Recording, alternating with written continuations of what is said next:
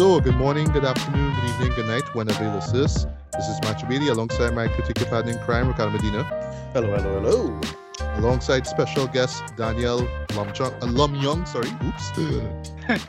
Don't worry, a lot of people get my name wrong. Hello, hello, everybody else in the internet.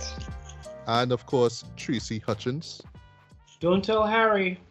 and this is, believe it or not, the 50th episode of BBB Radio. Yes, I counted it. I went on Anchor FM where I upload all my stuff, and yes, this is actually the 50th episode, right? And similar to my debut episode of BBB Radio, which I did in late June of last year, um, I'm going to be doing a couple of retrospect reviews, man. So uh, today we'll be talking about um, two big films, actually. I would say two landmark films, not just in terms of superhero cinema, but just with blockbuster cinema as a whole. Um, so we will be talking about uh, Spider-Man from 2002. Uh, you know, it will be celebrating its uh, its 20th anniversary, believe it or not, uh, May the 3rd. And the Avengers, which literally came out 10 years after that, right? Which will be celebrating its uh, well, it's 10th anniversary, sorry, Right. um, May the 4th, right? So imagine that. ju- Just It's, it's fascinating. Sam We come back full circle 20 years later, exact. Yes. no, Yeah. boy, Yes. that just blows my mind. I, I feel Kevin uh, Kevin Feige knew this. Yeah, news. they Like, they know, know know. type, you know. yeah, you know. like I just feel he orchestrated all that journey. You know what I mean? um, and I'll bring this up actually too with uh with with just a run through of I'll do just a quick brief little run through basically of uh my history with the Spider-Man trilogy because um yes I mean we are talking about the you know the first film in the in the trilogy but you know I think it's best that we talk about the just just run through it. I'm not gonna see too long of, of course right our experiences with the the full trilogy itself right so uh, let's waste no time. Let's kick things off, right? So, um, for me, just my experience, my my first time watching um the first Spider-Man movie, right? So, um, like you, Ricardo, because I know you've brought this up um, numerous times, right? Um, I would never forget, you know, just seeing that first trailer, that that teaser trailer with um of, of Spider-Man, basically with that guy or uh, uh, yeah, that that robber, I believe it was. I'm not sure if it if if he was in a helicopter, or whatever it is, right? Uh, But yeah, it's a, bu- it's a bunch of bank robbers. Right, bunch of bank robbers anyway in, And, in a and chopper, they right? escape in a helicopter, yeah. Right, right, right. And you see that web between the um between between the um the twin towers themselves, basically, right? In, in New York, right? And I know they pulled it off because, well, you know, of 9-11, right? But yeah, that trailer like legit blew my mind. I remember seeing that like this was about a, a year or two in, you know, um from from Game of First um desktop, right? So this is me watching this on real player. Kids their parents, right? Yeah. Watching this trailer real player, and I was just blown away, right? Um, so for me, I mean, uh, just just like a lot of people who would talk about Spider-Man, um, I've been a huge fan of this character. He still remains one of my all-time favorite superheroes, uh, regardless of um, brand. Um, I love the 90 um, the 90s TV series, um, the animated series, right? That that for me was when I I just really grew to love, you know, the character Spider-Man, right? Um, even though prior when I was younger, there was the you know Spider-Man and his amazing friends, and Right, you know yeah. the Spider-Man show that was prior to that, right? It was only like I think it was when this movie came out, right? That um, ABC Family actually showed um, the 60s Spider-Man. That's when I was introduced to the Spider-Man, Spider-Man, right? Because I just always kind of heard about it as far as you know pop culture goes, but I never saw any episodes until well, I think it was around the time of the release of this film, right? Or uh, it's, it's either then or maybe for the other for the subsequent films, right? Um, and then afterwards, you know, well, yeah, 2002 came, and you know, this movie dropped, right? But two interesting things about this show, right? Um, that that that re- that what what what to me makes this um this film special. One, um, this is literally a year after this, um, you know, just the the the, the chaos of you know set, um September 11th, um, 2001, right? Yeah, So you know at eight, that eight time- months after, yeah. yeah, eight months after, right? So you know, it's like, well, yeah, and you know, this movie to me came at the perfect time, um, and that's why you know the final shot of this particular movie here is so significant, right? Because like, yeah, we need, uh, we just need someone to look up to. We need a hero, right? And yeah, Marvel just came in and said, look, boom, this is our, your hero right here, right? Your friendly neighborhood Spider-Man, someone relatable, yeah, someone yeah, yeah. likable. They had, a- they, had a, they had a pop song for it and everything, right? Yeah, yeah, yeah, yeah. Um, you know, Nickelback. Hero- Nickelback, Hero. Nickelback. yeah, Nickel- Nickelback's Nah. Hero. Um, even though even though it was not on heavy rotation on local TV as much as say Kiss from a Rose from Seal for Batman Forever, I remember that song just just showing a lot on TV All the time, yeah, yeah. all the time. And it's and well, you know, just slight spoiler as far as this movie go. it still not like the, the, the, the song still moves me. It still gives me chills, especially that chorus. Where like when you hear that chorus, you just wanna pull out your imaginary light and just wave it and just sing off key. You know what I mean? It's just it's just such a great song. It, it just perfectly sums up, you know, just the the theme and the the tone of this film, right? So yeah, um, seeing Spider-Man for the first time, I thoroughly enjoyed it. Um, I had a lot of fun with it. Um, watching it, oh, you know, over the over the few, um, you know, subsequent years or whatnot. Um, I did have a couple of issues here or there, but that's just more narrative stuff, basically, but nothing too major, right? But then, boy, you know and, and by the way this is this is you know um you know me and you know just just starting to to enjoy the output that marvel was putting out as far as you know cinematic films go right?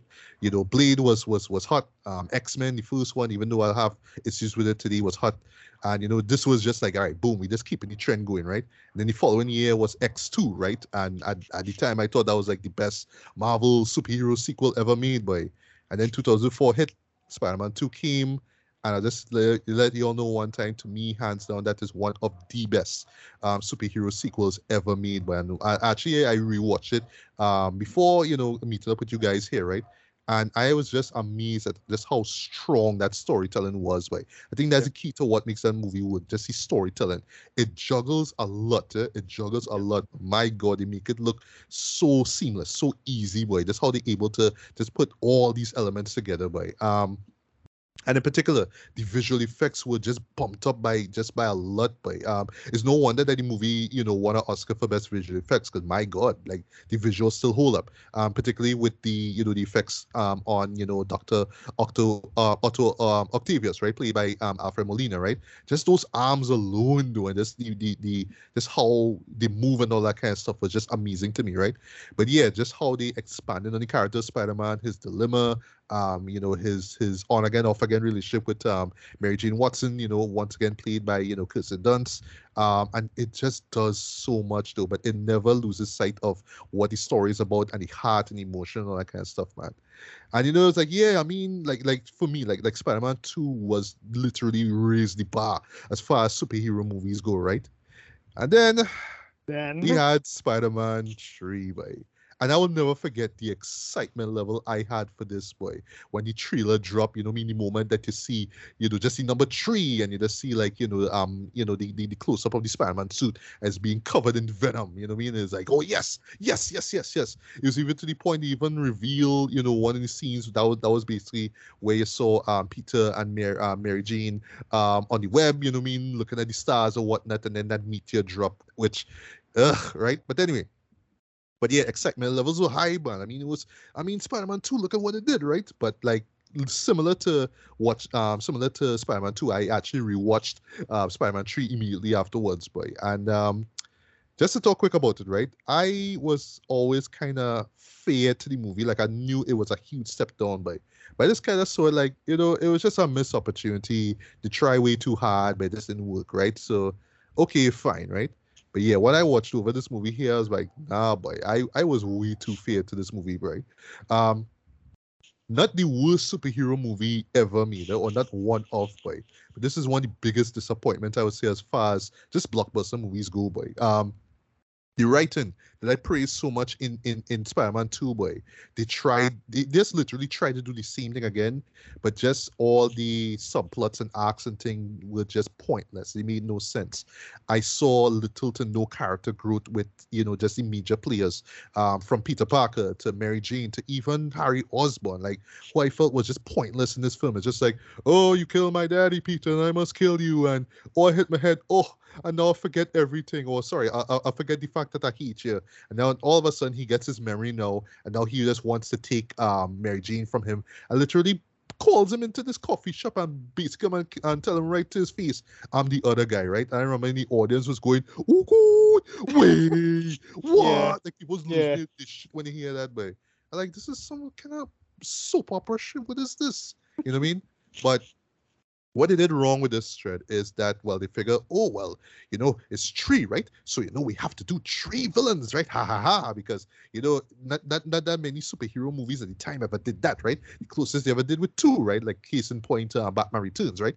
But nah boy we had to be more ambitious. We need to do three right in retrospect, it should have just been, you know, Green Goblin 2, i.e. Hobgoblin, even though the show didn't even have the decency to call him that. And I, I, I sorry, he doesn't even look like Hobgoblin. I know that's what they're aiming for, but it's clearly Green Goblin 2.0, right? Or whatever, right? Should have just been him and Venom. Sandman it- was yeah, the problem- pointless. Yeah, the There problem is that No Raimi himself. Well, you know? Raimi himself wanted Sam around. That was the problem. So, you know, is is Right. you arguing versus the director, and at the end Uh, of the, the end of the day, it's not like it's not like he didn't want Sandman. Like that's the problem. So you know, it's kind of hard to argue. Yeah. Like yeah, I as a fanboy knew from the nineties want Venom, obviously, but like, you know, he's an older filmmaker, and it was just a clash of generations. That's all I noticed about that.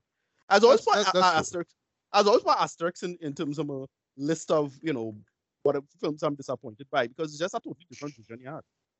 Yeah, yeah. But but but I think but, I think I Uh-huh. think the Sa- the Sandman thing could have worked, but it's just that. He, if, if the studio to get out of the way, it would have. yeah, exactly. If the studio had just gotten out of his way and Sam Raimi could have made his vision, then yeah, yeah. And Sandman, Sandman is like not a super iconic villain, but that's only because of time. Like he was always a really weird and cool villain, um, but for a different generation of of, of Spider-Man fan, which is Sam Raimi. Sam Raimi is what Generation X, late boomer kind of type. So it's like, Yeah. yeah, it makes sense like having this argument over and over. I am disappointed by it, but only because I grew up in the '90s and we are accustomed to Venom. I mean, Venom, if you think Right. about this, a dumb '90s villain. He's a kind of, Of cool villain, but Yeah. he's, he's a shitty '90s villain. Like let's admit that now. He's a dumb badass villain, right?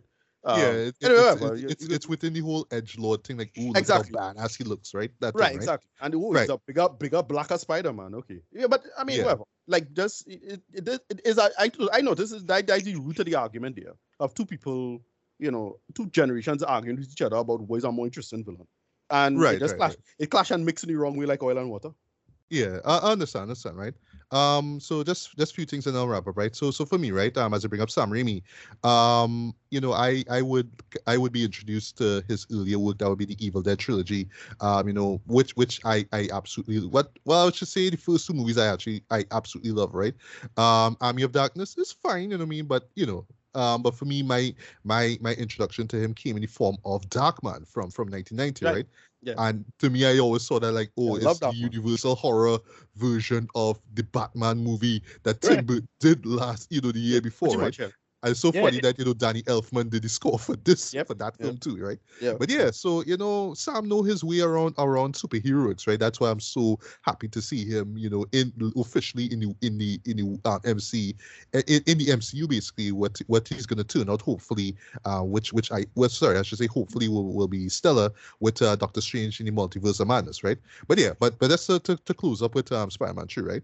But yeah, um what what really makes the show feel though is just that storytelling boy it it juggles a lot but the stuff that is juggling just seems pointless and dated by now the whole oh well mary jane be with peter and all that kind of stuff um the whole emo peter thing just does not work at all it's I- just I find that cringe. make that make that make perfect that make perfect sense to me. But yeah, whatever.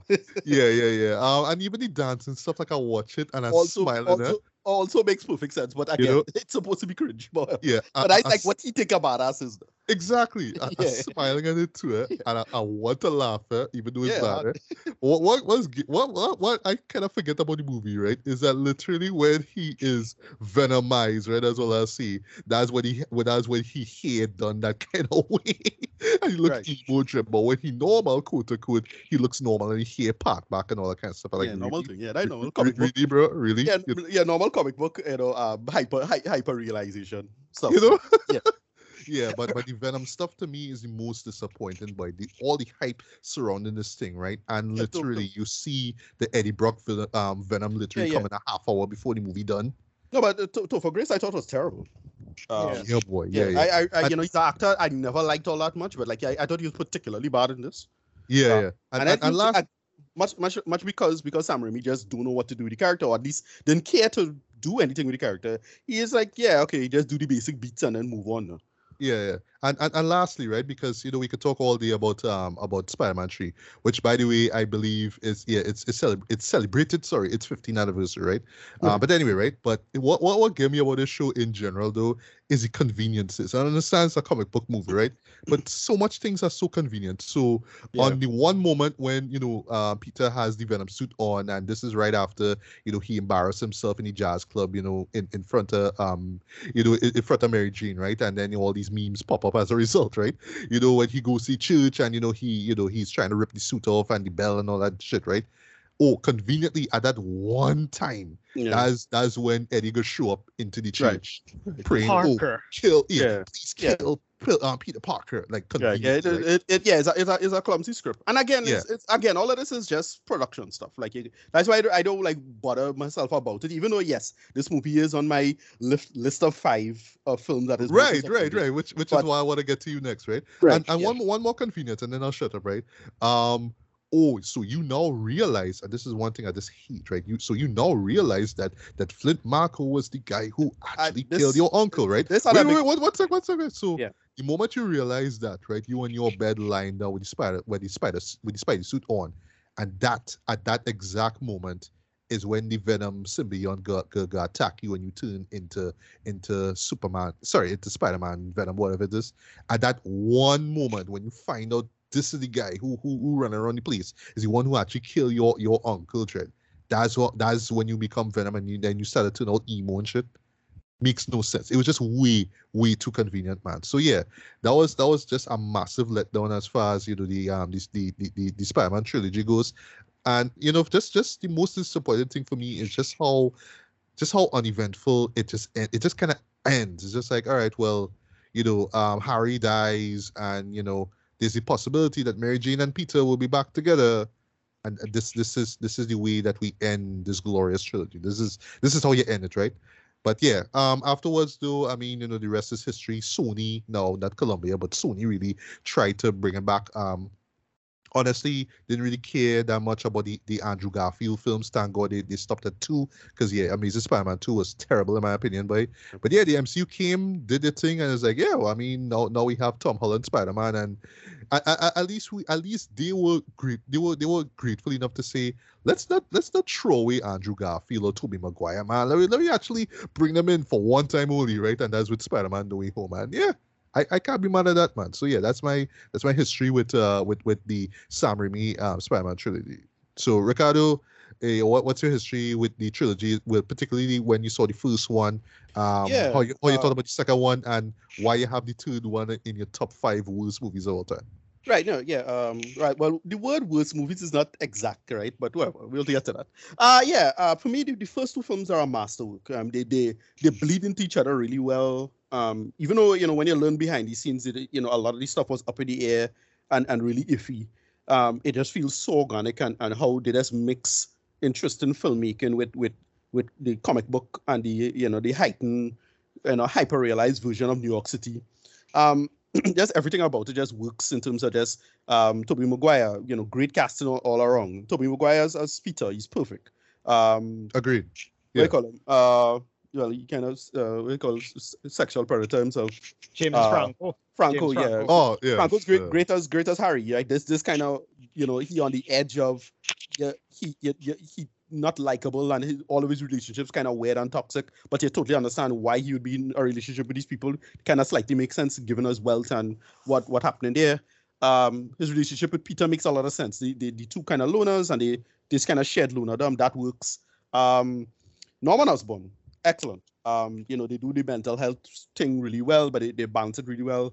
Yeah, Um, and, and it's Willem Dafoe, Jed. I mean, yeah, I mean, yeah, look at just- at the guy face in that movie, Jed. Yeah, yeah, Come just just absolutely nail it. Uh, Aunt May and, and Uncle Ben, absolute pitch perfect. Uh, Aunt Yes. a little by then Aunt May's conceit is a little dated, but it's still fine. Um, again, straight out of the comic books, that kind of stuff. Uh, they get Uncle Ben perfect pitch. You know, in, instead of just getting any old guy to be, you know, uh, uh, say the lines and say, you know, great power, great responsibility. You know, they get a really, really solid character actor to, to come in and do it. And yeah, he and he and Tobey Maguire have such great chemistry in the in the, in the first half of this movie. The uh, late, and, the late and great Cliff Robertson. Yeah, yeah. Yes, man. Uh, Uh, R.I.P. Cliff Robertson, man. Right. Um, they have a bunch of like great little little guest stars. Like it's a bunch of little comedy people. you know, in this. I just like, oh, Lucy Lawless in this for some reason. Okay, that Yes. because it's Sam Raimi and the Raimi family, Mm. all of them did do a bunch of Xena stuff with them, right? Uh, just just a bunch of great calls on how to utilize just people. So again, the other other late great thing, and this well, this little piece of drama came up recently. Uh, Randy Savage, right? Um, Yes, yes. Oh, yeah. how they how they Macho utilize Man. Randy Savage. You know, we, he doing the same shtick he's been doing in in WWF for whatever twenty some odd years at that point. Um, and they just use him as Bonesaw McGraw like, perfectly in this. Uh, interesting, like little little weird calls in terms of like what kind of decisions they make. All right, so just quick little bad stuff with this first film. Uh, and how I feel about it, but we will get into that the actual film itself. But yeah, the only issues that don't really work is that clearly it should have had more action stuff, but that couldn't have happened because 9/11 and so they had to do different beats and they're not sure what, what they had to do and when um, in terms of the shooting schedule uh, the second is goblin's outfit it does not work sorry uh, it you know that weird green mask Uh, thing and then it it it don't really look good on camera because it's uh, like the plastic don't really look good and yeah it, it didn't cut together particularly well that's about it Very, Uh, very, very Power Rangers ish. Right. Yeah. This is I don't, don't really understand that that conceit, but uh, whatever. Like it's supposed to. I don't know. Whatever. Uh, anyway, uh, and then Mary Jane has her characterization doesn't work all that well. I think for the first two films. Um, Thank you. Thank yeah. you. yeah, it, it it just she it she's still just kind of a prop. Um, in the first film, the whole point is to give her up. So like, all right, it makes sense in the first film, but then the second film, she's the reward, and she doesn't really make a decision. At least it's not from her perspective. Like clearly, she made the decision to say, all right, I know Spi- who Spider Man is, and I'm still going to choose Peter over the She leave astronaut. the man. She leave the Yeah, man at the oh. altar. God damn Yeah, it. yeah, know, right? yeah, O- o- she- o- she- over she- over Jim um J- um Yeah. Jonah Jonah's son, right? Jr., yeah. Yeah. Uh, right, but whatever. It's like it's comic book shit. It's fine, and I, I like how they shoot it. They shoot like a romantic kind of comedy kind of thing. Like it might be a Julia Roberts movie at the time, or wrong that Oh time. yeah, um Runaway Bride was it? something yeah. like that, right? So it had that same conceit, like clearly play play on that that premise. Um, but yeah, that's just uh, you know, the the first film in particular, just getting into that film, it just uh lines up so well. Almost all of it works well, and and the reason why they why stuff like even like the Goblin costume or why that really still still works reasonably well is because Sam Raimi knows how to shoot hokey stuff and make it look scary still anyway. So it's fine. Yeah, like- Evil Dead trilogy. Anyone? Yeah, exactly. So it was it wasn't that big of a problem. Like it's still like, like if you look back at that scene in the in the fire, it's it, it goofy as hell. You know him pretending to be an old woman. Like that's so. Oh yeah. the- yeah. yeah. And then the camera the camera turns around and it's just a shock thing. Uh, but yeah, uh, you know, we'll talk about the film. But yeah, uh, the, the film, the first two films work so well for me. Um, Alfred Molina is absolutely perfect as Doc Ock, and, and I love how they balance him doing the just best being a villainous asshole from the comics, but then giving him like solid, great pathos and, and tragic narrative. Uh, in this one, right, is actually kind of brilliant. Where you know, you know, this this guy is basically, hey, he's what Peter could be, and you don't have to be a shitty sad sack and be an intelligent nerd. You could be a nerd and still have a, a good wife and a good life, and still be open and, and cool. It's just, you know, unfortunately, his weird nuclear sun experiment goes wrong, right? Um, but they, they balance it really, really well and make that, that second film work so well. And it lines up so well. And yeah, I mean, the, the train scenes are goddamn classic, right? Um, then Spider-Man 3 comes along, and I still think is one of the best. I, I don't know what it is with with with great trailers and shitty movies, but that's just something that just hype you up so much because it's still one of the best trailers out there. But yeah, yeah, That, just the music alone, though, Yeah. for that trailer. It Yeah, is- it has hype you up so well. It's like a Yeah. really well shot, well cut together trailer. Um, but yeah, the film itself just don't work. And, and for again, we, we of get into the reasons we just talk about, which is it has two visions just overlapping each other and clashing and not mixing well. And he just didn't have the power. I mean, I, I suppose you could blame Avi Arad for this, maybe. Um, I'm not sure. But it's just they really, really, really tried to push the Venom thing down down his throat, and he wasn't having any of it. And he was like, "Yeah, I still want to do the Sandman thing. Sorry." And you know, people knocking him for the Sandman thing, but no, the Sandman is the the main the main narrative. Yes, me as a '90s kid would have dropped the Sandman thing entirely, to be honest. But like, it's, his, it's still, it's still his vision, and you know, I can't really argue against or for that. Um, yeah, the big problem I had with it was the whole um, Marco Beanie want to kill Uncle Ben thing. I hate it. Right, I get what you're trying to go for in terms of closure for Peter. I get what you're trying to go for, but sorry, it's still a lot, a lot of times I hate it. And Oh, that, can, can, can, I just mention one thing about that Flint Marko thing? Watching again, that that that was was just annoying. So in his his excuse before he he he evaporates, sorry, he he he turns into dust and flies away, literally, right? Is mm-hmm. that when the guy from the first movie was running towards the car, Right. he get excited and, and an like, pull, the, yeah. trigger and, and shoot Right. Uncle Ben. Right. Like what? You just get frightened. No, so it's like, oops. yeah, that, that okay, makes sorry. Which I don't on, man. again, I don't really like stuff like that. I don't that don't bother me as much. It's just again, you know, to me the conceit of it don't really work all that well. Again, I get what they try to do, eh? Because it's not like it totally invalidate Peter's narrative and, and in relation to Uncle Ben or anything like that. That is not what that third film did. Like, just be clear about that. But it still really, really, con- you know, undermines the conceit of what was what the original conceit was, uh, uh, if if that make any sense.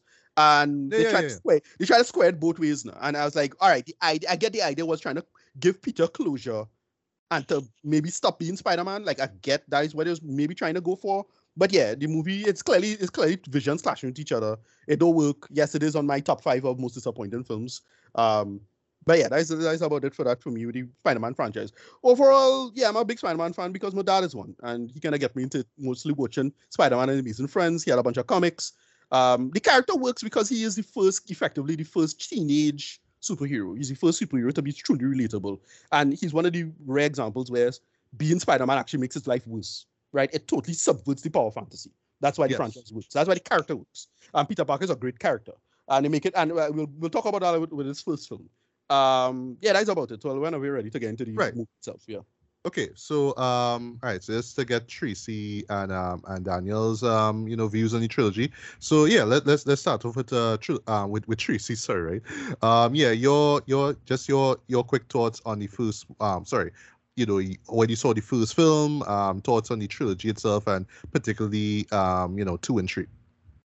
I have, oh, thanks. I have, uh, like, I've come full circle with early 2000 uh, superhero movies in general. Because you go from the, oh, I love this or I like this to that's kind of annoying, uh, to, you know what, it was good for the time that it was. And let me see how it could be, how new things could be made better.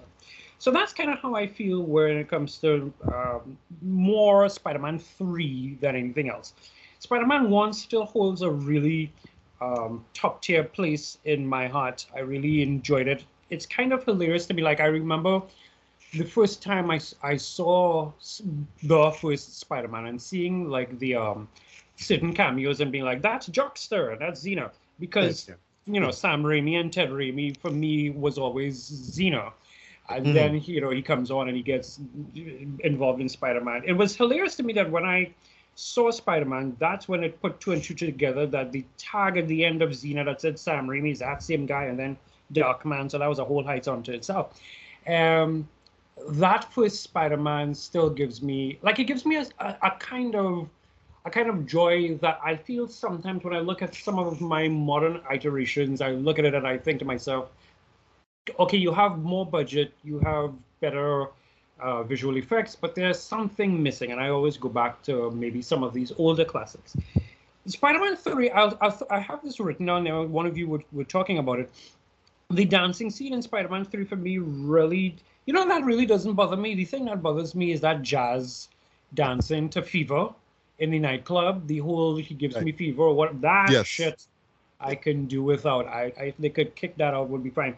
Hilariously, watching No Way Home at the end of No Way Home, when Peter walks into his apartment, the new apartment, um, Tom Holland's Peter walks into his apartment. Someone in IMAX was screaming out, "You'll get your rent when you fix the damn door." Exactly. And- I only thought the red guy up. eh? I swear that rent man was going to show up in I had hoped I was hoping the, the red man was going to show up.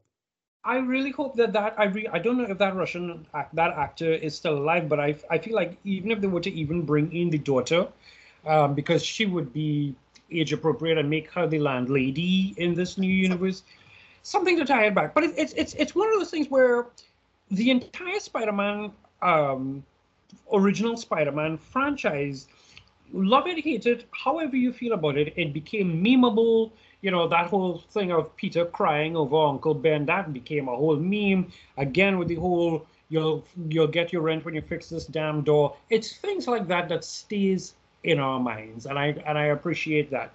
Um, I'm there, there's certain things in Spider-Man too funny enough, that I could do without. The raindrops keep falling on my head watching people, you know, getting their ass kicked and eating a hot dog. Um, I get, like I like I I, I I like get it. it. It's Yeah. silly, but that's the point. It's supposed to be silly. Yeah. I get it, but it was it's one of those things that's like so I grade movies on how much of it do I want to fast forward when I go and, and, and watch it again at, at home. And that is a scene that I can do without in terms of that. But it's still it's still one of those things where I have to agree, um Tobey gives a really good Peter. It's one of those it's one of those hilarities for me where if I'm being really honest, I grew up watching and enjoying all things Spider-Man, but Spider-Man was not one of those heroes. Like I mean, Spider-Man has no money. He's he's in a mess. He's not. I don't. I don't necessarily need him. I don't need to be to to have a hero that relates to me in terms of me not having money and me trying to figure out what the heck is going on with my life. Even though he was a teenager, I was still more on the pantheon of DC gods. That being said, I still sat down and watched you know, the 60s Spider-Man. I'm trying to figure out where I saw it, whether it was satellite or if it was TTT or someone of them. Yeah, for, me Uh, it was, for me, it was sci-fi syndication. It, I, I'm really trying to figure out where, like, I know TTT had Spider-Man and his amazing friends, Right. and there is the first, ep- I think it's the first episode. One of those episodes is forever burned into my mind, which is 10, 10 little superheroes with the chameleon brought Spider-Man and uh, Firestar and Iceman and a whole bunch of heroes, and he was transforming into everyone and basically offing all the heroes. That is burnt into my head. But in terms of uh, like like Spider-Man as a whole, he's not one of those superheroes that I would be like, I simply must dress up, or I simply must, you know, be a, a, Spider-Man. Yet his movies and his animated series, um, series series always got to me. Where Sam Raimi is concerned, I'm very much here for the for the first one. The second one, I dig it. I love the conversation between like uh, between Octavius, the quiet moments, the conversation between Octavius and Peter. Um, even the idea of how he got Rosie involved, even the idea of him trying to read poetry to Mary Jane, and Mary Jane is like, "I'm not about that life. You know, Yeah. you're an Yeah. empty chair." That was joy. Um, so yeah, so that is that that's that's it for me with uh, uh, Sam Raimi Spider-Man. Interestingly enough, he had an article. There was an article rather that came out. I think it was either last night or yesterday. I saw it on Twitter. Uh, Sam was saying two things. One, he got he admits that he got real flack from the fandom when he did the organic web shooters. That's Right. Right. yeah, you know. that was Uh, that uh, was uh, I'm gonna talk that, about that. that That, wasn't that, even it's- his that's though. something. That's That something wasn't that you. Yeah. You go, go ahead. That wasn't even his though. That was James Cameron. Okay. Right. Yeah. you know. Okay. Yeah, I it, that's something that don't bother me as much as like it's something that used to bother me because it was. A, here's the problem: it's something that would, you could understand bothering you, but it makes sense to the conceit of like a series because you Mhm. had to you had to read it weekly. But for like a single movie, and you don't really have to worry it as a as a causal concept because you know it, it was always a source of tension. You run out, run out of web fluid, and he in trouble. Uh, but since it's a movie, that is not a problem. So it's like whatever. Um, Well, that's another thing I hated in Spider-Man 2, by the way. Like they brought it up and but it was more like a psychosomatic thing. It's like, okay, Mhm. well, that just kind of weird and dutish. But yeah, again, it's something that really bother me. It used to bother me, and, and now it doesn't. So it's fine. It's- Right, right. So we have that, and then we have the other story, which was he had said if he was doing Spider-Man Four, he would have brought in Kraven the Hunter. Yeah. Uh, so there's a that's a you know just as a random thought. I'm kind of it's very weird now that I think about it. I'm kind of hoping in in terms of multiverse of madness that I get to see Ted Raimi do some random show up in some cameo or something like that because you know he always puts his brother in there to do something Yeah. or the other, Right. um, and it would feel like home. But in terms, like I said, I so that's those are my those are my general thoughts. I'm very much big on Spider-Man One. I like Spider-Man Two. Spider-Man 3, you know, my boy giving his prayers to the Lord to kill Peter Parker. There's something deeply hilarious about it. Uh, Dude, the but delivery is hilarious. Yeah. I- I- the Toph- delivery- like my one drama with that particular scene, and then I'll I'll just wrap up, is a bell tower in a church is pretty high. Um, and so Yeah. even if you're Well, looking X-ray up, vision. Yeah. you know, Yeah. Well, tele- tele- looking, tele- yeah, telescopic vision. it's like somebody screaming. You you you realize his scream is Parker. You could see his face from up there. That's- These bad kinds of brilliant. The man is a photographer. You have a good eye. Go Give the man a chance. Yeah. I, I see what you did there. I see what you did there. But yeah, that's it for that's it for me for now. Yeah. All right, all right. And uh, well, well, before we get to, to Daniel and then you know the review proper, um, note to self though, I really need to watch that Japanese Spider-Man though. Um, if if you haven't seen the Spider-Man. artist trailer for that though, watch it. It is one of the most hilarious things You know you'll about. Spider Man. Yeah, Oh, Spider Man. Yeah. uh, yeah, yeah. The, the, the 70s Japanese one. I, I need to watch that like ASAP. Yeah, it have, it have a super fascinating history behind that. Like why, you know, you could actually thank, thank Marvel for all the super sentai shit we get nowadays. Um, it's Oh, whole- oh, right, right. Uh, yeah, it's uh, a I see what you really, really fascinating history as to why that happened. 'cause It was supposed to have all the captains of countries, not just Captain America. Yeah, thing. Oh, okay, okay. yeah, and yeah, have, it's, a whole, it's a whole thing. It's real, real, Right. real, really clever and interesting. And, and Stan Lee going to Japan. And that that would, that would have been interesting, right? Yeah. Yeah. Uh, so last but not least, um, Daniel, uh, just your history with the first movie, like when you first saw it, um, and just thoughts on you know two and three. Well, uh, I was uh, too young. I was still in primary school, like when the first film came out. But I was Right. always like, oh, I was always aware that there was a Spider-Man movie out.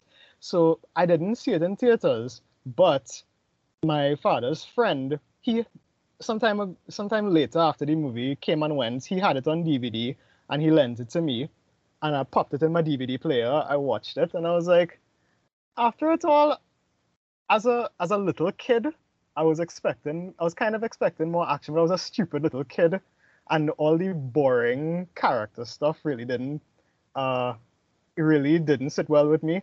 So uh I remember not really liking it all that much, but as I got older and my taste started to evolve, I, I looked back on it and I'm like, this is actually really good. I would rank this uh, I- I'm ranking. I rank all the Spider-Man films, and this is the second best one. This for me, this is always the second best Spider-Man movie.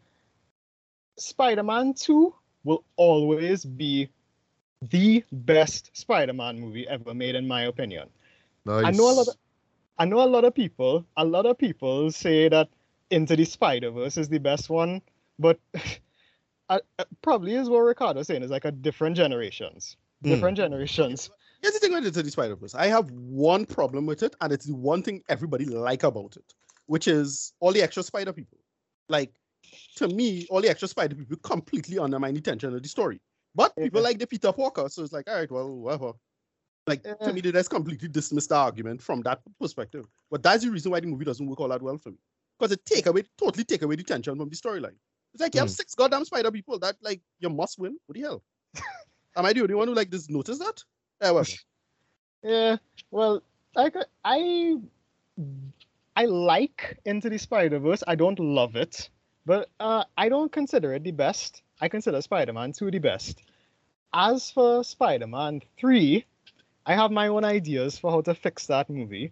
One option is to let Sa- give Sam Raimi the creative freedom that he wanted and let we see what he could actually do, because according to him, he originally wanted Peter, the story to revolve around Peter, Mary Jane, Harry, and Sandman. Those are the only four characters he wanted to focus on. So I say give him the creative freedom and let him make the movie he wanted. Now let's get into this. Let's get into the first Spider-Man movie. Yes, yes. Let's let's let's forget about Venom, adrenaline, get him right. so I, I I had to do it. I had to do it, right? So no, no. Let's let's go all the way back now, back at the time, you know, 2002, right? Um, with the first Spider-Man movie, right? So uh, one thing, one one reason why this movie, uh, really works though, and to extend the second one, right? Um, is Danny Elfman by um, Yeah. his score for this movie is so exciting, it's so exhilarating, Boy, it just His- it just score- thrills you from the his moment score it is so starts. good. His score, his, score is, co- his score is so good in this. I didn't know that he and, and Raimi had a big falling out apparently. So they had to like just recycle stuff from this first one in the second film. And you didn't notice. Really? I did Okay. not notice that. Like somebody tell me that years later, I was like, oh shit, that like Farrell hard though. Like that kind of make O- okay. Yeah, it was it, it was in the credits. think It, so, but, yeah. it was in the credits of Spider-Man Three. Like Christopher Young scored it. right. And- No, no, I'm and- saying I'm saying it's Spider-Man 2. From what I understand, it's Spider-Man 2. It was Oh, still, it is still, it was still uh, Elfman, but it's not original stuff from Elfman. They just recycle the stuff from part one. Oh, okay. Did okay. you notice that? From what I understand, that's that's what happened. I'm like, oh shit, that kind of dread, dude. like, like, that that like kind of amazing, right? Like, is Yeah. you know, so much good work went into this first film. That was That- enough that- for two films. That that would kind of explain though, just to touch quickly on um, Spider-Man 2, that moment where you know Peter's jumping over the roof and he's like, "I'm back." Right. Why they use the theme song again? Like they literally use it Right, over right. again, you know? exactly. It, it was kind of it's so interesting to me why they use that song now again. Yeah. it's so thematically strong. You don't need to like put more material. Because usually they'll like just get a whole guide. They'll just get them to do back a whole bunch of stuff for the same thing. It's like, nah, man, you, you, you're good there. And that, that's why this this first film and the second film so organically bleed into the, each other now. Um, and it's Yeah. so well well done in that sense. Yeah, go ahead. No, sorry. I understand, I understand, yeah. Well, that, that's a really interesting point there, man. Um, so you know, we have the opening narration. Um, who am I? You sure you want to know? The story of my life is not for the faint of heart, right? and to me, it's always like, is it though? But then you, when you really think about like where the direction the show goes, like you know, it is kind of right, know, because the, the the the guy really goes through. Well, oh, this is one thing I love about the show, how it how it kind of constructs and deconstructs the whole idea of what it means to be a superhero, right? You know, Right, um, right. Yes, it's fun to be swinging through the you know in, in the air and all that kind of stuff, boy. But all the sacrifices and all the burdens Yeah. that you have to bear, and Yeah. yeah, this this show really touches on that very well, right? yeah, yeah. so they- um, Yeah, that, Yeah, that's what this was. this was from nails that absolutely. That's the whole it really subverts the power fantasy. Like it just takes the power fantasy. Like, yeah, it's damn cool to be Spider-Man, no doubt. But that shit have a price. And we're gonna show you how how much you gotta pay. And yeah, they, they, they have Tobey Maguire. His acting is so perfect. You know, is what is what, what movie he was in, Cider House Rules. Yeah, Uh, side house yes. rules. Yeah, Yes, yeah. yes. That's that's which, which I saw, um, which I saw after the fact, but Yeah, because I think for me this was like my, I think if I'm not mistaken, this was my official introduction to um to Tobey um to Tobey Maguire, and I never saw him before. But But yeah, yeah, in, but but with that's- this film though, you know, just just perfect cast in my opinion. yeah, his facial expressions alone just that. Like just change of face from upset to, to excited to being kind of creepy to being earnest. Like that's what it, like he balances that so well as well, where he's very earnest, but like if you think about it, that shit kind of creepy. like because, it's- he, he- because he looks like a legit nerd. exactly, and they didn't nail that. Just that just, just facial expressions and him bouncing off all the other characters. Uh, yeah, he did absolutely perfect casting. Yeah, go ahead, Matthew, sir. Right, right, right. Also, Tracy is still there with us. No, yeah, I was gonna ask something something random. Um, in in that because you're talking about the opening animation, and now I'm playing all these movies in my head. There was the age of everybody having an opening animation, bec- uh, opening narration, because I Yeah. think Daredevil was doing Yep. that, and then Yeah, of course the X's, uh, Professor X was doing, it, and I'm trying to figure out who else was doing that that whole scene of, uh, except for Fantastic Four, I think.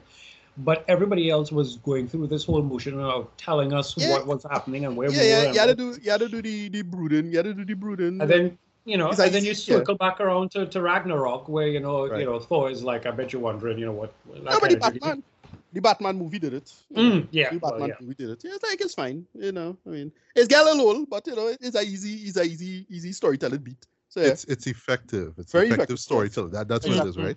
Yeah. Yeah. So our story begins right at this field trip over at the science department at uh, Columbia University, right? Um, also attending this trip is Harry Osborn, right? Uh, who gets shuffled to the building alongside his dad Norman, who's played by you know a boy Willem Dafoe, right? And of course, Pete and Harry are friends, and you just pre- pretty much see where their relationship, sorry, where their friendship goes through the you know through these films, right? Yeah. Um, the love triangle basically between Pete, um, Harry, and Mary Jane, who is played by uh, Kirsten Dunst, is, is set up pretty early in the film, right? So there's this moment where, like during the lecture, um, um, basically Pete tells Harry that there's you know one of these one spider basically you know has this def- um could, could pretty much blend with his surroundings now. He Yeah. says it's a, a, a defense mechanism. And literally, I, I I love how how it's set up to her because Harry's like, oh, there's there's there's, there's uh Mary, you uh Mary Jane, you you you go talk to her. It's like, nah, I don't want to talk to her. Or you you say no, you go talk to her, right? And that's what he does. He got he does there. He looks at another spider and says, you know that that that that that spiders, you know, um, blend with his surroundings. It's called a defense mechanism. It's like, ah, okay, I like that. I like that. That- But, That's how um, he's able to bounce that off, you know. yeah. What what funny about this is, the, well, okay, so another another small nitpicky problem is only in retrospect is nitpick something because it's like you had to you had to let it go in, in the in the two thousands and the nineties, which is the age. I mean, grown ass Peter Yeah. Parker. I, Yeah. I, I know, I know. Is he not? Is he Yeah. not strict? I know. Like whatever. But child um, labor yeah. laws, dude. Child labor right, laws. What, what has cracked me up is um the guy who's playing the teacher. I think younger than both of them. You serious? I think yeah, the Black black guy. guy who's the black teacher. That when, I they, did when, not when, they, know. when they were going with the um in the as he did that on the field trip. I forget what you had, but you'll know him. It's a bald head black teacher. Yeah, he, yeah. yeah. yeah, yeah, He was in the field trip. Yeah, yeah. Um, Yeah, oh, yeah. And by the way, yeah, there, there's. A, I it's ser- seriously, I didn't even know that, right? But there's a moment that I picked up on where Harry says to, to Mary Jane, right? Spiders can change their color to blend into their environment, and you see, you just cut to Peter reaction, boy.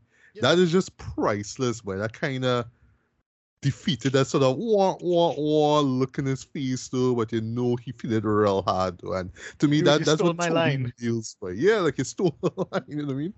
Um but yeah, during the lectures mentioned that, you know, at the department they were using the the DNA, that's all called, of various spiders to produce 15 genetically designed super spiders. Why? I don't know, because because because script, that's why, right? It's comic, comic and super science. It's. Yes, basically, right? And um, you know, it, it's great that you have Mary Jane of all people saying, "Oh, once one of them is missing," right? Um, and of course, you know, well, well, while you know Pete finally, well, he, there's a moment where where Peter finally gets the chance to talk to Mary Jane, and it's kind of cute, you know. He's talking about, "Oh, I'm just gonna take a picture for the for the school people," blah blah blah blah. So while he's doing all that now, that's when you know the missing super spider comes, guts into Pete's um, hand, and bites him, right? So um, afterwards, we, we get to see um, Norman's uh, Norman uh, husband um, dilemma, which is the typical yeah I make these I make this chemical for the military, uh, which they call performance enhancers, along with a glider and an exosuit and all these kind of things, right? Right. yeah, But you know the chemical turns people violent and insane. So basically, the military wants to wants to pull out uh, from the project. So they give them like a few days to get this thing together, or else, right? You know, usual thing, usual thing, right? But You the, gotta the- love the doctor that that his partner, the doctor that was there with Yeah, him. who's the actor? Who's he? Um, that's a good question. I don't Can't know remember actually. But he's a, he's a known, yeah, he's like a known character actor. I forget his name. But they, they had like a bunch of like good little side people in this too. Like uh, I think the girl who did block Peter from sitting with him on the bus, right? And a nerdy girl. Mhm. I think That that's was- in the beginning of the Betty film, Brandt. right?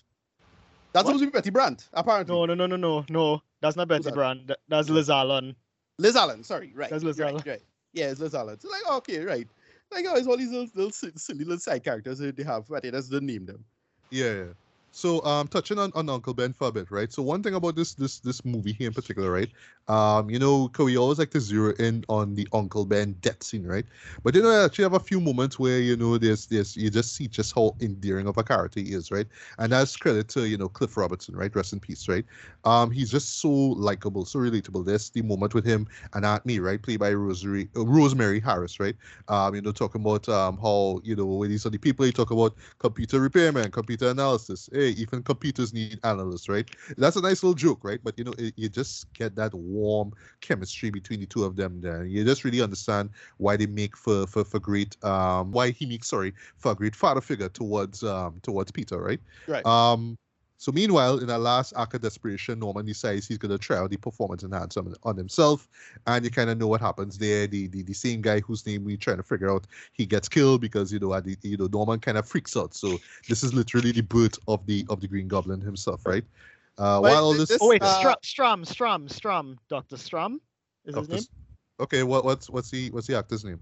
Oh, the actor. Uh, um, Yeah, I'm trying to remember the character actor. Okay, you Yeah. Yeah. Why, why, why, why do you look for it? I'll just continue the, the uh, I'll continue story time, right? This So was before. This was before after them. Uh, him getting kicked out of the board, and you can't yes. do this. no, no, no, no. He he No, got kicked out before. after. Like Right, like, right, right. You can't do like this. like yeah, yeah. li- way later in, into the story actually, right? So um so Peter now, well, you know, after you know, because of the bike now, he you know he goes home. He's he's tired. He passes out actually, right? So he's feeling sick, right? And you know, this is also an interesting uh, moment in the film for me. Uh, when he wakes up now, he wakes up with muscles. He actually like you know like when he's looking through his glasses, is blurry. So when he takes it off, he's seeing like much clearer now. Um, and just to touch on the muscles thing quickly, I always thought that was like, like a big deal. Like, you know, to me, I wasn't sure like at the time if if Tobey really bulked up for it, or if they did like see, you know, Captain America, um, the first Avenger, where it's like, oh, it's this Nah, actor's yeah, face, but it's somebody else's body, you know. Like, Nah, yeah, they bulk up. Bulk up. yeah, yeah, yeah, I, I know that. Like, like in hindsight, right? Um, Shout out to Uh, the American healthcare system, though, where Right, you yeah, would that, rather that's, prefer to go That home and from this, yes. Yeah. I don't know, funny. We decided to just take a sleep instead of going to the hospital. like I I, can't go to the yeah. I mean, the I thing is, like, the sit size of a golf ball, eh? I like whatever. I know, right? And I, I, all right, and in retrospect, I, I know the you know the film meant sorry, the, the, the you know it was it was it was basically the, the, the film didn't mean meant it to be intentionally creepy, dread.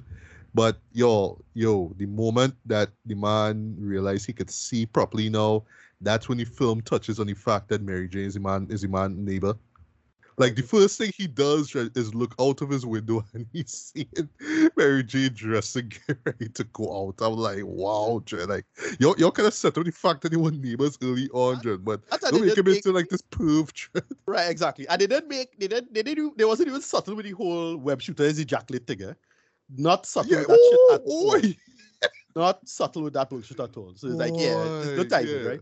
Because yeah, the, the moment that he tries it out though, that's when he he end up um smashing um a lamp and you know the Right. aunt May comes to like, what are you up to? Is like uh Right. nothing, just just exercising. You know, And they're like, Ugh, like like I know I don't want to think about it. I know Yeah. I don't want But to, but but, they but the show kind of making it out for me to do it. I'm sorry. Subtext upon subtext. subtext by subtext, right? But alongside with with the whole uh, web stuff, which I'll get into in a bit, right? Um, he also notices, you know, his ability to to stick on to certain um surfaces, right? And I love how they set that up too with with him trying to catch the bus, um, and with him touching that "Go Wildcat" sign that's the the side of the bus itself, and um the top part of it rips off, right? So that, that, that was really cool. Um, the cafeteria scene where where you know he he learns about his reflexes and all that, right? It's a cool shot, right? Uh, Although the setup is kind of lame, you know, with Mary Jane just suddenly slipping and falling, whoop, and all of a sudden, you know, he just grabs all of her stuff now with with his tree.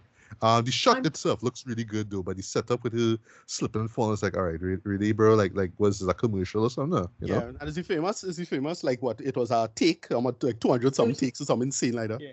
Yeah. All right, yeah, yeah, yeah. It's about that. Yeah. Right, and I also love how it ends too, where you know he notices that her her fork, not his, but her fork is stuck to his um his palm and wrist now, and when he tries to pull it off now, that's when he notices the webbing for the first time, right? And everybody's like, "Oh wow, yo yo you're a freak, man, you're weird, right?" Um, I remember um you know just just um back just to touch on the webbing for a bit, right? Back then, for me, that was a big deal now because you know when you grew up in the '90s, you know we we we we've, we've played the Marvel games, right? We've seen you know the Spider-Man cartoons, we read comics, right? and it's like, oh, we're doing organic webbing now, you know. But you know, at the time I was like, all right, well, two years ago they gave us X Men and they were wearing like black leather. So like, all right, I understand now the nature of you know um comic book to film adapt- a- adaptations. You have to change certain things so you know non-fans could kind of understand what's going on and you don't have to overthink things now. So I felt like you know, and this is what um you know the Amazing Spider-Man films try to fix, right? Yeah. Um, where you know, but here now it's just like, all right, well, it's a spider, you get bite, okay, you have these powers, so why not have him have make organic weapon? Just why not? Let's Yeah. roll with it, right? And if you don't like that, well, you have the comics and you have the TV shows and all that stuff, right? You could So get it's like, all right, you know what? Yeah, fine. I mean- Let, us just go. It's natural. Okay, fine. Let's go on. Yeah. you could get into all kind of like weird arguments about plausibility and which one does work better or not. I mean, again, again, as a fan, and uh, you know, uh, back then I wanted the things to be more close to the comics, but it like from a script standpoint, yes, it is. It makes much more sense. Like if you think about it, it's kind of like the whole having Rogue be the central character in in X Men. Like it have a purpose just because you need to get from point A to point B and like and wise it faster. Like that's how I think about it. Like it's just it's just a smart decision in that way because like you have no time for this bullshit. You have to get a set of powers. He won't make up the way. Like like logically, he won't just do that. Like why would he do that to think to swing? But if he have it intuitively, that's part of his biology, then he would think, all right, I could do something with this, and he see it pulling stuff and really hard. Then you could have the intuition to swing just to get the scene later. You know, it's just these little these little skip script decisions you have to make now. 'Cause again, you have to tell a story in a short period of time. That's all I see. That's, all, that's why I don't really have a big problem with it from that standpoint. However, Yeah, yeah. Um, also, the first instance of, of the spider sense is really is, Right. is cool. Uh, although it is Uh, very that's early two thousands though, um, because you know they have to do true. the. Sorry. no, well, your boy that stroke coming up just now. Oh, Oh yeah, Joe Manganiello. Yeah, Flash. Flash. yeah, yeah.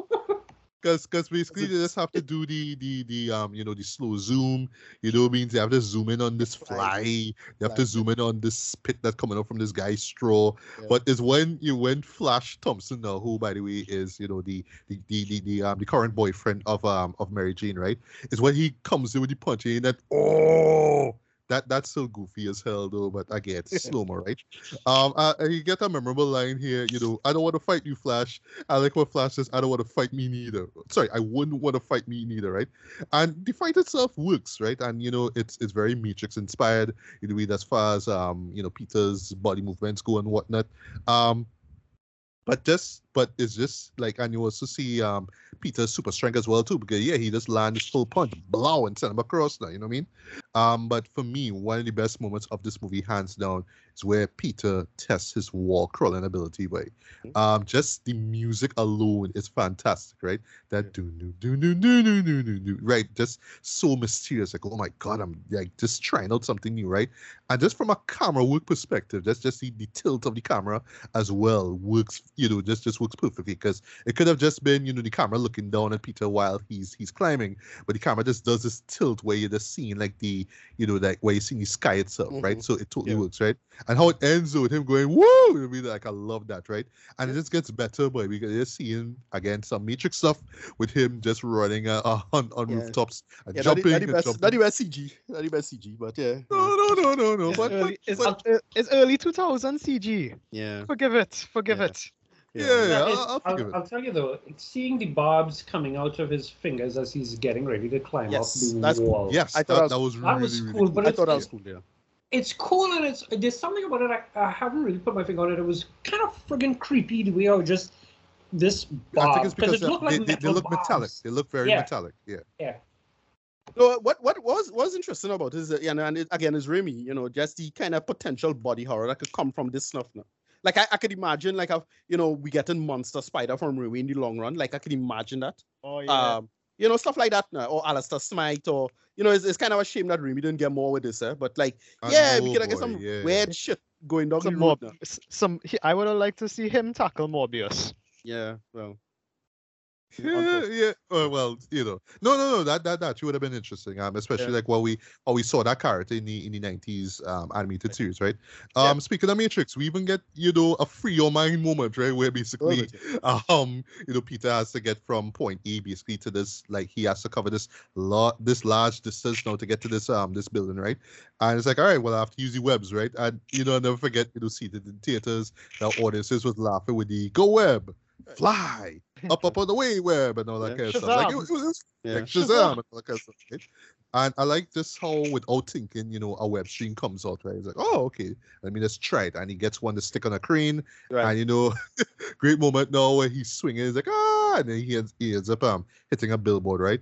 Although, little nitpick here, at the moment he hits the um the the moment that he hits the uh, poster and slides down, um, no reaction afterwards. It just literally cuts to nightfall now, to nighttime. sorry, I just see Pete running home, just so. I always find was just like a odd, like like all right, like like I'm not seeing show, you know, um, you know, birds, you know, um, um, you know, flying around his head, and he's going, "Uh," I'm not seeing that, but give a little reaction to him, literally, you know, landing smack I just dab assume. into. I just. so- I just assumed that he knocked out. It's a comedy beat. Like it's that's what it is. You can just cut to whatever. Like I, that is that is Raimi thing. I don't know. I don't really like, think about that. It's just a yeah, comedy. I, I, I don't know. I still find it like there's just a weird cut, right? But anyway, Well, right? that- So that is that is that is in a lot of Sam Raimi's films. He likes to humorously torture his his actors. look, Evil Dead to anyone, like that's a prime example of that, right? With um Bruce Campbell, who I'll get into in a bit, right? You know, shout out to Ash Williams himself, right? Anyway, so uh, we got a little nice chat with uh with with you know between Peter and MJ on the night of, right? Um, and I like just in terms of setup where you know um Flash shows up, it's like, hey, here's my new car, and then she just jumps in and, and drives off, right? Um, so you know Peter being the, the teen quote unquote that he is, decides that he has to get a car too, right? He have to impress MJ, he has to drive around with her, right? But you know, in retrospect, it's a great piece of writing too, because you know he had those those first couple moments with him missing the bus and you know everybody laughed at him, right? So it makes Right. sense, like it makes sense, like yeah, you know what I mean? Like get the bus, right? Um, sorry, get the car, sorry, right? Um, And upon looking for, you know, the, uh, for, for car deals and whatnot, he stumbles on an ad for amateur wrestling, right? So basically, he he gets paid, you know, you'll get paid three thousand dollars if you last in ring for three minutes, right? And colorful characters are must do. And that's where Pete comes up basically with the Spidey suit Mach 1. That's all I'll call it, right? Uh, afterwards, you get a great moment between Pete and Uncle Ben, where Ben, you know, drops some, you know, um, some some some nice advice, right? You know, like these are the years when a man changes to the man he'll become for the rest of his life. Right. Just be careful who you change into, right? And then of course he drops a great think- line with I great power comes great was- responsibility. He was lying to him for something. He's just kind of lying to him where you want where you wanted to go, right? He was going to Oh go well, to no, the no. He, he, he was he was saying he was going to the library and Right, um, right, right, Uncle right, yeah. Uncle Ben said he was going to meet him at ten, right? But Right, you know, it was like, nah. Well, I am I'm actually going to go to um to Right. you know this rest do this wrestling gig and then and- I'll come and meet Uncle. And, Ben. he, and, and I thought actually the quick body language was like, yeah, Uncle Ben knew he lying to him, kind of thing. Though. Like that's how I kind of read the scene. Yeah. Okay. Right. Yeah, and then there's also this this you know why are you talking to me like you're you're my father kind of moment, right? Right. And Right. it, right. it really it really hits too. There's just that emotional beat between the two of them. It really really works, right? And then what makes it even even more impactful now is that this is the last time that he he gets to have a one on one with Uncle Ben, right? So on the night off, right? So we meet, you know, now we get to one of the most memorable scenes in the film, the Bonesaw McGraw v Spider-Man fight, right? So Yeah, yeah. perfect casting of the late great Macho Man Randy Savage. He just has that great voice that you know. Uh, well, uh, this this one of my favorite lines. You're going nowhere. I got you Mhm. for three minutes. Three minutes of playtime. Like I love that, right? Mhm. Also points for having Bruce Campbell be the, the MC, and he's the one who Right. announces him as the Amazing Spider-Man. Because Right. yeah, Peter was going as the Human Spider. It's like, dude, what kind of name is that, Yeah. right? Terrible You know? caller. Bad caller. yeah. Right. Now to talk about that line that you know that that became a, a, a deal a few days ago before you know at the time of us recording this now That's a where cute where outfit. basically yeah because cute- we, we, we kind of have to bring it up right we we're basically um That's a cute well- Did your husband give it to you? Yeah. exactly that that's the line that that's at the beginning of the fight right now how i see it right in in, in retrospect right it's one of those okay it's a pg-13 film if this was pg we would have said did your mommy make it for you or if this was a cut right, Right. and kids laugh at it ha ha ha your mommy make it ha tough wrestler again this ha ha right but it's pg-13 so they could get away with that line right now Right. What really it all boils down to is just I am just trying to cut this muscular guy to size. It's the usual I'm talking down to bully line. That's what it is. It's not meant to be homophobic, you know, but you know, some people Well, just read it as that, right? I think I think the Well, big the big con- the big conceit is that oh, you're using something implicitly effeminate as an insult. That's it. I mean, that's what people have a problem with. I I, I never read it as impl- ex- explicitly homophobic, but it's one of those now. Like you know, you, Yeah. like how people will make a casual racist joke or something like that. Yeah, I, I yeah. get why people might complain about it. Maybe like the whole the whole censorship thing is a whole story by itself. I mean, I, right. I that, was, that was gonna bring up because yeah, all of a sudden this this well, not in all stations, but there's in some stations that run in this film now, they just cut that scene entirely. It's like, all right, the well, scene entirely. o- Let's cut okay, the the, line. the line, okay, well, right, the line. line. They just yeah. they just change the line. They do the they do the Monday to Friday snakes on a plane bullshit now. They do that. Oh, Like, what they- okay. I, I just thought they just cut it out entirely. No, Okay. that- that's not what they did. They, it just, they just did these snakes on a plane Monday to Friday thing. So it's just like this kind of dumb censorship. Um, yeah, again, it don't bother me super much, and I kind of get why they, they would censor it. Like I get it, but yeah, it's like it's, it's just a goofy thing. But it's one of those cultural thing that you that we're just gonna change and move on from, and it's up to you to accept that or not. I don't know. It's up it's up to you with that. I it don't bother me too too much. Yeah, it's, Um, it's just a line though. But bother me- anyway, um, it don't bother one way or the other. Like to be to be honest, like it's just like I get why you would go both ways on this because Yeah. yes, like it's a working insult and yeah, that's a real popular meme with that. Eh? But yeah, that, that that's true. That's true. yeah, Yeah. very very Yeah. popular. meme, Uh, but but but but yeah, Tracy, your your quick thoughts on you know the the, the line, the controversial No. line.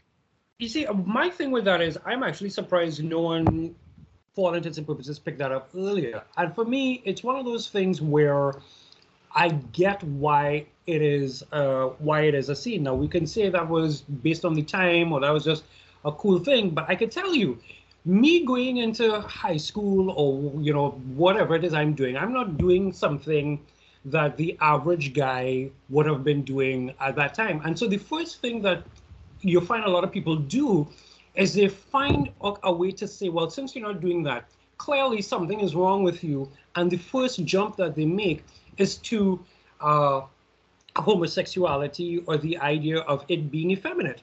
So the idea of him coming and seeing, uh, you know, did your husband make that to you? Where a whole group of people are trying day in day out to get America of all places to realize that they exist and they are uh, they are people and that there are views and that kind of stuff. I could see how that would aggravate people. I would see how people would come and say, well, okay, maybe we should axe that line because it's a it's like a low hanging fruit for me to go Right. and tell somebody, hey, you know, you're you're looking like that because what? You're you're you're implying that they're gay and also gay is a bad thing. Right. So you again, know, it's a, it's a, it's a low shitty- hanging fruit. it's a shitty punch down joke. Like, I admit that. It, it- that's what it is. Uh, but again, for its time, you totally understand why they would do it. I totally understand why it would be in the script. Uh, it's just, look, it's a product of time, move on. You know, it's one station that, that censors a kind of. So, I don't know. It, it doesn't bother me. And I, it's one of those, it's a non-controversy. Let us put it like that, right? It's a non-controversy. Agreed. Yeah, yeah. Yeah. Not, not, not, to lose your mind over, right? So yeah, after the fight, now he gets a hundred dollars, and he excuse, well, you know, you you only pinned him in two, right? Which is like, jeez, but like you you you- you're serious, right? So Yeah. as as Pete storms out now, this guy, this robber shows up and you know, um, pretty much robs the guy, and then you know, as Pete approaches the elevator, Pete notices the robber leaving the office, uh, office, sorry, with the money, right? Pete steps aside and you know, allowing the robber to run into the elevator and escape, right? I love how he says thanks, you know, before the the the the um the doors close. I love that, right?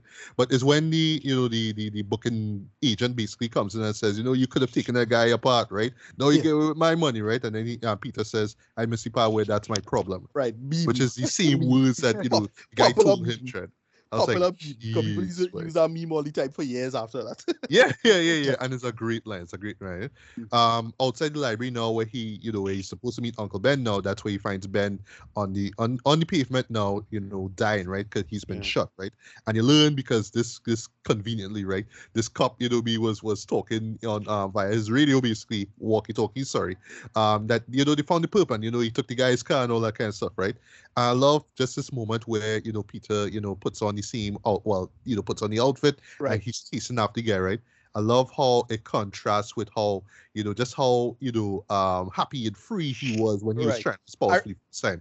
Now remember- he's angered, you know, he- he's Yeah. he's he's just yelling a lot. Um, even and then well, lastly, I'll say before I get to your point, Ricardo, I love that this is the moment where he figures out how to navigate with the webs Right. learns how to do it because it's like, all right, I, I do one, all right, I need to do the other one before I hit a wall or I hit the or I hit the ground. I need Right. to keep doing it, doing it, and I love that moment. Yeah, your thoughts, yeah, and I, there's this one shot I remember where he was running and then the camera like pans to the side and he was running on the side while he putting on the mask.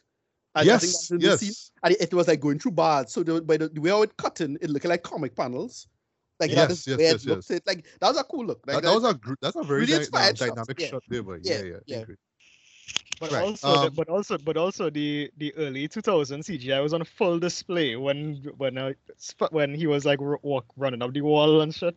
yeah, yeah, yeah. Uh, True, true, true. Yeah, especially that it's it's like they're really trying to be like real hyper stylized though, but it, it kind of looks a little um not cheap, but just a little fake. It just kind of takes you out at times, right? But anyway, um, so the sequence now where the robber finds himself in this abandoned warehouse is great though, particularly like the fear in his eyes though. You know what I mean? Um, and you know, well, how how I noticed too because you know when when Peter um attacks him in the car so that like legit freaks him out, right?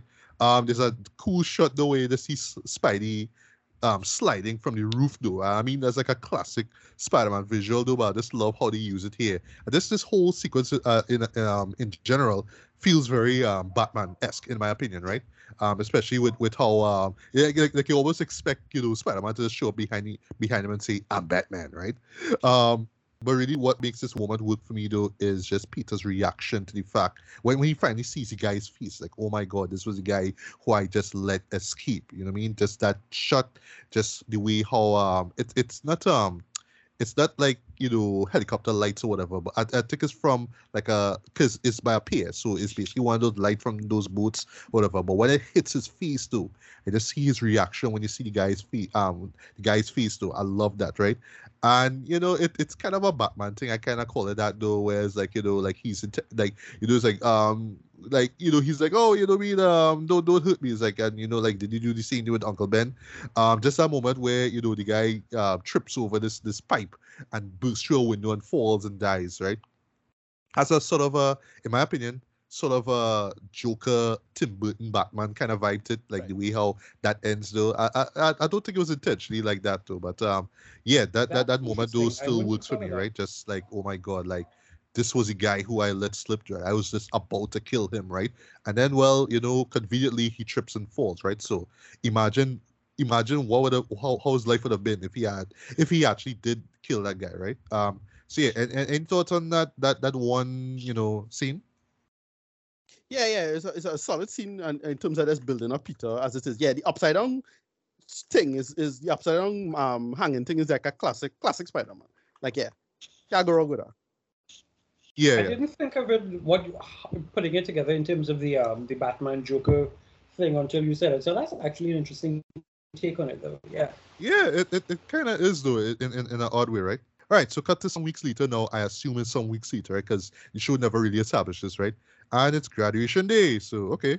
And conveniently, Mary Jane, this is the moment where Mary Jane dumps Flash, right? Like he apparently he proposed to her, and you know, while Harry's there, so he takes note. He's like, ah, okay, I have a, I have a chance now, right? Um, so inspired by by Ben's last words, you know, Peter decides that you know he's going to be the friendly neighborhood Spider-Man, right? And off screen, he creates the Mark II costume, right? That's all I call it, right? And we get this this pretty fun montage, which um, Great which montage. you know, yeah, great, yeah, great montage, right? And one thing that you know this this show nails, right? And of course, you get it with the the subsequent films too, right? Is just the the scope of you know when you see Spider-Man's movements, right? Just those wide shots of the city, how the camera just follows him throughout. Though, it, it's just so dynamic, so thrilling. Every time I see them, and you know, just once again, you know, Danny Elfman's music throughout these moments, though, I just get chills every time I see them, right? If there's one thing a Spider-Man movie has to has to nail, it's just creating the feel of wow, this is how it would be, you know, to to, to be Spider-Man, right? It just Right. the the exhilaration of doing that, right? And, and you know, I just love how this montage, you know, always intercuts with you know people on the street, and it's you know, is these New Yorkers talking about, hey, is this guy, this web swinging guy, who's this guy, right? Um. But yeah, points for Lucy Lawless too, who comes Yeah. with the cameo where she says, "Guy with eight hands sounds hot." So Um, like when I watch it, it's like that. That's McGill, you know. That that's Xena right there. I love that. I love that. They had a bunch of, they have a bunch, like in retrospect, they have a ton of great cameos in this in this franchise. Mhm, Jim Norton in this. People like Jim Norton, like all these little side comedians, little small people, like, oh, he in this. And um, man, we was in the second one. It's like, all right, you know, they're funny, but like, yeah, they're all his friends. It's funny. Yeah, to e- even Joel McHale, you know, we Joe was McHale the was the second second one. one. I was like, Yeah, what? yeah. You was this, you know? yeah, yeah. Or I, I, just lastly on that sequence, um, I don't know if you have, if y'all have anything to say about the Tracy and um and, and Daniel. Um, I love the gu- the guitarist on the subway who's doing like this Oh, this yeah. folk version of the Ju- '60s Spider-Man theme song. Right. I love Dresses that. like a Brilliant, brilliant. spider, looks like a bug. bug. We, we should all just that. give him one big One hug. Hug. I It's the- love that. That is that is pure New Yorker idea, there, Trent, you know. Yeah. But yeah, it's the it's the two sides that I uh there's two characters there that I actually quite dig there. It's the absolute exuberance of the woman who's interested in his tight little ass. And Yes. then she then you got familiar though. I don't see I, I don't know who but- she is, but it's just the, the overjoyness in her face around just tight little, and the guy who is, the guy who is like, you know, I, I, I don't like him. He sucks, and and and and, and I, I, I think don't that, like that's him. Jim Norton. So it's like the, the, just those two, because I mean, seeing Lucy Lawless, it was like, oh my god, it's Xena. So Right. you know, immediately. But that cut between those two, for me, is hilarious. Yeah, yeah, indeed, right. All right, so let's let let's talk about the awesomeness that is J. Jonah Jameson, Yeah. and just the So- so perfect like, uh, timing That is of him perfect, showing yeah. up in the film. Perfect Yes, casting, you know what I mean, by J.K. yeah. Simmons, Oscar winner, of course. Um, his opening lines are so brilliant. Who is Spider-Man? He's a criminal. That's who he is. You know what I mean? Yeah. I love that, right? Well, Um, uh, I need to s- I need to say this. There's only one other actor who I thought could have pulled off Jameson, R. Lee Ermey, the drill Yeah. sergeant from yeah. the um, drill sergeant yeah. from he, he, Full was- he was still Jacket. alive back Right. then, right? Yeah, I Right. he was still alive back then. Um, I know he passed away. But yeah, the yeah, person- yeah. The, the person, the other casting I had was some um the guy who played Doctor Cox some Scrubs, um John Mc, John C. McGinley. He's a he's a J. Jonah Jameson type in my opinion as well. Oh right, right, right. Yeah, yeah. Um, also speaking of RIPs, boy, um, boy Bill Nunn, aka Rita Yeah. Raheem, right? Yeah, Yeah, he's there as your sister Yeah, as well. right. Also, um, Ted Raimi as a sister there too. I always thought that was funny that he's there, right? And he's always calling him like, "Yo," you'll be like, like, um, Yeah, but- always call him to attacks. Um, Yeah, like he's always showing up to, to, to tell Judah something. Judah just says something quick and then he just goes back to his office. I love that. And then uh, with his Doctor Strange, it's taken. It's a nine. Yes, that that that's in the that's in the second film. Yeah, Yeah. yeah. Where it's like, oh, Doctor Octopus. Yeah. Uh, th- yeah, that sounds like crap. Doctor Strange. Oh, that's taken. I was like, ha ha ha. Kevin Feige, you saw that. Okay, I saw you. I saw you. I saw you saw that, right? it's Um, coming. It's coming, right? It's I, coming. I just love his his bit though, where oh, and by the way, also points for the movie bringing up Eddie Brock of all people. It's like, oh, Eddie. Brock was was unavailable. You know, what I mean something, Right. something, something, mm. right, right. But basically, I just love the whole setup where you know he just wants pictures of Spider-Man and you're willing to offer cash, right? And Jonah's last line in his sequence, though, round of applause. He doesn't want to be famous. Famous. I'll make I'll him make him infamous. infamous. Round of applause. Cigar in the mouth love at all. Love that, love that, love that, love that, love that. Yeah, Ed, Ed, any thoughts on any any more thoughts on you know the awesomeness of of J. Jonah Jameson? No, no, no, no, no, no. no, yeah, no. no, yeah, absolute, absolute perfect casting. Just he, how he does work and thing. Uh, so, sometime later in the film, they really do this great. He's really a good guy deep down thing, and I really love that. Like there's a little, s- small character beat. You know, you can sell out Peter. like, That comes later. Uh, he doesn't. When the, Yeah. when the, when the Green Goblin busts into the office. Exactly right, yeah, and he, um, you know, you know, is he one of these bosses who will just lay his life down for his, his employees? You know, sure, right? Like it don't matter because it's just a simple character beat. He could have sold him out. He didn't. Love it. Right, right, right. Yeah. So while all this is going on now, so we have to see where the lives of you know Peter and Mary Jane and um and um and and Harry you know are right. So so MJ basically is working at this um at this diner. Um, you know Harry's doing his thing as well. Actually, Harry and, and, MJ are together now, and Harry so dread he didn't even bother to tell Peter, even though they're rooming together in in, in this this penthouse suite, basically at his um dad's place, right? I, I, I mean, come on, man, Harry. Like like like, what kind of friend you gonna make, right? Um, and then well, you know, Pete. You know, he's trying to figure out what um to you know he's, he's still trying to find a job, right? And then he sees on you know the Daily Bugle, uh, you know, reward for photos of Spider-Man, right? So you know we get another um great sequence where basically um where where Spider where Spider-Man, sorry, you know, takes pictures of himself, right, while he's fighting these um these these bank robbers. Well, sorry, well these these armor truck robbers, basically, right? Um, and this is where we get the moment where, where Norm, yeah, yeah, yeah, basically, right. And this is where we get the moment where Norman um Osborn pretty much gets shafted by the other board members. They're just like, yo, we just don't want you anymore. You know, we we we going through some changes now, so yeah, we just need to kick you out, right? And after it's- he it's- totally it's- destroys Quest Aerospace to make sure the company stays afloat. Right. Yes, yes, yes, yes. He he he does that whilst wearing the the um the Green Goblin outfit um early on, right?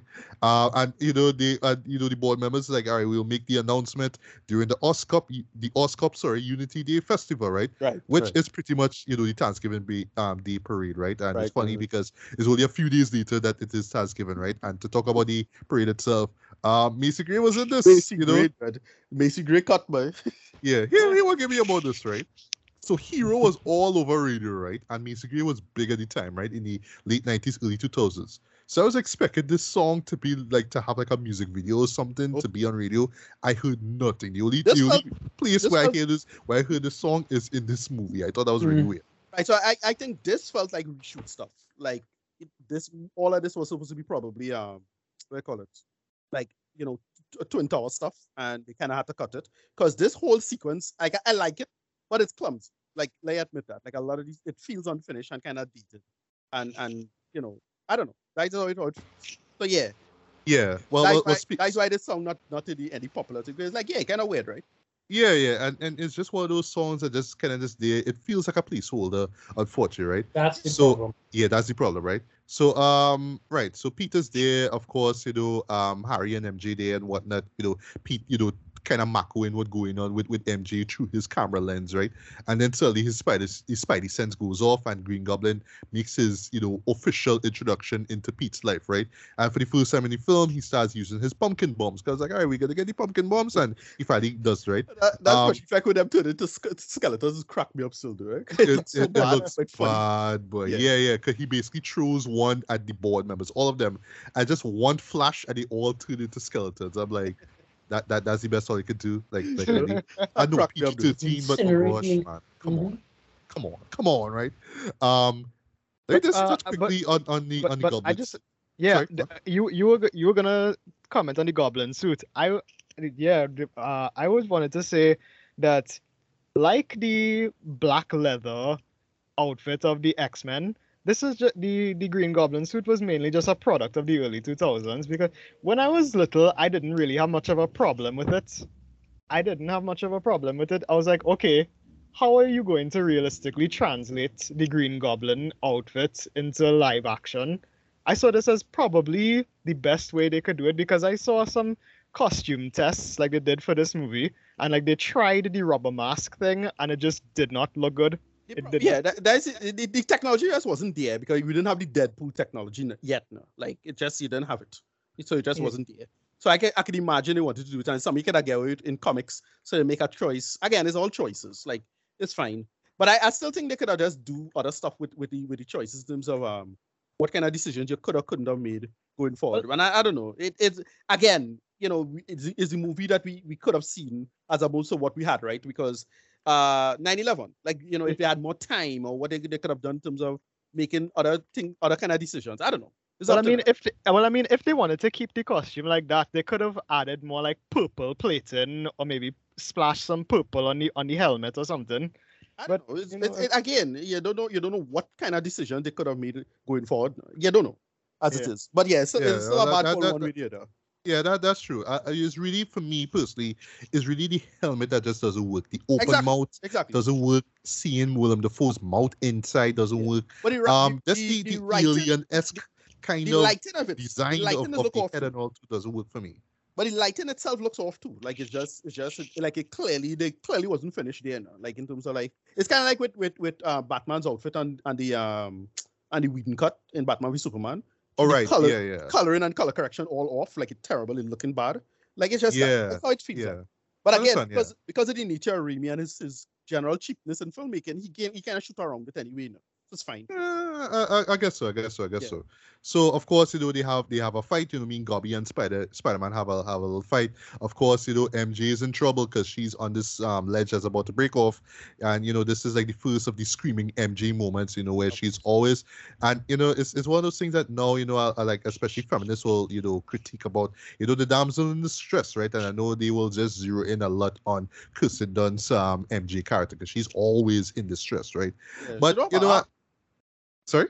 She doesn't she doesn't have a workable arc in that sense. I mean, it's still tr- framed from Peter's perspective. Can exactly. just- You know what I mean? I, I have to save her. That's it. That's Yeah. it. I have to save MJ. Full stop. be, be, even before, just a little before that, can we just touch on the very annoying child? That's because to this day, anytime I watch that, What? I understand fear can meet. I know fear can make you freeze. And this child just stands up there and watches entire dumbass balloon. Going Falling crashing down. What, what, what is making And that then- scene so funny, Tracy, is the is the wind that's blowing on his face. On Jack. his face. He's seeing this breeze blowing on him, and he's just like, uh, uh. It's like the God, lowest it's bad. expression on his face. But yes, yes. No, but but thanks for bringing that up too, boy. Like when I see that again, I was like, "What? Like, dude, you're just there basically for Spider-Man to swing it and see you, bro. Like, this, this is this why you're there? Is this why you're there? You know, whatever, right?" Um, afterwards, right, we get this brilliant piece of acting from Willem Dafoe, right, where he's doing the whole Jekyll and Hyde thing. You know, what I mean with Norman Osborn and Green Goblin. This is where basically Norman learns about who the secret identity is, right? Uh, is right because they pretty much play it off like, "Oh, I don't know who who who killed the board members. Was that me?" Ooh, and all that kind of stuff, right? Right. I mean, yes, it's done with a mirror and all that kind of stuff, but just the acting and just that that sniveling voice and just just the guy's face, just just just Willem's face, like I mean, like and and speaking of Green Goblin, though, um, so so so J. Jonah Jameson is the one who come up with the name Green Goblin. Uh, uh, that that that's just it's, it's a nitpick of mine. Like, oh, he's the one who come up with the name, so oh, let's Yeah. call him the Green Goblin. In the second one, oh, let's call him Doctor Octopus, right? I mean, uh, Well, I don't so, I don't so, mind. so why why can't the villains name themselves? I mean, No, they won't. That'll make Uh, it no, sense. why? no, why? That's like a Let's stretch. Why would a it do that? I, I want to be a folder with- villain, right? What is going to be my name? No, I have no uh, name. I just want to be a villain. Dude, name No. yourself, bro. That's So why would it, why the would you name yourself? That'll yeah, make it yeah. If, Yeah, if a because- hero could name himself, why a villain can't name himself? Just see. No, why, the thing is, the, the Carnival Barker shitty newspaper guy is supposed to be the one coming up with these goofy names. It's like Wacko Jacko. It's like that. It's the same thing. Yeah, Like because like Okay, I, I, I, I got that you. The, the, the sensationalism of it. I, I got you. I got Exactly. you. Yeah, that's the idea. Yeah, my that's thing helping. is, What- if He's let's selling, maybe running our Ragnar. So it's like, Yeah. yeah. One thing though, um, uh, Aquaman. Rem- rem- remember why they don't? Why the supervillains don't name themselves? Watch Aquaman when Ocean Master's like, "Call me Ocean Master." It's like, yo, this is not working. this is that is why supervillains don't name themselves. Yeah. And um, speaking of, of, of Jonah Jameson, right? So a moment that I legit forgot about, right? And I won't lie, it made me jump, right? So this is where Pete comes in now, and you know he's giving all these pictures, like, nah, I don't want them, and you know, just get away from me and all that kind of stuff. Or, or I think he's, he's he didn't want to pay him that much money, right? So at the moment as Peter leaves, Joe, you see Jonah's cigar is thrown through the window behind him, and it just lands in front of him, right? And then boom, yeah. a Green Goblin just blast through the window. I'm like, Yeah. what? Yeah. I forgot about that trip. I, I, I can't remember if I jumped when I saw that back then, though, but I probably would have though, the, see that for the first Yeah. time. Holy crap. And, Um, there's another there's another funny meme involving that and, and at me. Um, so everybody's making Oh, uh, oh, I'm gonna get to the Aunt scene. right. now. Yeah, gonna get I'll, to that, right? I'll make yeah the meme. I know the meme as well. There's a really Yeah. funny meme as well. Yeah. Right. So so basically Green Goblin wants to know who's the photographer who, who's taking pictures of Spider-Man, Right, right? right. Um of course, you know, Peter's there, so you know, Spider-Man shows up to save Jonah, right? Um and Gobby unleashes some sleeping gas, of course it knocks him out, Which- right? Which was kind of dumb, but. Yeah, it, it is, it is, a, little, a little too quick, but. Yeah, go ahead. And and basically it's just Gobby just basically talk to him, like trying to persuade him to pretty much join the dark side, right? And you know, Right. he has to fly off like This all right, this- gotta give you time to think about it, right? Like, This is interesting. Yeah, Okay. this is interesting. So you talk about how we we better than everybody, and they'll try to tear us down and all kind of thing. Yes. And yes. I, it, it's such a like weird turn for Goblin because like yeah, I know Goblin's supposed to be like, like he have a mental health problem and he's rich, but like they decide to do the whole Randian rich businessman Edward, you know, um, rich businessman thing now, you know, Ayn Rand thing. And I was like, wait, is this a nod to Steve Ditko or something? Like, why make Goblin like this in this movie? It's such a weird call, like have him be like this. Well, we, we're super people and we're better than everybody, kind of thing. What? Yeah, Like, it's, it's, it's kind of weird. Like, And the only the I, only I explanation. show was reaching towards something. They're just trying to reach Right. for something more, No, right, but more, and right, again, more existential in a sense. Was like, well, only- Spider-Man, right, do like, right, Yeah, exactly. But my only explanation is that is, is objectivism, and it's well, if you know who Steve Ditko is, he's very instrumental in creating Spider-Man. Uh he was an objectivist. Like, okay, that kind of makes some sense. Like his his worldview and philosophy, yeah, that kind of stuff. There. And I wondered, I wondered, I keep thinking if that was an homage to him. Like that was the homage to him instead of just mentioning his stuff. I don't know. That is a all right, weird. all right. It's a real, Yeah. real weird. It's kind Right, of so- full circle when you think about it, coming later on into No Way Home, Right. because this the, it's not the same speech, but it's the idea of that speech that he then Right. gives to the room of villains that Yeah. Electro takes. You know, we're gods. We don't exactly. ask. It's a to. villain speech, right? Mhm. Yeah, yeah, it's Yeah. a typical we better than everybody else on and we better by the right of kings or nature or whatever it is, right? Usual it's, it's not objectivism, like uh, if you know the worldview, right? We're just, a product, we're just a product of natural selection, man. or whatever, right? And it it they make it work for what it is. But it's like it's such a but it's it, it's Steve Ditko though. It's like it's such a blatant Steve Ditko conceit. I don't know. Like it like why?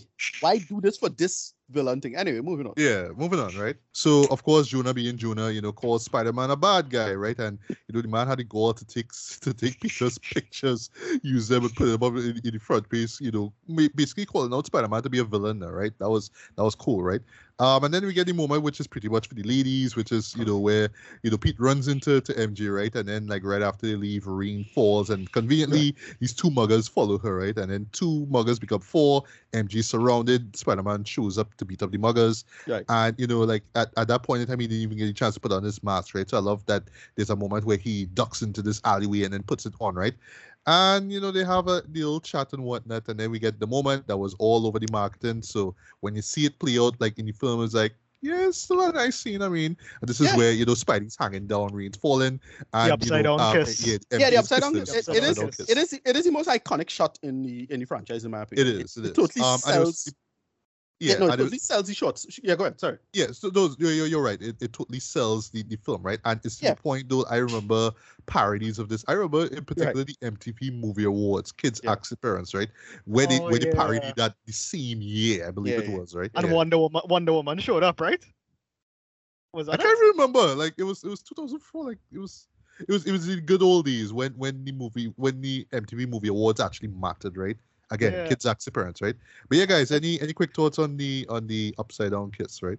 Yeah, yeah, it's, it's, it's it is the most iconic shot in, in the franchise, like in my opinion. Like that's the thing that sells the thing. It's not the best scene or best sequence. It's just as a shot, just as a was- okay.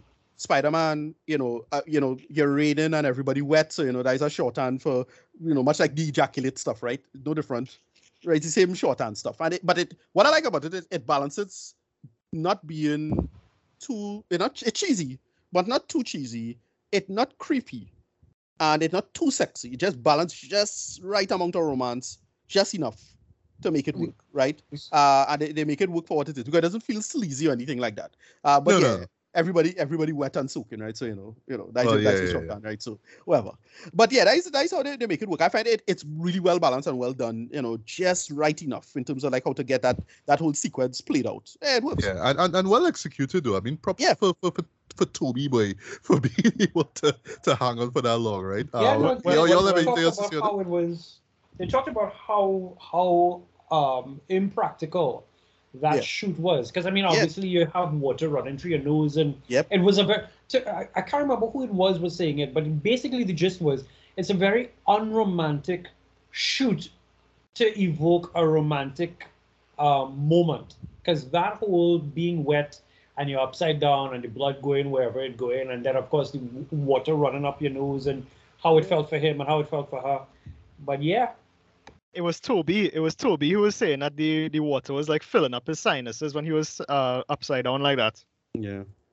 Oh but- god. right right right right I, I I would have given up, Jed. You know, give, given given how how easy my sinuses is razor. But anyway, right? So But um, yeah, now, now But this, What, yeah, that that that that whole that whole scene is iconic. The whole movie is iconic. There's a lot of iconic shots in the film. But one thing I want to crap on the scene for is Mary Jane. Yo, you you going up with Harry, and I understand things are maybe a little bit on the rocks. You're you're flirting with Peter uh, a few minutes ago, and now you're kissing Spider-Man. Mary Jane, Mary Hey, Jane. hey, to be fair, he did save her twice, right? Uh, whatever, whatever, whatever. Mary Jane, Mary It's Jane. the two thousands, guys. I mean, I mean, what, what you gonna do, right? What you gonna do? Um, so up next, you know, we have you know the um apartment building scene. This is where you know this up this random apartment building is on fire. Um, um, Spider Man decides to go in to save the day, right? Almost said Superman. Oops. Um, and you know. It's it's just the setup of it all though. Like here of all places is where Green Goblin's hiding, and the way how he hides is, oh, you know, what, I'm gonna dress in this this old shawl, right? And I'm gonna you know, go "Ah, be like I'm some old lady, right? You know. But like execution wise, it's kind of sloppy, right? Because it's like, oh, you know, we like, uh, what do you think about my offer? Like, you know, he's trying to bring up the whole offer thing from before the, and you know, uh, and Spider Man is like, never that that kind of vibe now, you know what I mean? But you think they'd pick a much better situation to to bring this up, you know what I mean? Like, you want to do this in the middle of this fire where it have like a few people who need saving. But anyway, right? But it but Um, it does lead it does lead to it does lead to a really good uh fight sequence. So That's what's gonna bring up, right? Especially that slow mo though with the spinning blades. Like Yeah. even the, when he saw it in the trailers, I was like, all right, that look hot, that look real hot. I love that, right? But the ending of it is, is kind of goofy with the where where, where uh well you know Spider-Man ex- escapes of course, right, to avoid getting burnt, right? And you know Gobby saying, no one says no to me. that is so goofy, in my opinion. But yeah, Yeah. any, any thoughts on that scene? It is cheesy though. It really is cheesy. Like e- especially in the line at the at the Unity Day festival when Gobby is like, "We'll meet again, Spider-Man." It's like, yo, th- this is really yeah, cheesy. really, really cheesy. Yeah. There's a cool moment actually where Norman realizes that Peter is Spider-Man. Though it's you know the whole thing with you know there's some blood, but some blood drips, and you know you know Dorbal's wondering where it came from, and then there's the Thanksgiving dinner that they have at his place though, and Aunt May is there, and you know he notices his gash on, on, on his arm on his arm. It's like where you get that from? It's like oh I was on my bike and it, I and I fell right. So you know great little reveal there. You know what I mean in terms of you know was it a bike messenger who clipped him or something along those lines Oh, right, right, right. Yeah. Bike Master who clipped it, right? Because at the time he didn't have the bike, the little dude bike thing in the second movie as yet. Okay, oops. I, I forgot. Oops, right, right. Uh, let me let me just talk for a bit about the Aunt May prayer scene and just how dark it is. But it's darker. But at the same time, you're I just kind of smiling at how menacing it is, right? It's as she says now, but deliver us, and Go- um, Gobby just literally blows a hole through her bedroom window, Dre. Right. So the and meme Aunt is like, the meme with is deliver us. right. Yeah, so everybody the joke with this is the meme with this is she got her back blown out. Oh god. Oh, Oh god. Oh god. I was oh, like, I was like, Gobby, why didn't you kill her? You know? you know.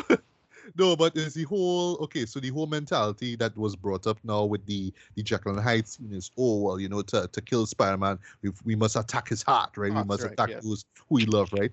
But what the moment that really makes it dark though is his finish it, finish it, and she's like from, From evil. It's the finish it that makes it so brutal, boy. But other than that, the scene is two over the top. It is really over the top, but I love it though. I love it. The two scripture verses used in this film, I always l- chuckle to this day um, how it is used. And then the notion of suffer the little children coming later on down, which has a different connotation. But the idea that of how Goblin uses it has always been something that cracks me up, both those times. Um, and thank goodness she survives to her. But um, you know, in, retrospect, I would have lose the those eyes, those horrible yellow eyes. I would, I would have lose that line. It's it's just it's just it's just a lot.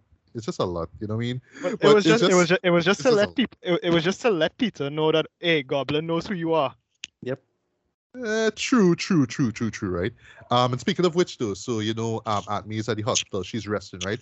Um, MJ meets with um with Pete. You know, they and he he finally reveals that he loves her, but he kind of talks about it through the perspective of you know how he describes MJ to Spider-Man, right?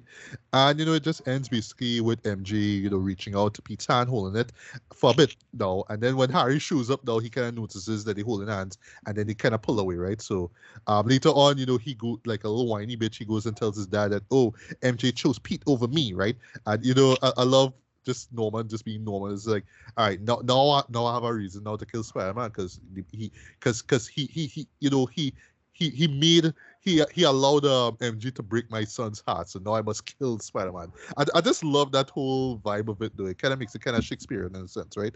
Um, so he kicks off his plan now by kidnapping MJ and putting her basically in the top section of this um I believe is the yeah, well this bridge basically, right? But I have And- to, I have to ask Uh-huh. for, for those people who are Spider-Man comic book fans and who went to see this movie in the theater, how many people went, "Oh shit, are they really Yeah. gonna do this?" When, yeah, they when do the- this Gwen Stacy thing, yeah, yeah. the, the Gwen Oh, yeah? Stacy death. Yeah, yeah. Yeah, she when- definitely do Gwen Stacy thing, yeah.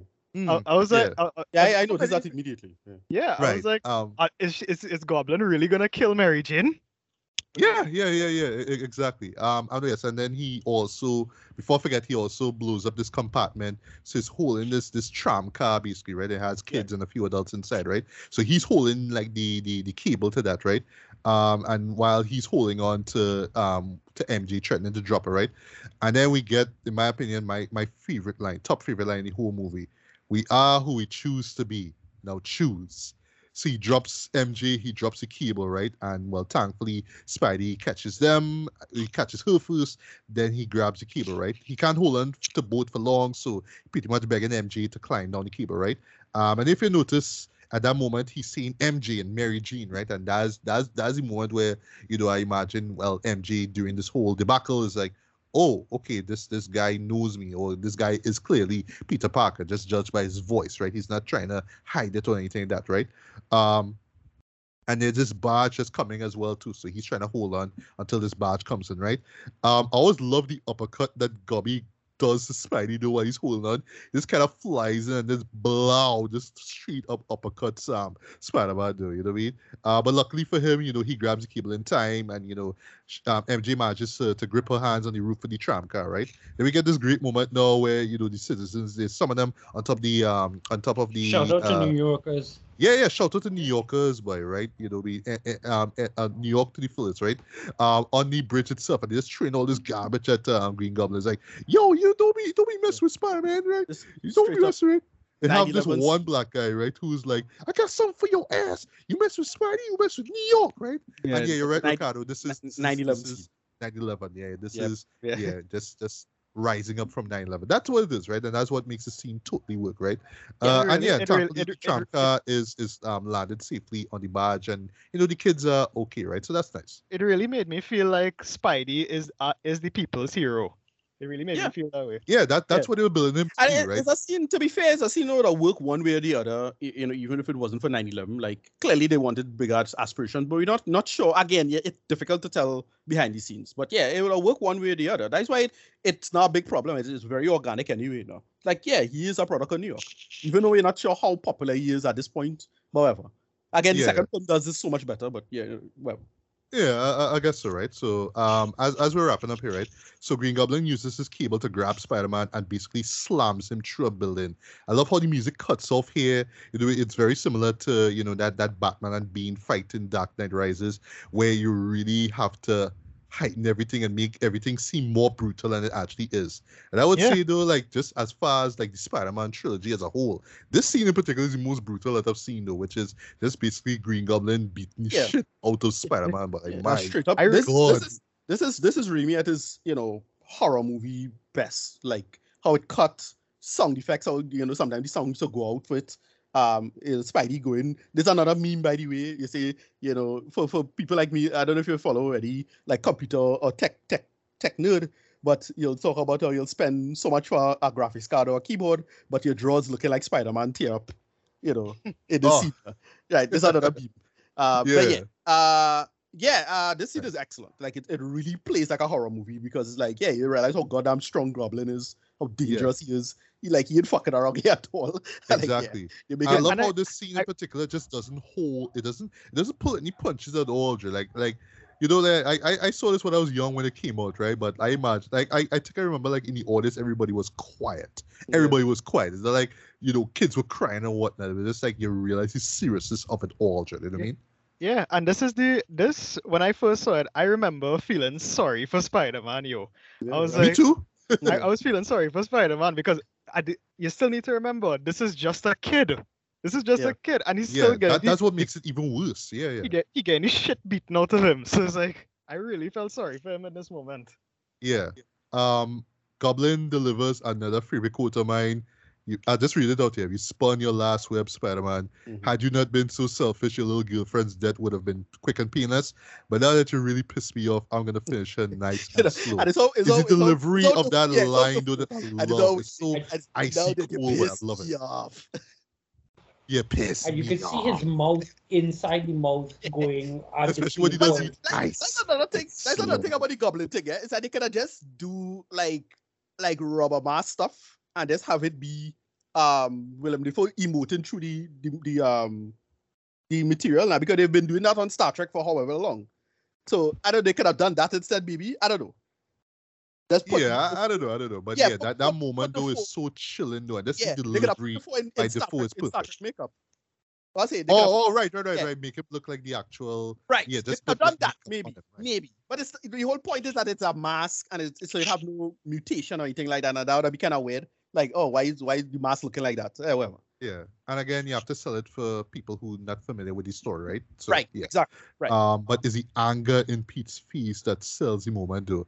And Yeah. yeah, though, like the man literally bring the wall, well, basically a broken part of a wall Yeah. down on Gobby Dread, and Spidey just sat, like just literally kicking ass, and it's like yes, you know what I mean. But there's a moment where Gobby's like, Peter, stop, it's me, right? And then he takes off Yeah. his mask, and you know he's just kind of talking like, you know, it's Green Goblin, he's been talking to me, right? and you know, you know, it's the whole, you know, he, he, I didn't want to do what he was telling me to do, all that kind of stuff, right? But it's a nice deflection because you know he presses a button and then he activates the glider, right? Of course, Spider-Man with his um Spidey sense picks up on it, so Yeah, he does a flip, he does yeah, a back God- flip, and then no, but well, yeah, the blade and the, no, but the he- he glider lied. just sticking him. There's another line. There's another line. There's a be blind. Yeah. Godspeed Spider-Man. Hard. Yes, Yeah. yeah. But it's- and, and, oh yes, by there's the there- there- there's a, sorry, go on. No, go ahead. Finish what you were going to say. Yeah, um, there's a moment where you know the the, the Green Goblin side um flip um clicks in right, and then you know he says something about the whole father thing. No, what he says is basically, "I've Don't been like a father Harry." to you, be a son to me now, right?" And then Pete Right. responds, "I have a father. His name is Ben Parker." Yeah. love it. Round of Great line. applause. Love it, Great right? line. Yeah. And that's when the Spidey sense goes off and he does the flip, right? But is he is is how Willem Dafoe says, oh, Yeah. oh, he stuck to oh. And, ca- and again, it- this is some real, real, you know, Sam Raimi camera work. How the camera is looking like it's speeding up towards the towards him. You know, it's how they use it. Yeah, sharp. Yeah, and I love his his last words though. Peter, don't tell Harry, right? I Yeah. love that, right? So Spidey brings Norman's body, well, home basically, right? And Harry shows up. He goes, "What have you done?" Right? And then Yeah, you know, yeah. Spider-Man flees off, right? That's what starts off the whole hate between you know Right. between between Norman and um and um and Spider-Man, right? In in the second film, basically he learns who you know um Spider-Man is, right? But that's another story for another day, right? Um, and then we just get to the funeral now, on Norman's funeral. Um, Pete tries to console Harry, but he's all like, you know, Spider-Man killed my dad, and I must avenge him and all that kind of stuff. I, I love how you know his story arc pretty much ends at that particular point, right? Um, Pete goes to his um, uncle's graveside, which I thought was pretty interesting because I always kind of remembered, you know, the, the final moments of the film being centered on Norman's funeral, right? But yeah, he actually goes to his uncle's gravesite, and you know, MJ is there to console him, right? And then she reveals that you know she loves Pete, and you know she's thinking about him when she was in trouble, and they kiss and all that kind of stuff, and he always like, oh, all right. But this is a great bit uh, character moment here where Peter's like, you know what, I. I, I just want to be with you, but I can't tell you everything right now because deep down he feels, and he doesn't tell her that, but he deep down he feels that if he knows, if she knows who he is, then you know her life will be in danger, right? And see how that that that conflict is is more or less addressed in you know the second film, right? Yeah. So I love how he says, uh, you know, I'll always be a friend. You know what I mean? You know, uh, which is a great twist on the whole. You know, the hero gets a girl at the end of the film, Yeah, right? But it was like, I just, yeah, just, I just can't be with you right now. I'm sorry, right? I just love how he just kind of walks away. You know, just leaving her there. That's that's just great character development, right? I just Yeah. love how it flips the whole. Yeah, because he was, you know, this this um knight in shining armor. Of course, he's gonna get the girl in the end. But it's like, no, look at what I went through. I'm, I'm sorry. It's uh, now is not is now the, is not the time, right? Yeah, yeah. Um, and then well coupled, after the kiss, no, coupled, sorry. coupled, coupled with the ending narration, it, it really feels like Peter has come of age. Yes, yes, yes, yes. I love that, right? And then yeah, um, in comparison to the opening narration, it makes sense where yeah, his story is not the feat of um not for the faint of heart, right? Because yes, while there is exhilaration to being Spider-Man, there's a lot of sacrifice with it, a lot of pain in being that car um in being that that hero too, right? I just love how they nail that at the end, right? Um, and there's a moment like when when after while whilst um whilst Peter's walking away, where you know Mary, uh, MJ is like, oh wait, the kiss, cause like she recognizes it somehow. It's like, Right. oh my god, is he? You know, and it's stopping right there, right? I can and- tell upside down and right side up. I know, right? right. And in closing, now he does his final bit of narration, right? And then he ends it, of course, with "Who am I? I'm Spider-Man," right? Yeah. And then we get that final swinging Have sequence. Yes. swinging. God, I love that scene. great, though, great. I mean, they, they, they, they, they make it by far superior in the second film, eh, but it's still yes, great yes, yeah, it CG, whatever it it is. did, yeah, yeah. But still, it still looks great, I find. Yeah. And then you know they just come, you know, him flipping up to the to the um For flag, the American flag, to yes. the American flag at the end. And it's like, yeah, it's And- smart, and great choice. it's, right. it's how it's how Danny Elfman's music Yes, swells at that particular together, point. yes. Like when, like I, I won't lie, though. As get close to Montes, when I hear this music, though, when I see Oh, all me this too, imagery, me it too. just moves me so much, too. Yeah. Just as such a great way to end the movie, right? Then of course you hear, you know, Hero, which which ends off the song though. and by the way, points, points, points, points. At the very end, near the very end of the end credits, you hear the '60s Spider-Man team. Right, I was yeah. like, yes, yes, thank you, thank you, thank you. Love that, right? So in closing with you know this first Spider-Man movie, um, while it is not one of my you know all-time favorite um you know superhero movies though this is uh, one of the most enjoyable by far though this this was you know just the blockbuster you know it, it was just like just in a great it just came out at a great time though. Um you know with the blockbuster film and you know just with audiences started to get used to big budget superhero films that don't suck right? So it was within that that period. And, and it's from marvel as well too. So it's like yes marvel was on a on a on a rule with that one right? Because previous to that you know there was um there was x-men as well too right, Right. um but it was really the, the the timing of it that really makes it work though. Just coming out you know months after 9-11 so yeah he was that hero that we all needed right Um, in retrospect, you know, there uh, there are a few kind of cheesy moments, like unintentionally, unintentionally cheesy moments. A few narrative things I w- wouldn't really care for, but that though, it's what what really makes it work is the heart. Though there's a lot of heart to this, right? Um, the performances great across the board. Tobey Maguire is is fan freaking tastic as Spider-Man. Um, we could we could talk for days about just how iffy you know the the costume is, but Green Goblin just made for a formidable villain though. Only even though he is outshined to this day by you know Doc Ock, right, who still remains the best villain in this um Sam Raimi series, right? And lastly, um Sam Raimi boy, he just knocked it out of the park with this one, boy. You know, like I thought, well, you know, um Darkman was like going to be the first and last time he would attempt, you know, superheroics, right? But right, nah, right. here he just put everything. He just re, he just raised the bar so high with this film, though, and then of course he would just raise it even further with Spider-Man 2. By so yeah, this was a great, this was a strong start to what would have been a great, you know, superhero trilogy.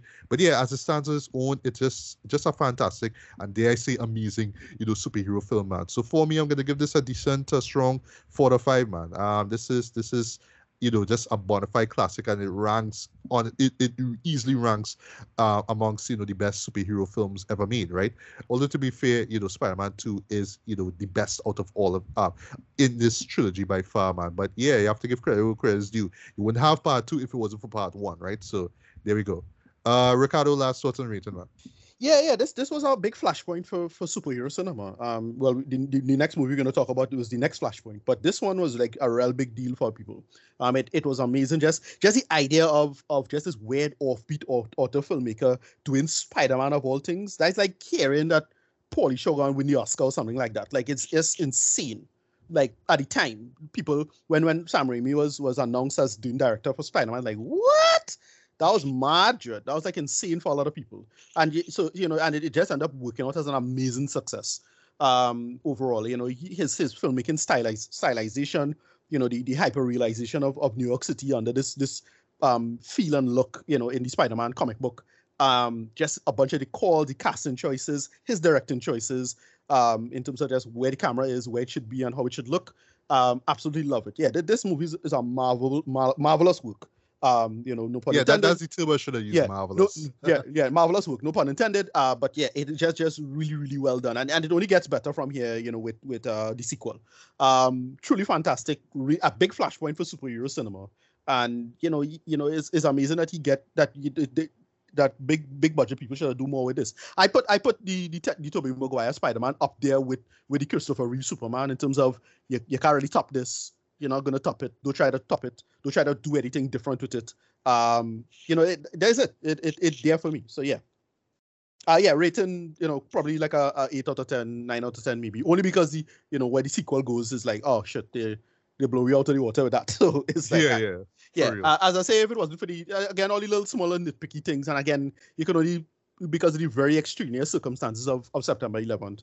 Um, you know you, you had to make that argument. But it, again counterfactual. It's next impossible to argue one way or the other. So um that's the only thing that is kind of hamstrung it kind of but you know other than if you ignore that stuff it, it doesn't you know break the movie or anything like that. Yeah. Absolutely love this movie Joe. right right. Uh tracy quick final thoughts and reason. I just, well, I'll give you my final ratings uh, first off. So it's it's really a four out of five for me. I still can watch it. I have no problem with it. It is one of those movies that I still actually very much love for what it is and for what what it was at the time and for what it is. The thing that I, I do with movies like this is that I like to go back and remember that Kevin Feige, you know, Kevin Feige was a, a producer, associate producer, and that sort of stuff within the Marvel realm before Marvel Studios came into play. Like even now, he's as listed as an uncredited executive producer for Spider-Man in 2002, and I think of where you know where Spider-Man started and where it is now, and knowing that like Kevin, because I'm not one of those people who believes that you know he knows everything under the sun, but he's been in this machine long enough, seeing Tobey doing his pelvis dance and all the other stuff that happens in Spider-Man 3, etc., etc., to know where to take a franchise moving forward. But I still have a great deal of love for the original Tobey Maguire Spider-Man. And I'm not gonna lie, when I saw him in No Way Home, I legitimately had feelings. So yeah, four out of five for me. And last but not least, Daniel, final thoughts and rating.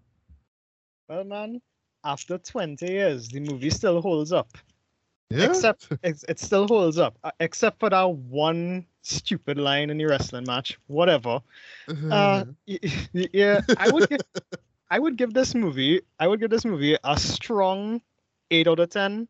I reserve in my nine for Spider-Man 2 because Spider-Man 2 was just, you know, a good follow-up, a superior sequel to a really good movie.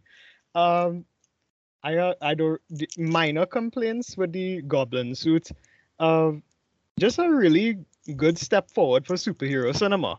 I mean, of, of course, we had Blade in 1998 that showed what was possible. Then we had then we had um, X Men in 2000, which you know, great stepping stones. Spider Man, the first Spider Man was also a great stepping stone, and watching the first Spider Man and then Avengers back to back, it was really, it was really wow to see how far superhero cinema had come from 2000 to, the, to 2012. I know, boy. I know, boy. That that is amazing. Yeah. So yeah, strong a strong eight out of ten. Thoroughly enjoyed it. Great, great uh, hero's journey. Yes, yes, indeed. All right, so let's waste no time. Let's jump in. Let's let's skip ten years now. Let's jump into the Avengers, right? So in Oh. this case, I'm gonna forego, you know, where I was back then when I first saw it, because I think all of us were pretty much in the same mindset. We were probably not so much in the same cinema, but you know, we we, we went in with the same expectations, and you know, the you know, this film definitely um, exceeded them, right? So what I will say though, just uh, as a, as an intro before we jump into the film, right, is how you know this because you know at the time right when when when iron man came out in 2008 right that was a big deal right? And you know Yeah. it was it was a, just a huge success. We had um seen it for the first time in theaters. Just had a blast watching it right? But it but you know something told us you know just stick around for the end stick around for the end because we were hearing scuttlebutt across you know the internet that you know we have something coming up in the end you know Yeah. that's where we got that moment where, you know, with, with Robert Downey Jr. as Tony Stark, rest in peace, Tony Stark, um, you know, meeting Nick Fury, played by, you know, the incomparable Samuel L. Jackson for the first time, right? And just the mere fact that it's Samuel L. Jackson playing Right. Nick Fury, that blew my mind, right? I know Yeah. it's the same thing I, I, you I, know guys, they, right? I know they planned the scenes for that in the comics a while before, so it was like that big of a shock. But like, oh shit, In yeah, the Ultimate, yeah. yeah, yeah, yeah, the Ultimate Universe. Oh, right. Yeah, yeah, Yeah. you're right. Yeah, yeah, And yeah. it, what, what, what was shocking is that uh you know they actually go and like pull the trigger on that now. So it's like oh shit they actually doing it. Like even Sam Jackson for one, I was surprised. Like oh okay like they, they had it they had been they had him in mind for a hot minute now. Like yeah, ah, yeah, yeah. Um, but it's when he dropped that line, just that phrase, Avengers Initiative, I see. right? I will I never forget the audience I was with, me and all too. We were like, like just screaming down Yeah. the place. Where we Yep. were so excited, right? Of course, we had to wait a while, you know, we- for the for the, for the films to drop, right? But um, you know, it, it, it was fine, you know what I mean? Because we we knew that this thing was gonna happen. We wasn't sure how it was gonna happen or when. That that's the thing, right? But It was worth the it was wait. coming. It was worth the It wait. was, it was, right? So you know there was Iron Man 2, there was Thor, there was, you know, the Incredible Hulk, right? And of course there was Captain America, the first Avenger. I'll never Right. forget because you know we, we we we got used to this used to this by now. We waited Right. till the end of that movie now, and then we saw the promo basically for the Avengers. yeah, it was basically a trailer. it was a trailer. right. No, was like, uh, "Alright, that- that- nice, I nice, remember nice." I remember I remember being in, in Trinity for that. Uh and, Oh, me and- too, me too. I was Yeah, yeah, I I went went there to see too. Yeah, and so it was me and my brother and a bunch of comic nerds who is who's always been up in comic shit for all the time. And I remember the, the woman, the, the woman who was the like either she was the janitor or, the, the oh, usher, I forget what she was.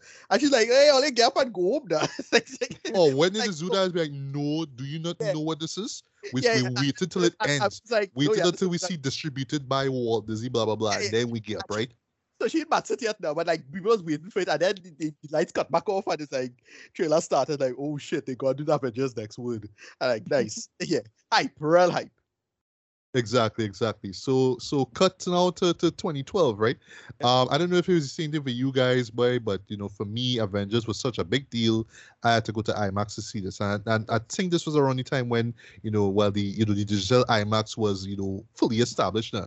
So yeah, this literally was the first film that I saw there, right? Went Right. with a few friends, went to VIP, so we were in the back, we were at the back with the, the leather seats and all that. And we were just enjoying this movie from top to bottom. Like this was just such a still to this day a crowd pleaser of a film though, and yeah, it's still to this day. Just looking back at it ten years from now though, it just amazes me at how much they got right though. And uh, why saying this though, before we get to your quick thoughts on you know this experience of watching the film, is that there was so much room for it to feel. Eh? But yeah. thankfully, because they just took their time, they built the characters. They didn't just throw everybody just in just like that. You know what I mean? They gave enough time, right? And even though you know they Justice League. Justice yeah, yeah, yeah, exactly, mm. exactly. They didn't, they didn't try to jump the gun and try to do too much, like say Justice League, right? Right. But yeah, they took the time to build the characters, and even if some of the films didn't really land as well as all that, right? Like Iron Man Two, for example, Right. This film in particular still give you enough character moments for you to be like, okay, this is why I should care about this guy. This is why I should care about this character. This is why this character needs to be in this film. And that's one thing I absolutely love about this film here, Trey. So um, yeah, Ricardo, you know, just just um quick experience with uh with with this with this movie here, The Avengers. Right. Yeah. So I don't, it wasn't my first IMAX film. I think that was John Carter, which was like uh, we saw sixty dollars, whatever. Oh, oh wow. Uh, yeah. Oh wow. wow. But uh, all right. I know. I, I don't remember why I didn't see it because I was in these states back then. So okay. Right. Yeah, I, I I did I did I, I probably would have seen it then. I was like, uh, nah. right.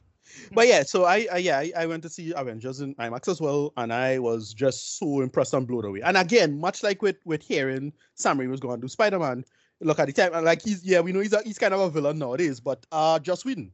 Yeah Josh um, Whedon though like yeah, yeah Firefly Josh Whedon yeah exactly. Though. he was he was a person. Like I, I was never the biggest biggest Buffy fan. Like I like Buffy but, I mean, but yeah. I was a very big Angel fan right? Absolutely loved oh Angel. okay okay. And I, I I was a big fan of Angel and how, how that show was playing itself out and I was enjoying a lot of that. And then I absolutely love Firefly as well right? Yeah. Uh, so and, oh he, well we had to mention Serenity bro. Well, Serenity. I, that was even great that, that, closer to that series. Yeah, great. Yeah, that, it, yeah, that kind of operates like a season finale. Um, who and this fella, well, this fella coming in, this was the operative in that. Um, I call him, Gosh, Mordo. I forget the actor name. She, she would tell you. Ch- Ch- yeah, Ch- yeah, Chiwetel Ejiofor. Right. Uh, yeah. Uh, you know, it, it's a film that just come together so well. Again, hearing Joss Whedon's name on it, it's like, all right, well, perfect. This is like exactly what we needed to do.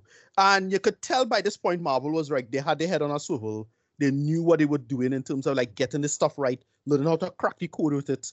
Um, we still, I was still like hesitant about a cinematic universe and if they could really make it work. And mostly because of just seeing Iron Man 2 on the first tour.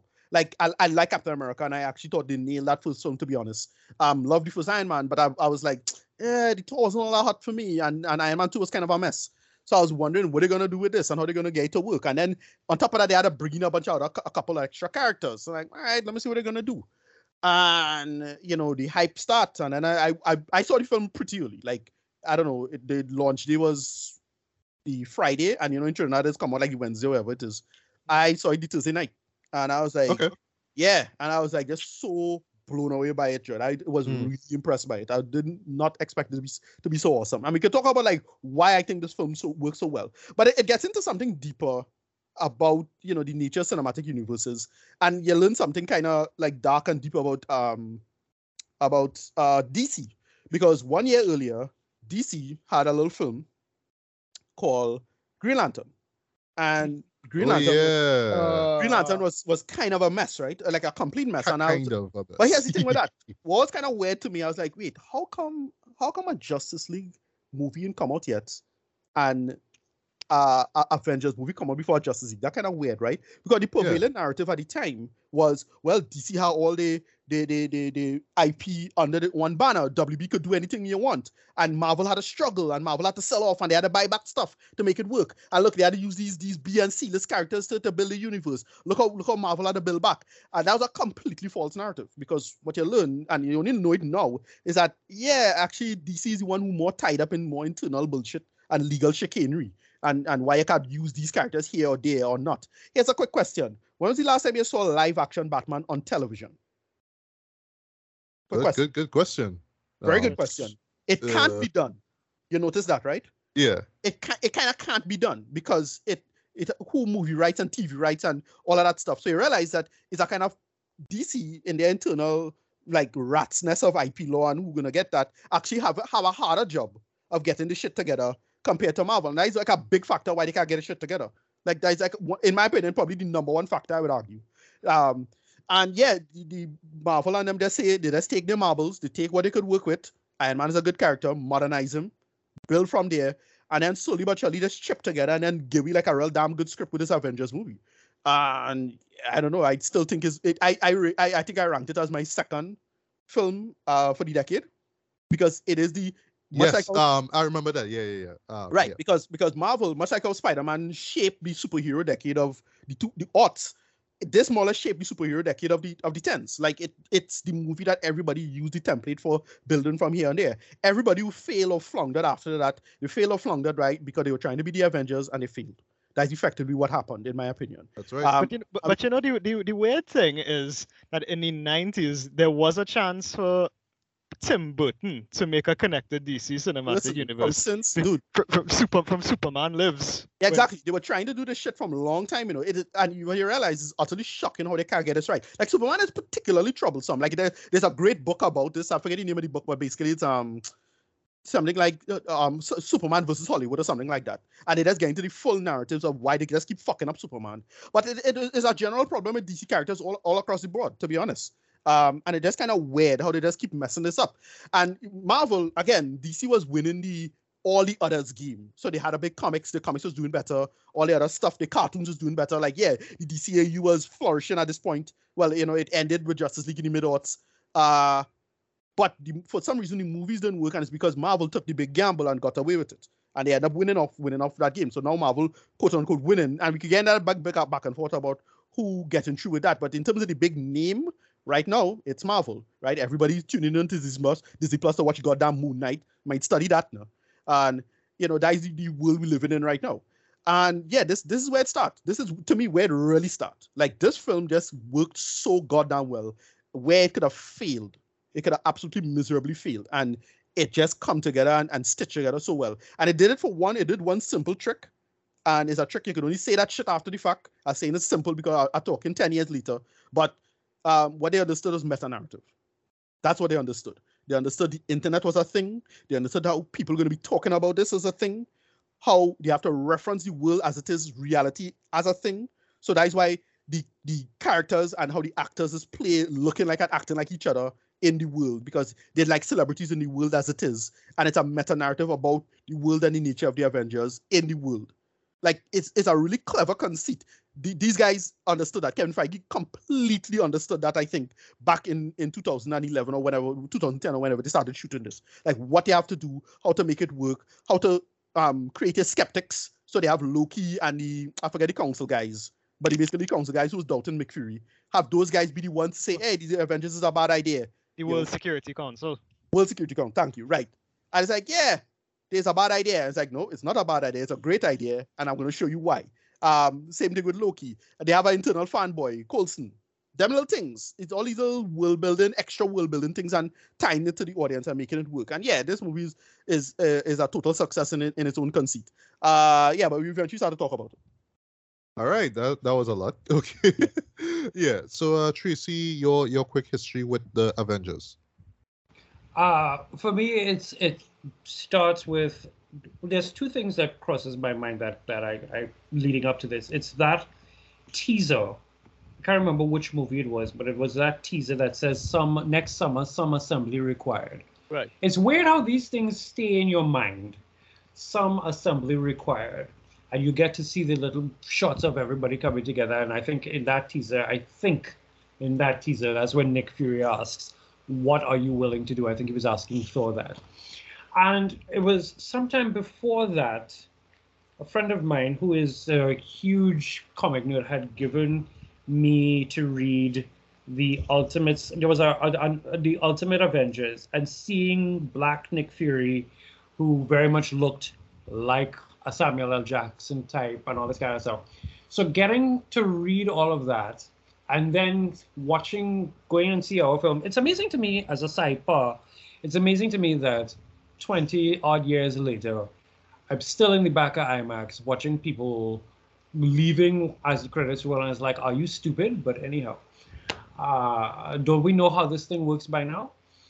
And going in and sitting down and seeing the Avengers, seeing how this thing played out. This was, I mean, like everybody talks in terms of like their favorite Joss things, but one of my Joss things is Dollhouse for all intents and purposes. Right. Dollhouse was right yeah. was something that I absolutely love.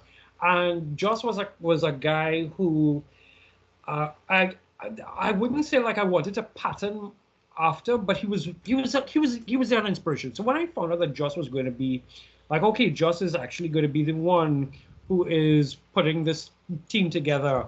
And I remember the, the Comic Con hype, and you had all of them coming out on stage, and the music, and the whole leading up to it was just, it felt like a celebration. And it's one of those things, you know, we could talk about this at some other point in time, but it's one of those things that kind of um, slightly aggravates me as I move further along in the MCU because phase one, there was something about phase one, not just the idea of will this work, but you know, I've I've complained enough times to people like I don't need too much skittles, and I feel like sometimes the jokes can be overbearing. I feel like sometimes it's a it's either way too bright or some sort of randomness of the other. But phase one on the whole had a vibe where it was like, this is the right amount of humor, this is the right amount of action, this is the right amount of storytelling. And Avengers was able to pull all of that together and put it in a nice little bow and wrap it. As a side thing, I to this day still walk around like when somebody calls a Zoom meeting and I don't really want to be in it, you know, be like, I recognize that the council has made a decision, but since it's a stupid ass decision, I have opted to ignore it because you know it's it's stuff like that. So that's my little rambling there on heading into Avengers. All right, and lastly, Daniel, your history, quick history with the Avengers. Well, uh, my journey starts in 2008 when I first saw the first Iron Man movie, and a lot of people, I admit, were kind of skeptical of it because it's like Iron Man, who's Iron Man? But me being a, a kind of a comic book fan, is like Iron Man, the arch enemy of Mandarin, and all these and all these little things. But um, I went in and I was utterly surprised. Like, yo, this is actually a really good movie. Then Iron Man two came, and I have my own ideas about that. They should have given Jon Favreau some creative freedom. And instead of shoehorning Shield in there, they should have just made a Shield movie with Black Widow, featuring Black Widow.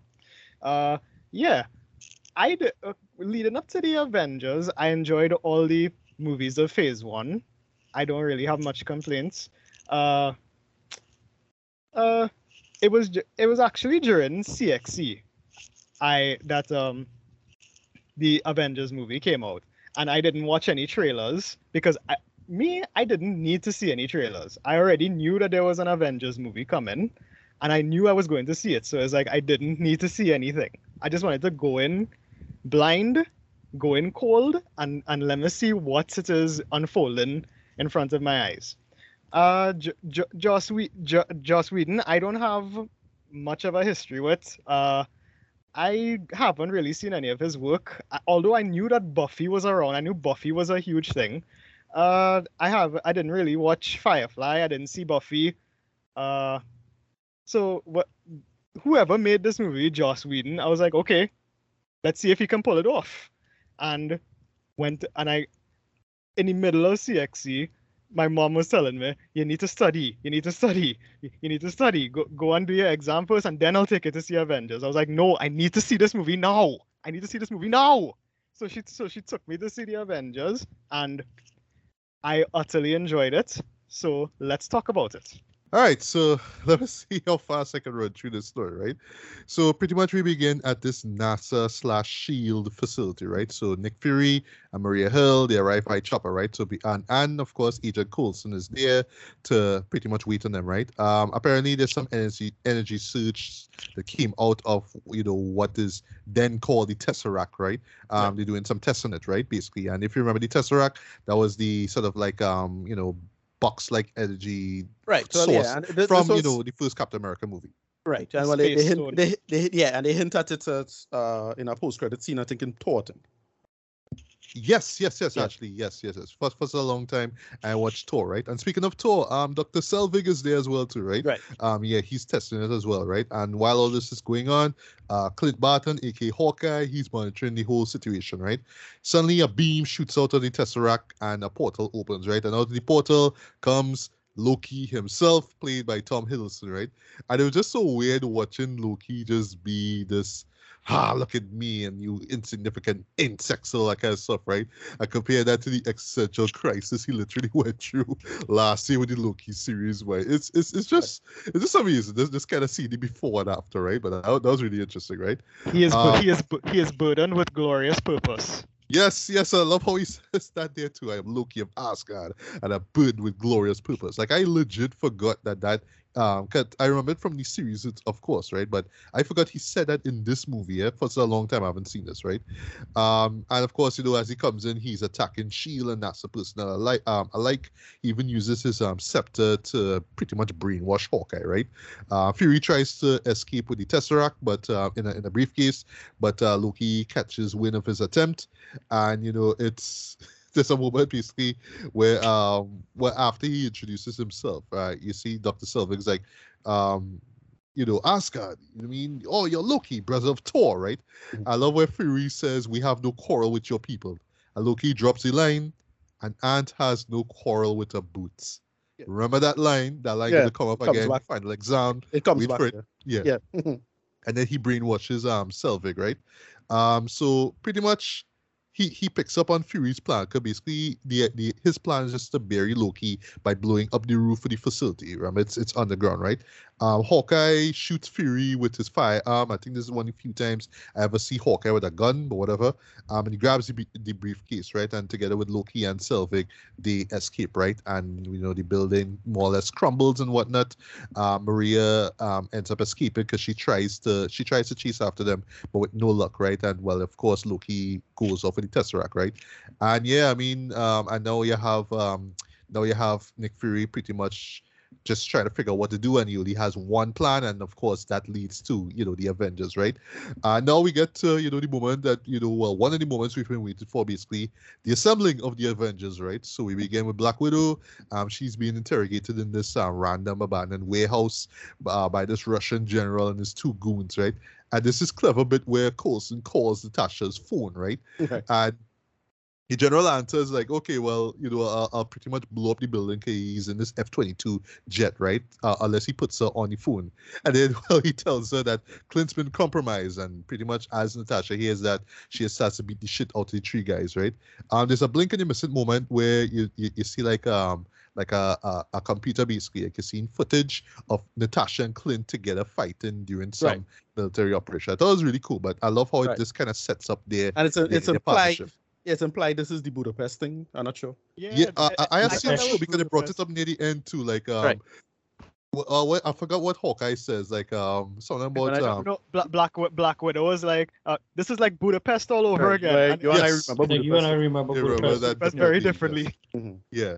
Um, and But you glossed over the, the that intro there where um, he actually got the scepter and the hint to the, that guy, that guy who I can't remember his name, the character's name, who gives him the scepter and is talking about the idea of the earth will be Loki's, but the universe oh, that, that, yours. that alien dude. For the Mhm. life of And me, what- I can't Right, remember his was I think it's the other, This- the other, I think is his name. Yeah, he's- so- he's supposed to be like one of these like Thanos's right hand. right hand at the time. Yeah, yeah right. Until he got killed later on. but Yeah, yeah. So right after the fight, fight and all that, now um, Coulson asks Natasha to talk. Um, pretty much asks her to go to talk to the big guy, right? And I love how she assumes it's Tony Stark because you know the last time we saw her was in Iron Man 2, but it's like no, the the big guy, right? It kind of reminds me of you know Batman Forever, like no, the other car, right? It's it's kind of like that, right? Mhm, mhm. And the big guy actually this I remember this being not so much of a huge deal, but you know, again, because this was early in the you know the, the MCU, I was like, all right, they actually recast um Yeah, Bruce they, Banner, they, so now they it's, get, it's, it's, they get second Mark big, Ruffalo. Okay. yeah, it's, the it's the second big recast in the in the franchise, right? They, yes, they, yes, yes. um, the first one with was, the uh, replacement Rhodey. of Terrence Howard with yeah, um Rhodey, with, with yeah. Don Cheadle. I was like, all right, Right, well, yeah. okay, okay, MCU. So that, we- that's the we thing. That's, all right. that's why that's why I keep saying like you shouldn't have to be too hesitant and don't don't leverage yourself on, on a particular actor or anything like that. Edward Norton is a great actor, you know, but you could get rid of him because he's a problem. You know, sorry. So But- yeah, and know, Mark Ruffalo is a solid character actor, so I, I actually prefer the call. You know, I was actually thinking, I was watching the movie the other day, and I was thinking because Joss Whedon is a television guy, I was wondering why he didn't push for someone like David Duchovny to play Bruce Banner. Nah. Oh God, no, It's, it's, it's a no, totally, no. that, that had nothing to do with like like it had to do with like actors contracts and and um what do you call it um SAG SAG stuff. So that Mm. that not happening. Okay. yeah, that's more to do with like a, a lot of like who, which actor union you're part of and whatnot. So that's why like TV people can just transition to to movie people because like there's a big drama right now going on with the Flash. Like we're not sure if yeah what's going on with with Ezra Miller and other people say saying oh well just get um Grant Gustin to do it, but like that's not how that does work and it's not that straightforward. Like you But I can just know, do but I know like, but I know like uh Cobie Smulders and Clark Gregg, they are like TV actors, no so? Right, they're TV actors, but it's not. yes. It's not. Again, is what contract sign and who and where. Like Oh. you know, by the time David Du- DiCaprio was doing another project by then, and it's a whole lot of bunch of things.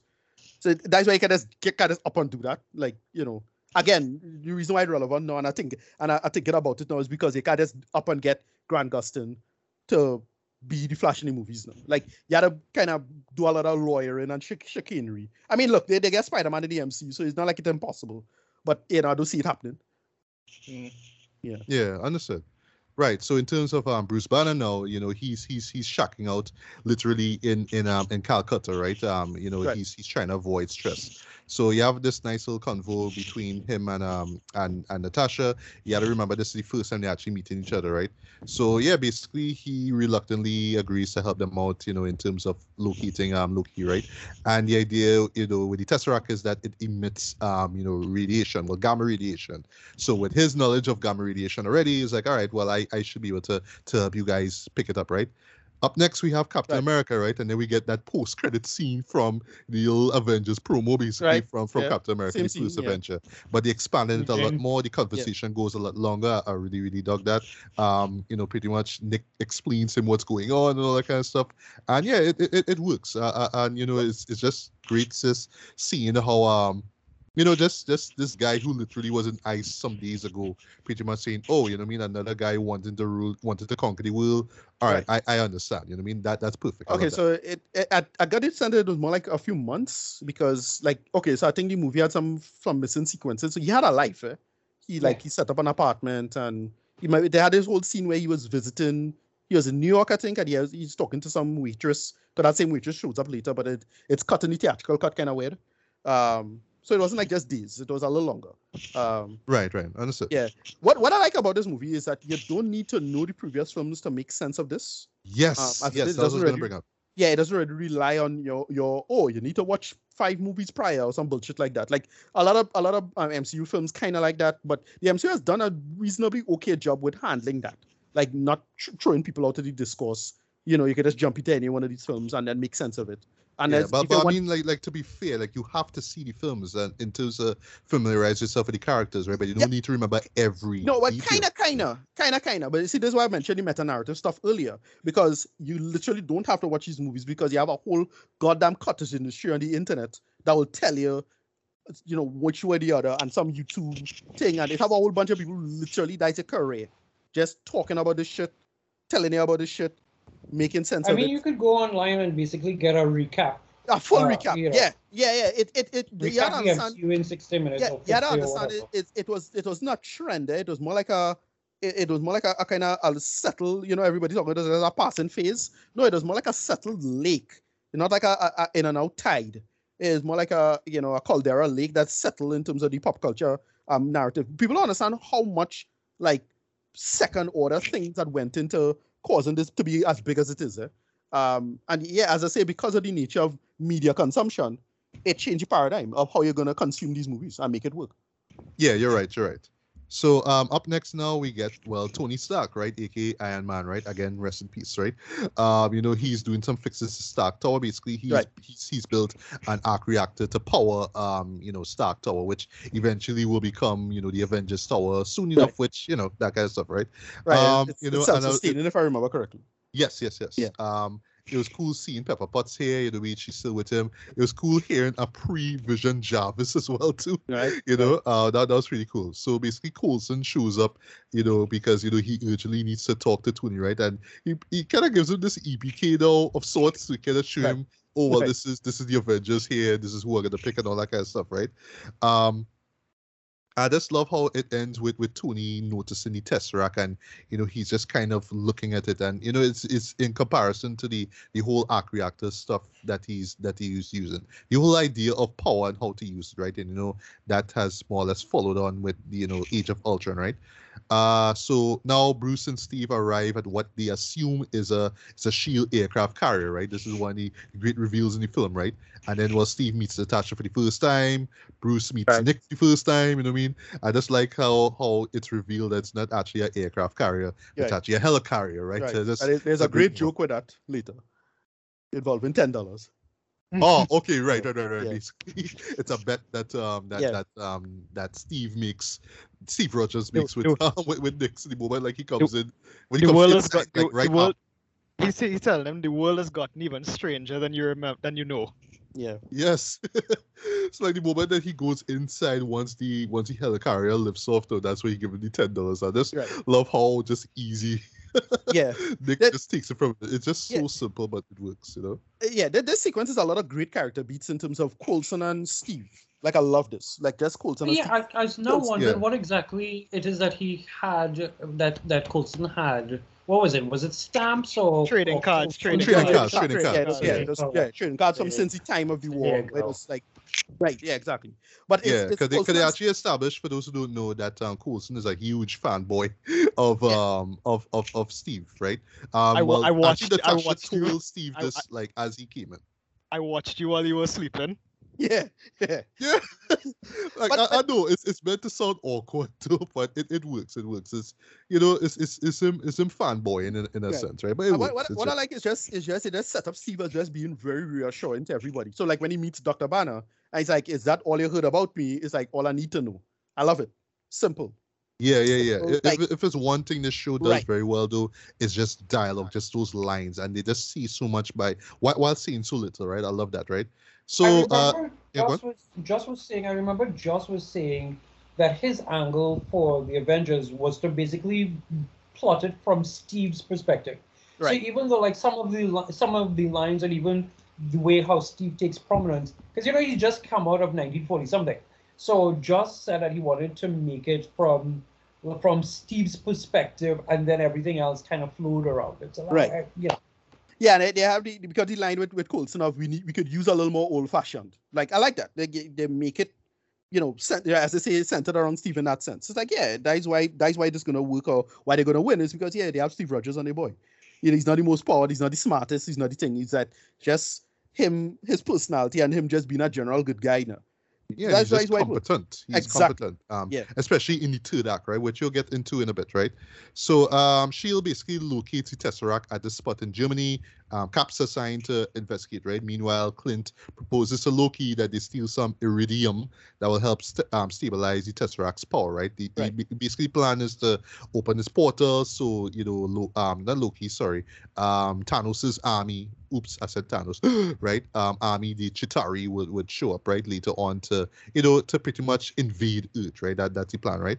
Um, Hawkeye does his bow and arrow thing. Loki does his hit people with the scepter thing. Once inside, pretty much this museum in Germany where the iridium is is hidden, right? Um, and Loki just start feeling himself at this point now, you Yeah, know, as he's telling all the attendants to kneel before him, right? This Right. just so cocky way. But I always love that about Loki in this film in particular. 'cause I felt like um like he- just to be honest, like, like it- sorry. the eye thing when he stabbed the guy in his eye. Yes, Oh, yeah. yes, yes. yeah, yeah, they- yeah. they did- yeah, yeah, yeah. Um, to, to help um Hawkeye, you know, open the little um thing, vault thing to, to get iridium, right? Yeah. Um, I always loved how much of an improvement Loki was in this film compared to to um to Thor. Because in Thor, to me personally, well, the the, the, the time the few, the few times I saw it, right, I, I still appreciate the film. I don't hate it, right? I always felt like he was just like, oh, you know, Odin loves you, Thor, and he doesn't love me. Right. Here's Right. like yo, look at these insignificant humans, right? They never see me before, so yeah, I I have power, you don't, right? And he just coming off real brash and whatnot. That's what I love about him in, in this film, right? Right. So as as Loki about to pretty much vaporize this old man, now Cap shows up just in Right. time to save the day. Um, and yeah, he's rocking his new quote unquote costume here, right? Which which don't work. Uh, The lighting was terrible on this. Sorry. this is uh, probably, well, it's probably the worst. It's probably the worst Captain American outfit, in my opinion. Well, I mean, you know, you had to start somewhere, right? That's in my Yeah. opinion, right? Um, so you have a little fight. Um, Natasha is there in um in her jet, basically like just having you know the gun turrets targeted at him, right? And I love how Tony just kind of disrupts her t- uh, transmission and says, "Romanoff, sorry, Agent Romanoff, you miss me." Then Iron Man shows up. You hear any Yeah. metal music in the background. He Yeah. hits Loki with a couple of re- repulsor rays, and you know Loki's forced to stand down, right? And this is where Tony and Steve meet for the first time, right? And that's when the audience is wondering, where's Thor in all of this, right?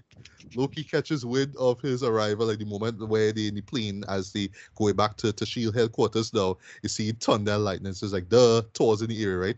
Yeah. And yeah, Thor show up now. I, I I- I don't remember how it was back then, but I imagine the ladies in the audience when I first saw it was swooning the moment they saw Chris Hemsworth. I don't blame them. Um, he shows up inside the jet now and gives Iron Man one punch that sends him flying, right? And Yeah. then he literally nabs Loki and flies off, right? Iron Man goes after him, followed by Cap. This that, that whole sequence is great because you have a lot of great lines in it. Um, so the old man was like, "Hey, you know, uh, uh, you see a guy like you before, and I didn't stand up to him then." And then Yes. Cap, Cap, Cap back it up. I'm like, "Yeah, good line." And then Yes, yes, yes. I, I love the, the Nazi, time- well, the, The, Nazi the last time there. I saw the last time I was in Germany and I saw someone standing above everybody else, we ended up disagreeing. Yeah, exactly. And it's Yes. like, you know, you know, it is there are always men like you and so and so. Like, yeah. Yeah, it yeah. I love And- that. I love that. Yeah, and then um then they, when they was in the Quinjet, a lot of great lines uh, from there. Um with his um I, I have a plan. I'm not attack. overly. Attack. I have Yeah. a plan. Attack. Yeah, Yes. yeah. uh, I love you need a plan of attack. I have a plan So, attack. Yeah, I have a Um, plan attack, yeah. when um Natasha was telling them, yeah, you know, these guys are basically gods, and he's like, yeah, there's only one god, ma'am. Doesn't look. I'm I'm pretty sure sure he he doesn't doesn't dress like, like that. like that. Pretty sure he doesn't Great dress like character that. beat line. Great lines, though. yeah. You know? There's that bit that I was thinking of where um, he hears the light, the thunder, and Cap asks him, "What are you afraid of? A little lightning."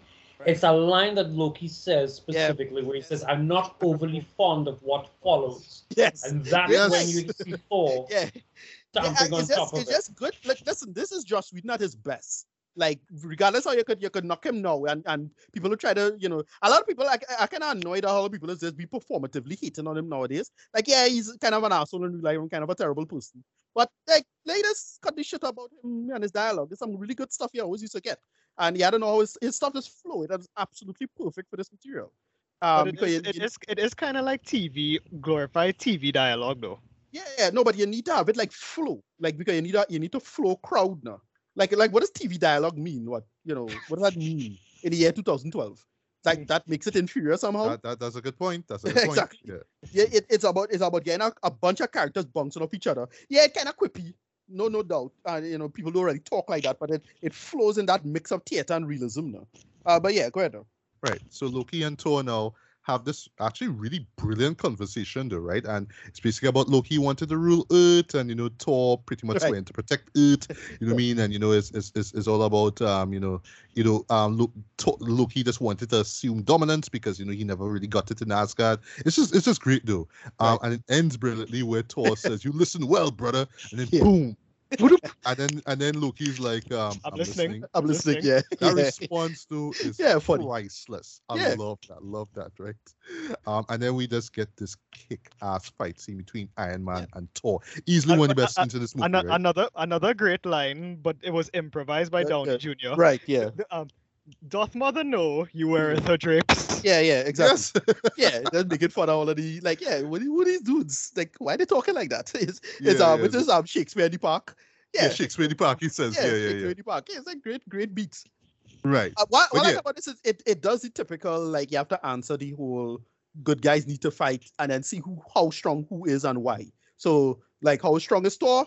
Strong enough to crush the Iron Man suit, or at least that Iron Man suit. Um, you know, is which one? Well, it comes later. Which which power, more powerful, the hammer or the shield? You find out. Yes. like, yes. yeah, they do. answer all these little quick questions like one time in a little short fight. Not long, Yeah, yeah. simple, but just quick world building. You're right. Yeah, yeah. So right. So basically, we have this fight between Iron Man and Thor. Um, unfortunately, Cap just breaks it up when things getting really good, right? Right. There's a great moment though where he tells Thor now to put down his hammer, and Thor actually responds by attacking him with the hammer, right? Which Uh, Cap like deflects with his shield, though, right? Right. And for me, I just saw this as foreshadowing of you know Cap acquiring um Yeah, um exactly. Mjolnir in um in Endgame. Like I was Yeah, like, same- oh, The same. Oh, okay, okay. but they, they did it till Age of yeah, Ultron. sowing seeds. All right, all right, all right. Yes, they and um, and Age did Ultron, true. Yeah, yeah, But yeah. the, the one thing I, I forget is I, I forget why Tony's armor could absorb so much energy because no, that was from Whiplash, right? Like that's a big thing about Tony. All the armors, All right, I forgot about that. Yes, yeah, yes. all the armors is get better. So because Whiplash, because of Whiplash powers shutting down his armor, he's like, oh, what if I could figure out a way to absorb energy? And yeah, Thor's lightning, he get a big boost of 400 percent. Well, how about that? Mm. Great little moment. Little Yes, things. great, great they moment. just- Yeah. this, this is when it, this is where the comic book again the nerd and the, the comic book nerd in us like really appreciate shit like this now. Like yeah, I would. Yeah, exactly. So with all this stuff going on now, well, the three he- heroes pretty much put their battle on pause, right? Um, Loki is apprehended. He's placed back. In, he's placed, sorry, in a cell, right? Right. On, on in Shield headquarters. It was literally um designed for the Hulk, right? Right. Um, and I love Fury's come back at him with the The ant yeah. boot. Love that. Like, Yeah. no, no, no, enough said, right? Enough said. It's right? a little, it's a little bit of Joker for the Dark Knightish kind of vibe, but yeah, well, it's fine. Yeah, yeah, yeah. Uh, Yeah. like the, and you see it also too in, in Skyfall as well too. Right, Let's right. have the villain inside of a cell and Right. know, and let's have him talk, do all the psychological stuff, and then eventually when Right. things start to hit the fan, now that's when he escapes and blah blah blah, right? Um and what follows here for me personally is not just isn't just a moment of exposition between the, the main heroes though, but just a pure example of how this movie works and why it works, right? Right. Um, everybody's in character, they're just bouncing off each other, right? Um, you know, especially like Cap, Thor, and Iron Man, right? And there's a like it's it's pretty much the tone being lightened here, right? Uh, with these, especially with these clever pop culture references, like you know, like Iron Man would say Point Break. Uh, he Right, also says right. Flying Monkeys. I love how um Cap Right. says, Ah, I I, I understand that reference, right? You know, popular love meme, that, love that, meme. love that. popular meme. This is like one of the most popular memes. I understood that reference. Cause yeah, Cap was old enough to know. Uh, yeah, yeah, with his. Yeah, because that Oz, movie Wizard came of out Oz with came the Buzz, yeah, right? Oz Oz came came out by 1939. then, Yeah, right. Yeah, 39. Yeah, yeah. Um, and also there's a great little reversal of the of Natasha's interrogation scene where basically she um goes to Loki and asks him about um about Hawkeye, right? And he like tries to break her down the moment that she mentions um, you know, because she wants to remove the red from her ledger, right? And he, Right. he's just like breaking it down, breaking it down, breaking it down, right? Yeah. And then there's a moment where she turns her back and you're thinking she crying it because you hear like whimpering and like you're a monster, right? Yeah. And then he says like I'm um, you know, I'm not the only monster here. And it's like But Banner, so that's your play, right? Yeah. And there's like, like oh, that- okay, I like- that's I what like you When that- did she what use you the term like Quim? Yes. I like that. Really?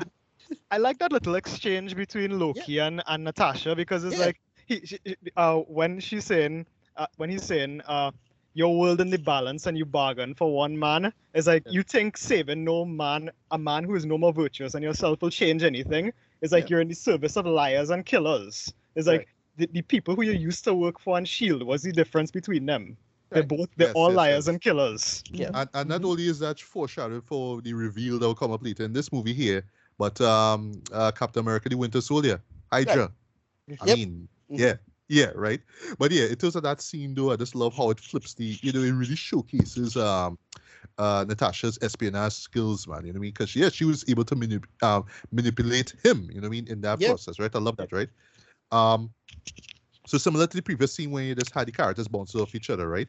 Um, now, now they get to the reveal of Shield's face too, right? Which is basically using the Tesseract to generate um, WMDs, right? Right. And the reason makes a lot of sense, right?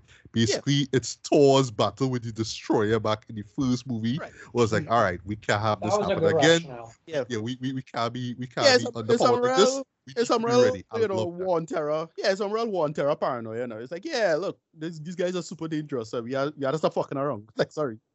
And yeah, Nick Fury come come good with it. He like, died the point. But you know, it's a bad look.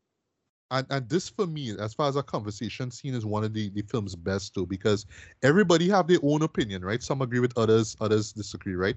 But everybody have everybody have like a valid point, you know. But it's just how it clashes the moment that they find out, oh, this is what Shield up to, this is what Nick believes in all that kind of stuff. Yeah. And just that bouncing back and forth and the argument that ensues to is just stellar, stellar writing though. That that's where you that's where you know your characters top and um top to bottom. And lastly, and the- before we but- get but to your the- thoughts on that, last lastly, I love how that that also is a um you know as a it serves as a precursor to what we will get with Civil War, where basically you know the Avengers literally get cut down the middle because of their ideals and their beliefs and whatnot. I love love love that. But uh, I have a, a little question here. I have a question here.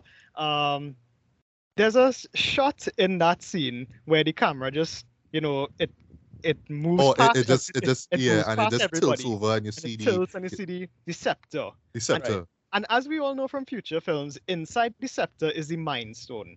Now, I need to ask this. Why would Thanos give Loki the Mind Stone? If if if there was any chance that he might lose it, why would he surrender his most prized possession to Loki? It was part- what he, for me. For me, my personal logic was did- it was what he was getting in return.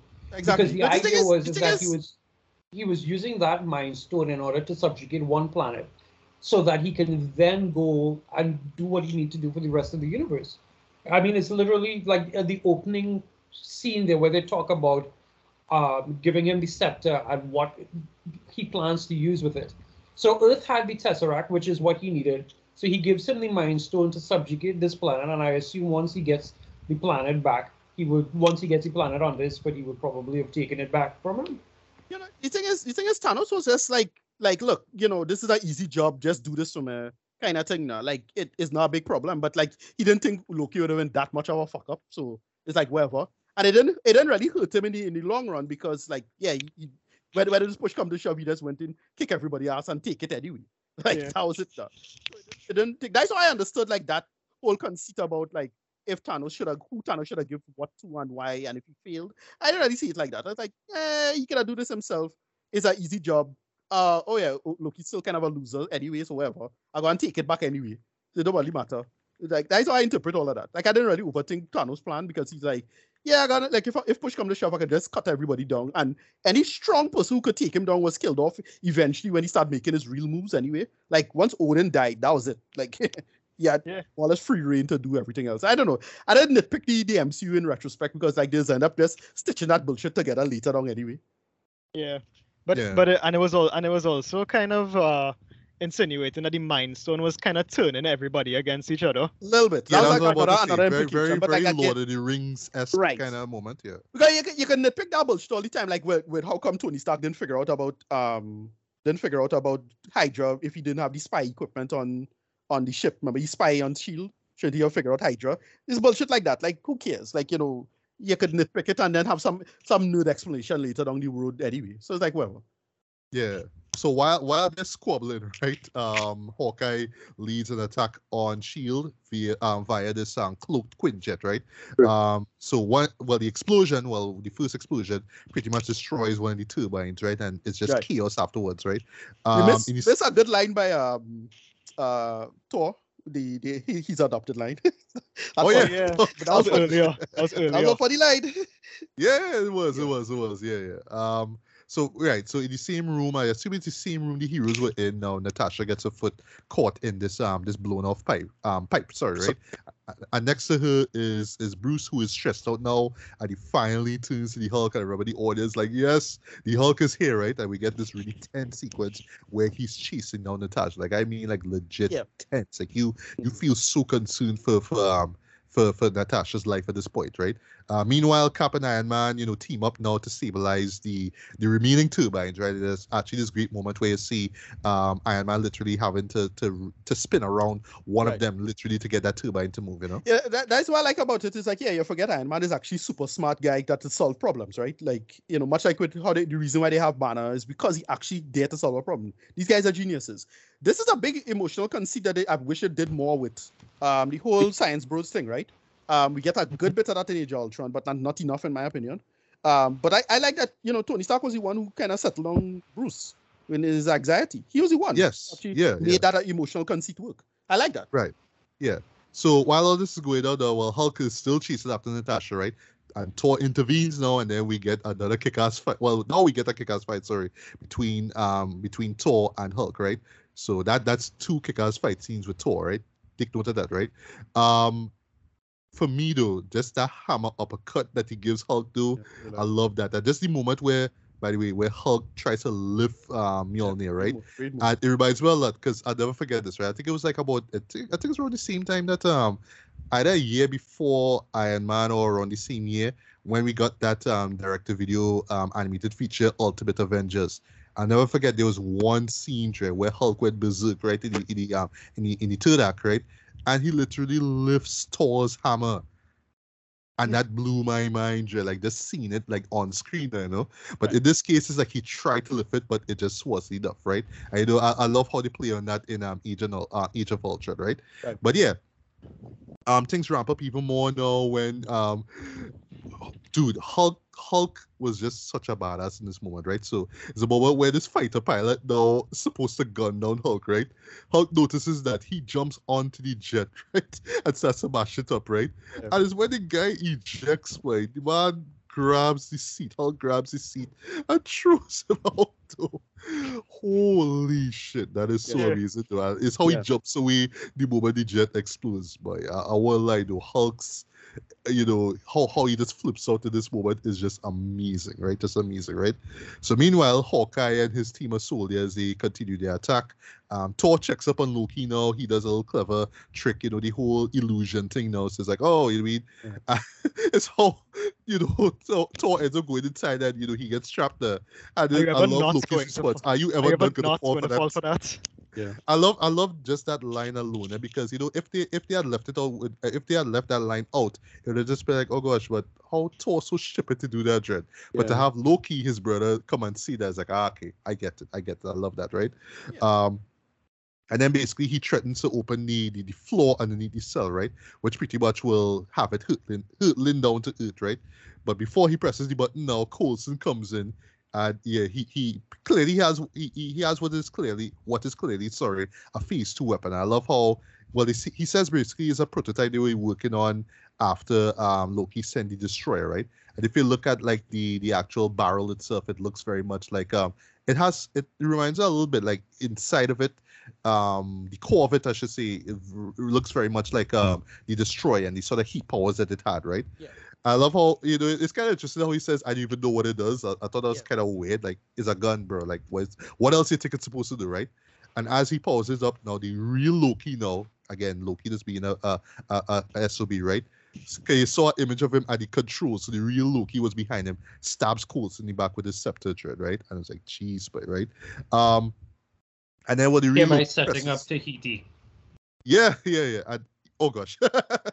right. Uh, I, I see what you mean, right? Each is a she, right? And the real Loki presses the button now, and the cell basically falls to falls down to it, right?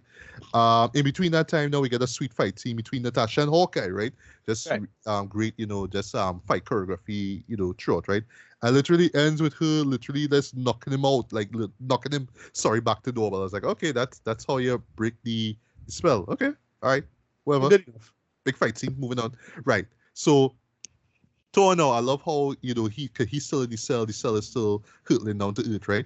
I just love how it's set up from the beginning, where you know he hits the like initially he hits the um he he hits the the mirror with his hammer, right? But then you know he just notices, oh, there's a hole, so let me just try it again, right? But Right. because of how the direction, well, how it's just kind of like going, how he was just basically bouncing back and forth in the in the cell, he just decides, all right, I'm gonna wait for it to tilt now, and then I'm just gonna do my little hammer powers and just slide through. Like literally, he does that, and he just crash lands on some random field, right? Literally on the field, right? So back to Coulson now. So even when he he dies now, you know he delivers his quip before he blasts Loki with the gun now, and Yeah. that's what he says. So that's what it does, right? Yeah. And I don't know, like I don't know if it's the same with you guys, boy, but at that time I really thought that was it for Coulson, eh? And then I saw Agents of Shield premiere, and he's Right. in it. I'm like, what? Right. Okay, so it's, so it's clear to me that Coulson was just such a fan favorite. It's like, Yeah. yeah, let me let me bring him back to life, right? Through But, uh, you know I- MCU magic, and let him have his own show. God damn it, because everybody loves is Coulson, right? Yeah, this is a great moment in the show because it, it has a, again more meta narrative. He says Loki is de- kind of destined to lose because it's in his nature. I like that line. Yes, That, yes. I really like that that conceit of it. It's like, yeah, you know, the You- audience. You're talking to the audience anyway, now. Like I like you lack conviction. You lack conviction. But, yeah, that's but, what uh, he said. That's what he says. But Okay. uh, but uh, there's this thing. Uh, can you really say that Agents of Shield is canon now? Now that Kevin Feige is control of, uh, is in control of everything. We're not sure if it truly canon. Yeah, that's a whole thing. It's unclear. It I, like at, at first it was like that first two or three seasons. It was, and then I They went Kurumata got- through they went through a wormhole and things shifted a little bit. So they exact- didn't go get the Thanos snap. But what had happened was there was some Inhumans that were there and some purple people. And They were talking about Thanos and all that kind of stuff. So Right. they've gone into their own reality. But Right, the so idea is, you know, now that it's it's it's in Disney Plus, but I mean, it could you could Right. leg- legitimately just say it was part of a different alternate reality or something. Right. But so here's the thing too. Uh, Ike Perlmutter. That's the reason. Yeah. Yeah. Yeah, Yeah, yeah, yeah, That, well, that got drummed out. He more or less got drummed out, and uh, you know that that whole conceit about a lot of his ideas were there, and and who was with what and why and where the story is going. Yeah, they they, they they deal with all of that and sort it out. Um, yeah, I have no problem considering it part of the same timeline. It's fine because like um, we call him um, Nick Fury was in an episode in a season two finale, I think, or something No, like he, that. uh, he was season one finale. Season No, one, right? It, was- it was it was the finale or the premiere. I swear it was either one. He, Off- he was he was in the he was in the finale when when Hydra real Right. um showed itself up and he was in the the helicopter. and, and they, were- they were clearly they were Oh. clearly playing towards like trying to link them with the movies, but you're not sure that kind of thing. And it is, is ABC and DC. And since he's want to keep this stuff under similar brand management, it was I have no problem calling it part of the same timeline. It's fine because we know how this multiverse thing, this kind of get all kind of weird and wonky anyway. So I don't have a problem with that. Given we have a good whole goddamn movie about the multiverse coming up just now, and that go and like settle other stuff going forward, um, as it is. So whatever, we'll see. Um, Joss was Joss Joss his brother and the brother's wife. I can't remember her name right now. Right.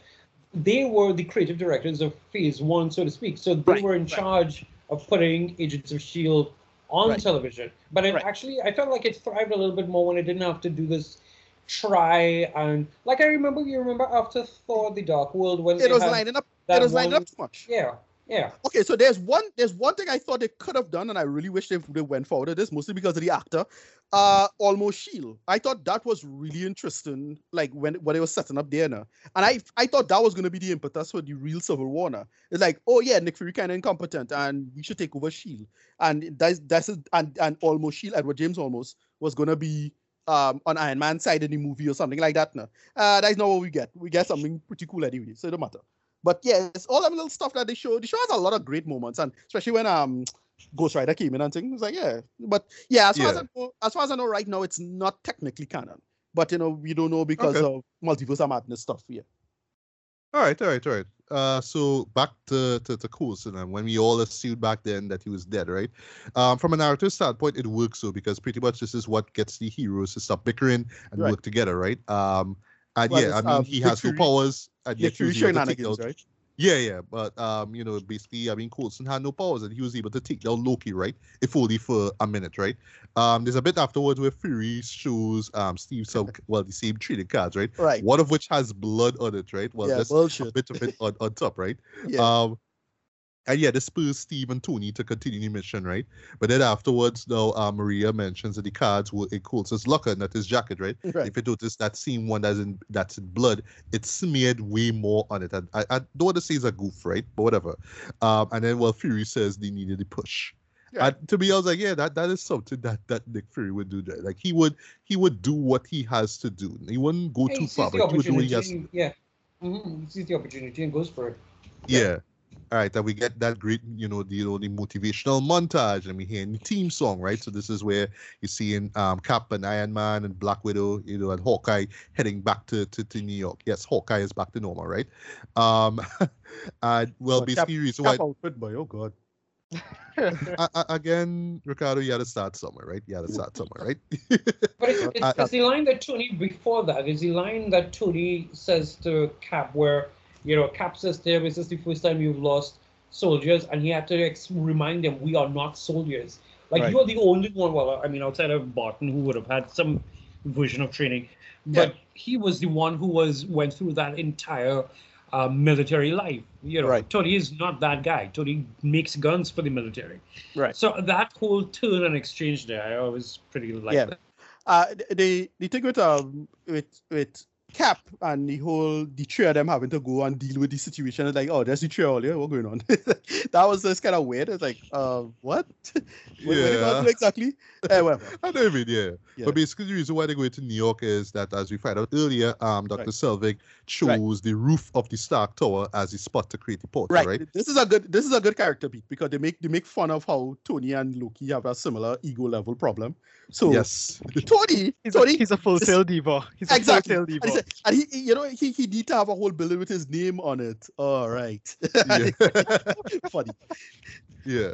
So, um, speaking of, of Tony and Loki, though, we get this great back and forth between the two of them inside Stark Tower, right? And Yeah. this is where we get the iconic "I have an army, we have a Hulk" bit, right? Right. And we also get what is, in my opinion, one of the best Iron Man transformation quote unquote Yes. scenes ever, Yep. where you know Tony collects a blast from Loki, right? And he bursts through the window. I think, he I think falls- he throws him out of the window. Yeah, he threw him out the window. Threw him. Okay, okay. I swear it was a blast. Okay, right. No, Physically he, threw he him. threw him. Threw. Yeah, Yeah. physically true, him, right? No, but then, then, also also there's a really a really humorous line there when yeah. when when uh, when uh, Loki tries to mind control him. He's like, Yeah. uh, what, what performance Performance. issues? Yep, What performance Yeah. issues? It's not One out of uncommon." five One- men. One out of five. Get, get into that point. And you can get into that point. There's another nitpicky nerd thing that again I used to think about, but don't care about anymore. Uh he the, the mind control tesseract, he kind of doesn't use that particularly well, right? The mind control, the mind, sorry, the mind stone. Like seriously, you couldn't you could stick it somewhere else. You could apply. You could attack I it. To, know, It right? Why always in pull- the chest, though, in the middle yeah, chest, bro? it, it dumb. it dumb. Yes. Yeah, anyway, but but it makes for a like, nice the bit. thing- You know, the whole think that it wasn't working. That it's like, ah, the guy, his chest, something wrong with the chest. Let's stick stick it somewhere else now. Like, yeah, dumb. you know but um but it's just like again just back to the iron man suit like how he you know how he uh, Yes. how that suit itself flies out and you know it that- yeah. joins and all that kind of stuff envelops him all that kind of stuff Yeah. i love how you know the iron man you know well iron man now you know flies up and then he tells loki you pissed off one other person Yeah. that's phil coles then he blasts him with a repulsor ray it's like Right. yes you know we you know get, get a little revenge and whatnot so just then the portal is open now and the Chitauri army finally make their way to Earth, right? Right. If I have one nitpick though, it, it, it true Avengers, no, I should say, yeah, yeah, a true Avengers fashion. Okay, did the same thing in, um, in Avengers Infinity War. You just always have to have these, okay, insert alien name here. Yeah, my, Um, mindless they army, look, yeah, mindless army. They look generic. Nothing about them look inspired. They're riding on what look like, you know, um, like Space jet, yeah. space jet skis or something. sort. Right. It, yeah. it, it looks very much like like I watching Masters the Universe, the movie, the Yeah, you know, it's- the it's very, movie uh, all over again. It's very it's very Edward Edward Rice Burroughs, right? You know, it's it's, it's a general bad guy enemy. Like it's it's fine. Like I get where they was going for, it's fine. Because again, Yeah. nobody cares about the villains in these movies. It's all about these characters.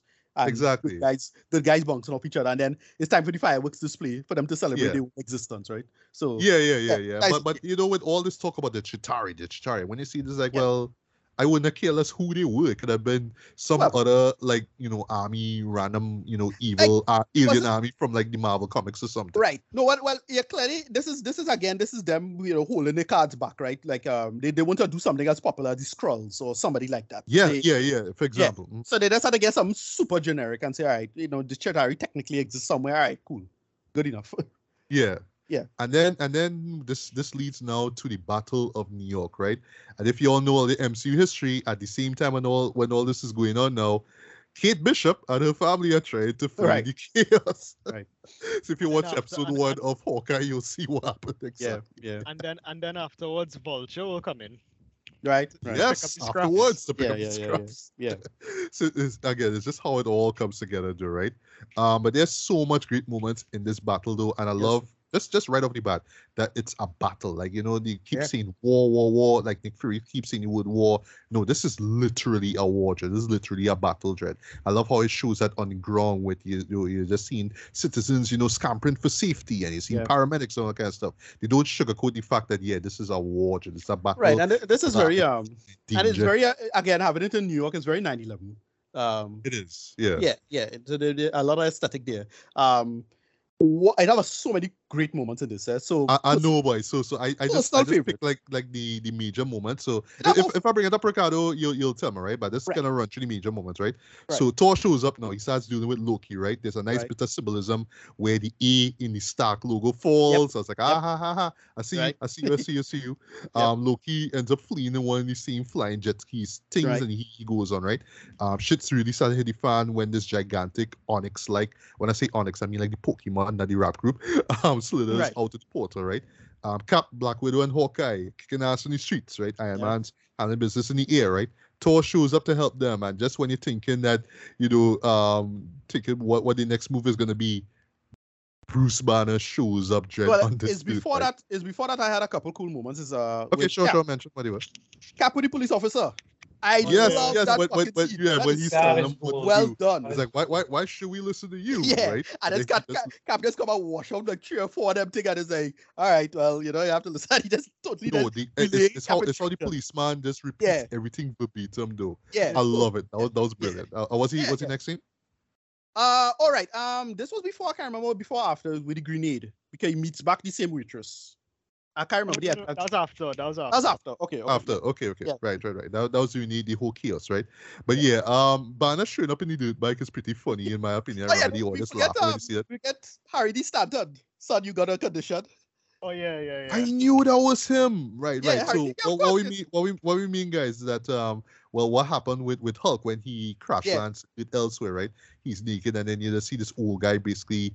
Well, he wakes up, and the old guy, you know, well, is telling him what what went on and how he well he had to find a pair of pants for him, blah blah blah, right? Yeah, I was yeah. watching the guy face, it's like I know this guy. That's not Harry Dean Stanton. R.I.P. Yeah, that was hard because what's funny is that it was like, oh shit! That, I remember watching it. I was like, wait, that is the Bridget from Paris, Texas. I was like, oh yeah, right, yeah. shit, Yes, that's the one. yes, you're you're right. You're right. Yeah, like word uh, hardness. I love it. I love it. Right. So there's a great bit now. Um, forgive me if I, if I forget certain scenes, right? But I just had to pick out the major ones, right? There's a great bit where Tony tells um Banner to suit up, right? I'm bringing Yes. the party to you, right? Nice Yeah. wide shot. We see Iron Man flying Yeah. around a building, and then you see Yeah. the Onyx thing charge out to him, right? And then Banner walks forward, right? Cap says, "Now might be a good, might be a good, really good time for you to get angry." And then Banner says, "That's my secret. I'm always angry." Love Right. that line. He Whoop. turns to Hulk, And he just what- deliver one punch and Yeah. it just sends the the onyx to, I not, not just the ground eh, but it tilts upwards when an Iron Man fires at what I assume is a weak spot. Yeah. Brilliant, Listen, brilliant, dude, brilliant. that that listen, just seeing that transformation on IMAX for the first time was amazing. Like that looks so Oh, damn good, eh? Like you just see, that's say I, that's what secret. I'm always camera. I didn't see the camera just turn and just slow down. And just that. I watch. Listen, I watched that on on well, it was what DVD back then or whatever it is. Just watching that over and over, just watching where the little mistakes is. And yeah, now it don't look as good. But jeez, well, that shit look amazing back then, though. Absolutely amazing. The whole Yeah. I'm always angry thing. I know a lot of people nitpick that one. I didn't have a big problem with it. I felt they could have explained it a little better in the film because they, they like we know it's trying to go for like a big surprise beat for it. Yeah. Like, oh, he could kind of control the Hulk, kind of, maybe, not sure. I kind of like what he was going for with it, but yeah. Uh, that's how I saw it. That's that's the point. right. He could trigger it when he needs to. well, you it's, it's more like it's more like you have a kind of a control in the sense that all right, well, this is how I was kind of control it by making myself kind of angry and keeping myself right on the edge. So if I need the Hulk, I could pull it out, kinda. But he didn't master it yet. Kinda. That's how I kind of read it. But like a lot of people is like, well, that don't make any sense, and you could have, you should have Hulk out earlier, or you shouldn't have been able to do this. Whatever. It's to just me, a I just- quippy line. It's just Exactly. a quippy line. But uh, that's how I read it. I read it the as thing is, like, Yeah, I, I mean, it's just a continuation for me because I really didn't see a problem with it. For me, right. I came out of the Norton where at the end of Right. Norton, he's there and it's zero days before transformation and it ends with his eyes going green Right. and he's smiling. So Right. clearly, by this point in time, he's already moved from Brazil. He is now in India when Right. we meet him. He clearly has some measure of control, but he's Right. still angry. So when Well, he comes out and he says to him that, you know, he's always angry, it's something that I was like, yeah, okay, that makes sense. I can live with yeah, that. And I I was I with kinda get the conceit. It's like him just controlling his rage in a sense in that way now. And they, they, they had the they had the running joke all the time because uh Iron Man was constantly, you know, messing with him with it now. Like, hey, how you doing it? And the bongo drums and um yoga or some bullshit like that. Like they had him like it was in the dialogue, you know, pepper throughout the throughout the movie now. yeah. Like, yeah, they had to answer it, and they eventually answered it. They're like, yeah, it's fine. That didn't bother me. Yeah, well, it didn't bother me neither. I, Yeah. still think it's a great line, right? Um, the Avenger team kicks in though, and then we get that glorious 360 shot of our Yes. heroes Classic. now, and you know they were posing and getting ready to fight and whatnot. And for me, Yeah, this is like the embodiment of what Marvel has been doing up to that point. Though it's just like this is the moment where it's like, yes, in case you didn't realize, now we reach now. We Yeah, reach. soundtrack- Shut up we, we, we on together. top now. We on top. Yeah. Shut up. Shut up. Yeah. Right. We on top. Right. I love that. Um, I I'll never forget seeing that for the first time in cinema. I mean, yes, it was all over the promotion, um, the the the, the trailers and whatnot, but seeing it on IMAX screen by, we were Yeah. just like just screaming out this. It was just like yes, yes, Yeah, yes. hard love it love hard it. news. Yeah. Um, Loki now is like you know send the rest right, and all these other onyxes. That's what we're gonna call the Right. creatures because they never name them right. Show up right. I just I Oh, just call them Space Wheel. They, they're more like leviathans. Right. Yeah. Yeah, that, that that that that would be the term to use to call him, I guess, right? Um, there's a great bit now where he tells um where he's pretty much telling well Cap sorry tells the other Avengers you know what to what to do, right? And then he tells Hulk, smash. I love that, right? Yeah. And for me though, And it's even Hulk- better when you add a song to it, as in, you know, Hawkeye. You know. Right. Because But he had- Oh, Hulk the magic. He had a, he had a good bit. He had a good bit with um with his boy um with his, with his tense up Legolas. I'll help you out. Like uh, yes, yes, yeah. Gotta clench up like guys that. like little moments. Yeah. Just, uh, yeah, yeah. That, those that's episodes those don't are work pop culture together. references. Yeah. yeah. But but for me though, guys, um, at th- in this scene and this sequence alone, boy, Hulk is the MVP, boy. My God, boy, He just had a does wreck shit.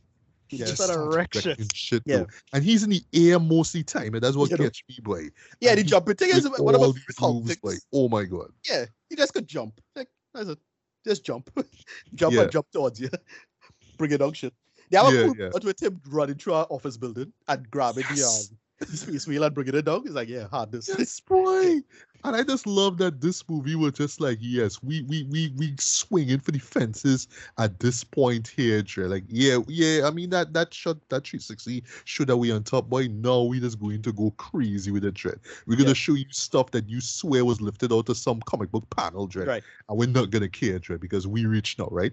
Um, Es- Loki- Especially, espe- especially in that long take scene where you see all the Avengers working together. Right. Yeah, just you follow Iron Man. yeah, follow on yes, I love sequence. that. Yeah. Yes. It starts Yeah. on Black Widow, then it goes to Iron Man, and Iron Man fly down and help help out. Cap he flies up. You see Haw- Hawkeye, and he fl- Mhm. then Hawkeye shoot the arrow. Then you see Right. Hulk and Thor fighting on a on On a the- big Leviathan. It's Yeah. like, Right. yeah, E- Yeah. Even the way, even the way that long take ends though, with with, Yeah. with Hulk pretty Hulk, much sneak punching Thor. Right. I don't Like, forget. like, the he's still audience vexed when he fight for erupted Thor. at that. point. That was Yeah. so funny, you know. Yeah.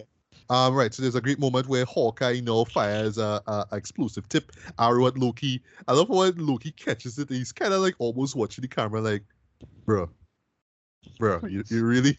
And then the arrow explodes, and Loki has a fallen back conveniently, mind you. It's a Yeah. Stark Tower, right? But it's how Hulk just jumps into. No, Yeah, sorry, he spears him? Through the window, boy. When I see that, my jaw dropping. Or like when I Yeah. watched it a few days ago, I was like, oh my Yeah. god, the man. That, that's that's what I like about that's what I like about Loki this. He's just so goddamn complacent. like he like and you notice it's the two human, normal human characters that can really catch him off guard in that way. eh? Um, you know, uh, Black Widow with the with the trick figuring out the Hulk thing. And yes. then you know, Hawkeye with the arrow there. He's so think, oh, I could grab this arrow I good. And he just blow up in the face. and Yeah, and set up thing. He's so dotish. I know, boy. And then we get what is probably, in my opinion, the greatest Hulk Yeah. moment Classic. in film, film Yeah. history, boy. yeah, classic. And Loki's like, enough! All of you Yeah. are beneath me. I am a god, you dull creature, and I will not be bullied by. And as you see that, Hulk grabs him by the leg and Yeah. smashes him five times onto the floor, boy. And I never forget seeing that for the first time. Eh? Audience, myself too, we erupted at that. too. Because it, the audience- heads up, audience erupted. falling, we were screaming. And it's Yeah. how he ends with that line. How Hulk says, "Puny God." yeah. We were just, we that was Yeah. it. That was it. But the, the was it. audience, the audience that blew up with with with I am um I was angry, eh? They blew up with that. But this that melt down the theater, Joe. They're for real. eh? Yeah. And Loki's face though, and the reason he does, and he, he's like Yeah, you? Uh, priceless, priceless, Done, done, priceless. done for the night. Had to take he had to take a nap. Yeah, boy, that that that is the type of scene you wish you could write. You could write for a superhero film. Boy. My Yeah, God, right? God. Uh, so meanwhile, now while this is going on, Shield orders this nuclear strike on Manhattan, right? Of course, you know um, Nick Fury wants none of that, right? Even to the point of literally shooting down one of the the F-22s, right? You know, um, so Fury ends up informing Iron Man that um, oh well, you know, there's this um this this this package coming your way, this this missile gonna come, right? Um, and what well, Black Widow basically kind of teams up with um Dr. Selvig because he's kind of back to normal. It is a closing the portal, right? So co- Tony comes with the idea, right? He's gonna collect the payload literally and send it up through the Right. portal before it closes, right? Yeah. And he succeeds, right? You know, the Yeah, missile pretty much hits this- the main Chitauri hub thing and it Yeah. causes all the Chitauri to more or less deactivate, right? This is a great character beat for Tony because remember the Yes, whole- yes, and you see Yeah. how it Material. echoes Right. throughout the rest of the of Right. the well his appearances basically in the MCU um universe, man. Yeah. But is he is he whole is he whole him? Oh, yeah, uh, you don't have to sacrifice yourself, and you can always do an extra thing. You know, utility versus you know, Yeah. uh, deontics now. He, he- yeah, is the is the whole conversation he had with Steve, Cap, uh, right, with, yeah. with Steven back back in the helicarrier. He's Exactly. Like, "You- you're not the guy. To, you're, you're not the guy. You're not the guy to make the sacrifice play. Lay Right. down on the wire and let some guy crawl over you. Yeah, He, he would just he- cut and the wire. yeah, yeah. right. Yeah, That's his attitude about everything now, and yeah, it, it really put him in a position where he had to make the up the, the other choice now. Uh great moment for for Nick Fury as well with the with the rocket launcher. like, word. Yeah. I Oh, didn't that's- think you would have go that far, yeah, boy. you know, to- when it's pull out, these pull out, guys. pull out the RPG one time. It's like, You know? and then It- it- it's, seconds it's when he, it's when he pull out it was when he pull out the sidearm and trying to shoot at the other plane. I was like, all right, No, no, I, I, I, I get I get how angry you are, bro, but yeah, no, come yeah, on, come on. no, no, no, no, no, no. Yeah. It's not gonna work. Yeah. So um, as the Chitauri hub thing blows up now, Iron Man falls through the portal more or less a mere second before it closes, right? Right. Um, and as the others notice now, you know, Iron Man isn't slowing down. Yeah. Um, Thor is about to save him, but then, well, the MVP himself, Hulk, now leaps just in time to save him, right? I'm so I I, love, I, I was really I was really mad that the trailer spoiled it, eh? Oh, yeah, yeah, that's, spoiled that's this, true. unfortunately. It- it But this would have been That that would have been goddamn cool to see it for the first time if I didn't know thing. It's a real shame the trailer spoiled that joke. Yeah. And it's how he, he just brings him back down to do to a love. Oh. How he yells at the mansion and then he wakes up. I was like, Hulk Yeah. for the win, Hulk for the win, You know? MVP, hands down shit, right? And while, you know, Tony. Please tell me nobody kissed me. Yeah, I love that, right? Now, I did get around to, to do a little research on this, you know, prior to us meeting up here, but at the time and still to this day, I still don't know what a, a shawarma is. I don't know what that is. Really? But some kind of wrap. all- all It's of a some kind of wrap. Bro, It's a you wrap. serious? Yeah, I don't know of what- It's meat. Think of it know, in the you know? family of Okay, you. there's no somebody do lie by the goddamn avenue, eh? Shameful, shameful. yeah, shawarma is just Look, I, I know It's a- it's a gyros, right? it's I a know gyro. gyros. So that's what it is. It's in the same okay. family of the heroes. Same family so, are trying. yeah. Yeah, effectively. Okay, okay, okay, right? All right. They didn't know back in 2012, right? Sue me, right? Okay. No, no, it, But no, is this how he brought it up? Like, oh, right. yeah. No, I- um, again, I, I I really like the uh yeah this, this whole sequence really works because it's like it's like hey what happened? We won. It's like yeah that really like you know put a nice little little full stop on the whole thing. Now it's like yeah that is how to, to sort out and have a goddamn intense action sequence. Because the movie goes on way longer than it should if you think about it other than the fact that it just need to celebrate doing the existence right like exactly. yeah, yeah. there's a total fireworks show that just ends so well um Yeah. Um, well, well, well, speaking speaking of Endo, well, we forgot to mention too a great shot where Loki now, who's still at the, the Stark Tower now, he's struggling to, to get up now. Right. And you need to see all the Avengers staring at him, right? And Right. points for Great having in, in terms of um in terms of blocking, right? Right. Having Hawkeye be in front In though, front, because front. yeah, he's Mhm, 1st mhm. one to get And- brainwashed, right? I and then love, funny love, line love that great shot. funny line um, I'll have that drink now If Yes. it's, if it's all the same, I'll have that drink now. Yeah, great, great moment. Uh small nitpick. I wish they did this. I really hate when they do the whole mash up the mothership and all the robots or whatever the soldiers died, drop down dead. That yeah, kinda- it's it's, it's hate kind of a cheap way just to, to Cheap, yeah, to, to, very to, cheap. And I felt- to square the problem out. Yeah, and I, and I felt they could have just have a lot of like Chitauri hanging around the place after and you know, sort that out in Agents of Shield or something. Whatever. Like I felt like could have just have them still stick around and that could have be good story beats now going forward. Whatever. Right, right. So so in I know, the but in I, the I need to, go. I need to, s- I need to say something. Uh, a lot of these people, I, I, I think, is toxic DC fans who like to come with us is um, and they want to defend uh DC and all the destruction and stuff. In Right. Man of Steel, like with, with the destruction and stuff, Right. uh, they they they keep saying, oh. Th- This destruction in Man of Steel is bad, but why all you celebrating for the Avengers? I have a, s- I have a simple explanation for this because the DC heroes are basically gods. They're But- gods walking amongst men. Yeah, they, have to, they have to restrain their power. The- the- That's the why, issue- the only time that was a problem for me in Man of Steel is because it was never directly addressed. People just wanted it directly addressed. That's all. That's the only difference. Like in Man of Steel, there's a lot of good argument that Clark was trying to get out of the city, you know. But like visually, I wasn't I wasn't reading that in the story. Like you had to you had, I had to see that clearly now. And in, in Mhm. Batman v Superman, they actually attempt to say, hey, people not there, they're not dying. That's all. That's all they had to do, you know. And the people made make a big deal out of it in Man of Steel.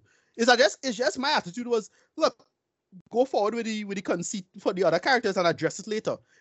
They they had a whole movie addressing the destruction. It was called Civil War, right?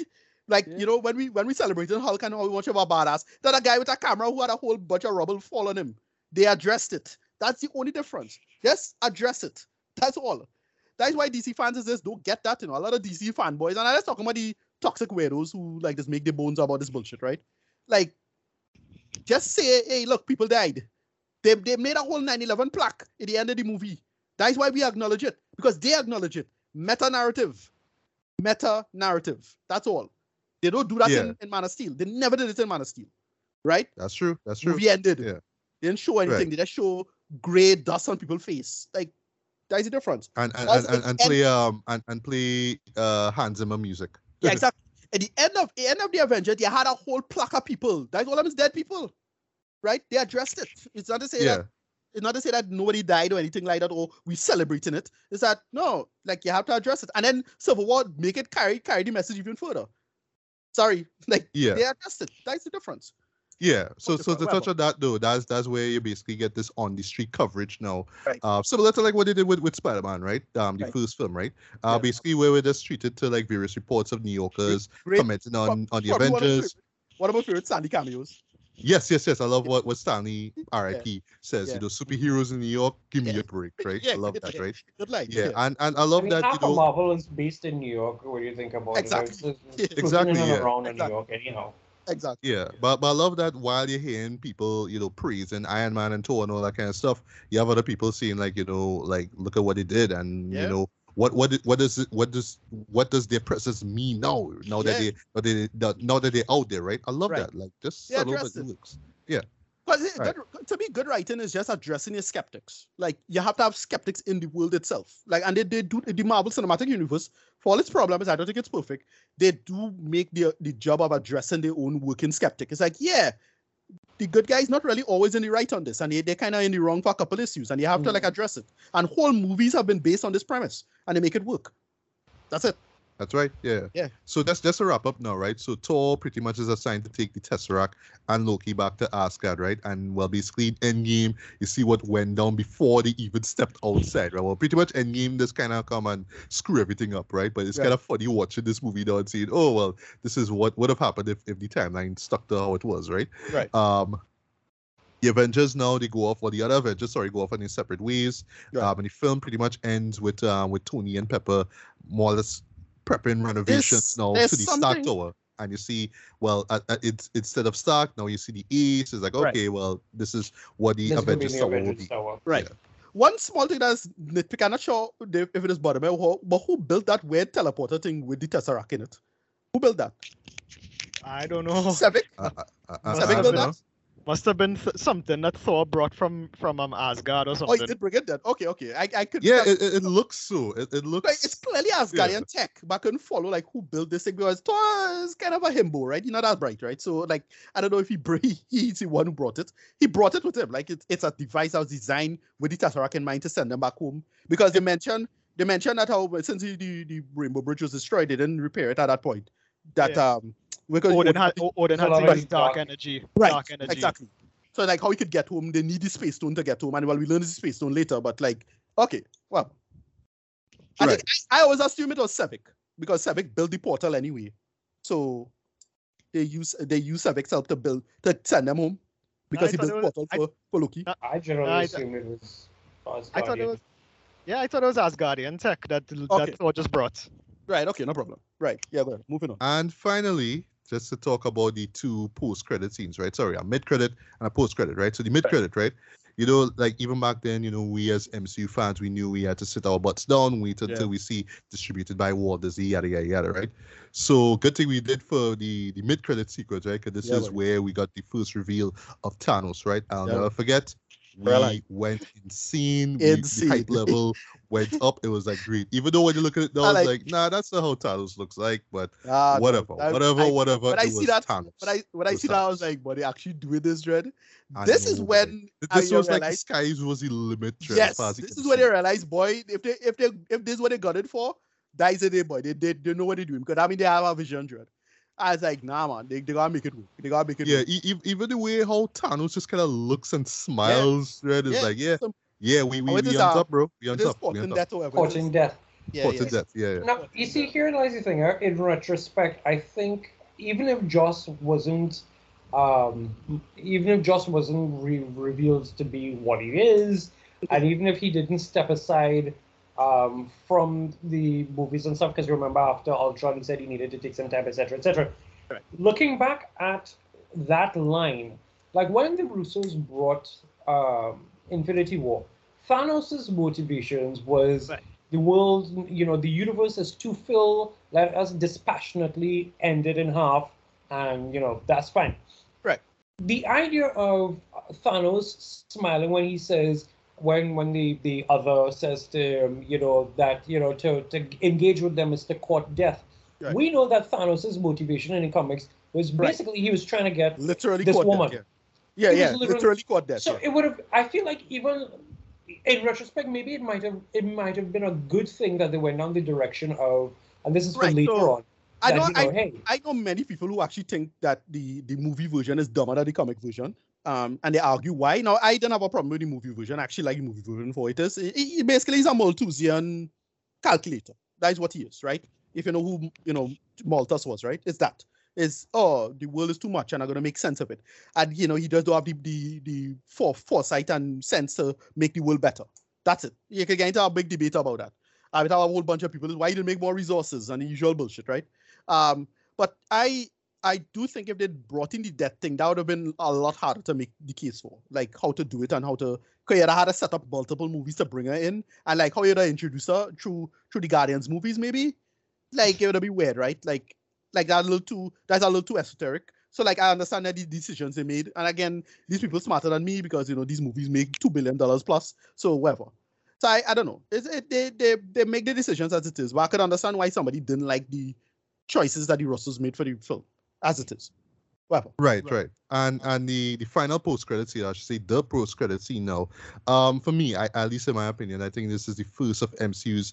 Oh, so you actually stuck around for the whole thing. So here's a Yeah. little throwaway Yeah. scene that could be kind of funny, right? And you Yeah, sure. you laugh at it and then you move on, right? And it's pretty much the Avengers at the shawarma joint Yeah. now, Yeah. uh, eating right silently. But if you look closely, it it's clearly like right after the battle, Joe, because you start Right. seeing glass on the floor, they're still see the woman sweeping, pictures all over the place and whatnot. I just love, I just for love me, that this restaurant just decided to sweep them anyway. It's like, yeah, yeah. I that- know, it's right? me. yeah. And- And and also, see, a, well, a, little, think- a little piece of tri- a little piece of trivia. I Uh. think at this at this point, uh, uh, Chris Evans was shooting Snowpiercer at the at this point. I Okay. think so. I think so. That's why when you see in Captain America at the table, he has his hand against his mouth. So like Yeah. the- he had to wear like some kind of prosthetic, and like the prosthetic wasn't, it didn't look real. So like Right. he had to hold it up to hide his beard. So it's like that Right, was a weird thing. Okay, okay.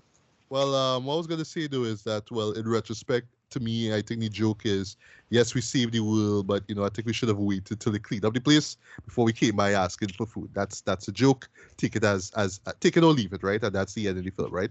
So, um, in closing, um, yes, this this is this still holds up. I mean, it's just been ten years though, but in terms of what it did do, just just how the you know it. Uh, along with reason the bar, of course, right? but just the chances and risk it took, boy, um, and it just paid off immensely. Um, but really, what what makes this work though is just that tight script though, and just how you know it was just like just so smartly written though, but still gave you the goods. It was still enough crowd pleasing moments. It still gave you know the fans moments. It, it gave non-fans moments as well too. Um, the character the characterization in this is great though, and I would say this is a template in terms of just how to how to flesh out characters, um, how, how to tell like a multi-character superhero story. I, I I know like in the past that's always been sort of hit or miss. I know that's always kind of been hard to do, but this one is like the template. Like yo, this is how to do it, right? Um, the, the VFX in particular really stands out though. I mean, Yeah. really, really holds up, I should say, right? Um, just so well done by just a lot was put into this, and yeah, this this just paved the way for just other great MCU films, right? And you know, just the rest is and the rest is history, sorry, right? So for me, yeah, this movie still holds up. By I'm gonna give this a light four and a half out of five, and This is hands down one of the best superhero movies ever made. One of my all-time favorite superhero movies. While I can't say this is top five MCU, I, I, I can't see that that right now, um, this is definitely top ten, right? And as far as Avengers go, I also have Infinity War and um, Endgame, right? Um, you know, Ricardo and I, we did previously we did our um top ten, be- sorry, top thirty best of the decade, right? And you know, I know Ricardo, you had the first Avengers in your top ten, right? For Yeah. me, I had Avengers, Infinity War, and Endgame. I, I just personally didn't want to have three Avengers movies, so I kind of tied the two. Um, and and I also have you know Captain America, the Winter Soldier, and I put you know um Civil War as well too. I think that's a really really great follow up, right? But yeah, um, this this was Marvel pretty much saying, yeah, this is who we are. This is what we're gonna do. This is the bar we're gonna set, Trent. And you know, it's just so funny seeing how the DCU tried to, sorry, the DCEU tried to do its thing, right? Or I should say how the how DC tried to do its thing with the DCEU. But I mean, I mean, just it's like cho- Tsujihara. Yeah, yeah, yeah, him, yeah. That, that, and, that, and I that- and I all, always that's all. interject with that because you know the thing is, as much as everyone shorthand calls it DC, the problem begins and ended with Kevin Tsujihara and Warner Mhm. Brothers. Yep. He of himself did not know what he had, and it's one of those things. And I'll I'll just say this and then you know the end with it. The way how Marvel was able to okay something did not hit well, but we know what the end goal is. So even though this movie Iron Man three or something else might not have been uh, top tier, it still leads towards something, and then we're going there. Exactly. Right. Tsujihara is the guy behind. Well, he was. He's gone now. Hamada is there, but Tsujihara at the time was the one who was pushing things and then doing this whole lopsided suits thing of, oh, well, if this was too dark, then let's lighten it up and do this nonsense. Let's Yeah. have a, a, a trailer company edit Suicide Squad and Yeah. make it different. And that became a whole scene. But I mean, the shorthand becomes DC when in fact it's Warner Brothers still mucking around doing this kind of nonsense. No, yes, I, I just think it's good time when we're talking about this because of the, the whole Discovery buyout. Um, a lot of rehauling and you know shit cannon going on right now. Uh, we're not. I'm not sure what's gonna happen because it doesn't settle yet with this. Uh, but yeah, a lot of stuff just gonna go. Period. Like, and they had to, they have to do a complete rehaul. Um, what going for because so little of it works. And the sad part is that the stuff that does kind of work, the, the, the, the, the people have real world drama, right? So Aquaman have the Amber Heard drama going on. And then I don't know what, what going on with Ezra Miller, but Ezra Miller just in a hot mess right now. And yeah, it's, it's really unfortunate that that you know they just in a mess. They, they don't nothing going going right for them or seemingly going right for them. Uh, but they, they still have projects done, and we'll see what going forward as it is. Um, but you know, meanwhile, you know, Moon Knight wrapping up. Like goddamn, you have a six part Moon Knight series, and it's amazing. Like study that now. like that's yeah, where yeah. Marvel is right now, and they just have a ton of plans. They recently had some. I forget what it was, but it, uh, Feige and company had some big thing where they just talking about the planning up to year 2032. So that's how Yeah. far they're ahead. Thinking Yeah. ahead, They're having a weekend retreat all Right. now, supposedly. Yeah, weekend Right. retreats.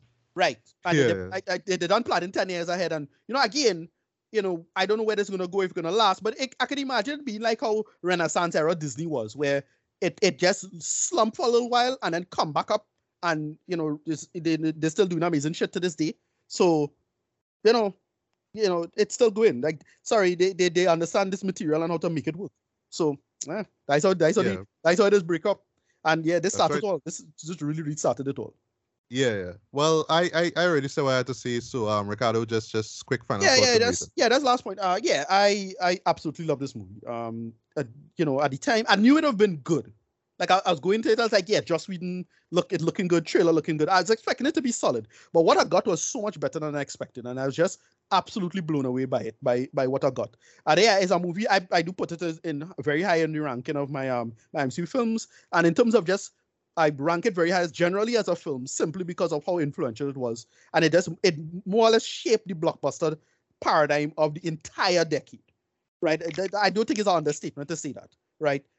Everything was different after this. This was just a just a goddamn bomb that has come and hit Hollywood, and this is just nothing recover from since then. Um, you know, it works. Everything works. Casting was great. Everybody had their lines and it make it work. I have a couple little problems and nitpicks, but it's not a big deal as it is. Uh, rating nine out of ten. Love it. All right, uh, Daniel, um, quick final thoughts and rating. Okay.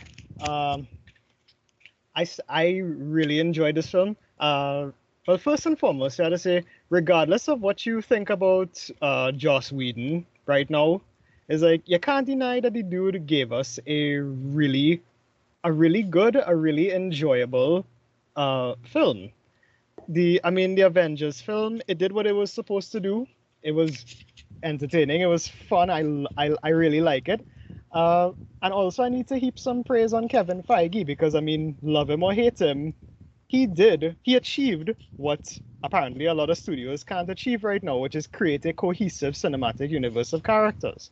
So, I mean, like like uh, Ricardo said earlier, he doesn't get it right all the time. Not all the movies are great. Some are better than others, but um, he he knows what he's doing. I and I really I thoroughly enjoyed this film. I will give it a strong eight out of ten.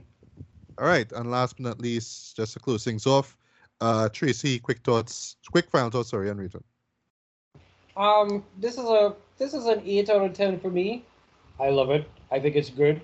I don't think, honestly, and this is the problem I have with all the other studios, including Sony, it is not necessary to try and do a Marvel formula. Marvel formula work because Feige was there again. Feige was there before Marvel Studios was a thing, so he got to see all the crap that didn't work and all the crap that Yep. worked, and he knows what he. You know, it's it's it's really really interesting that Kevin Feige and Geoff Johns grew up together. They kind of, in, in the sense of the industry, they shared an apartment together, etc., etc., and to see how both men moved.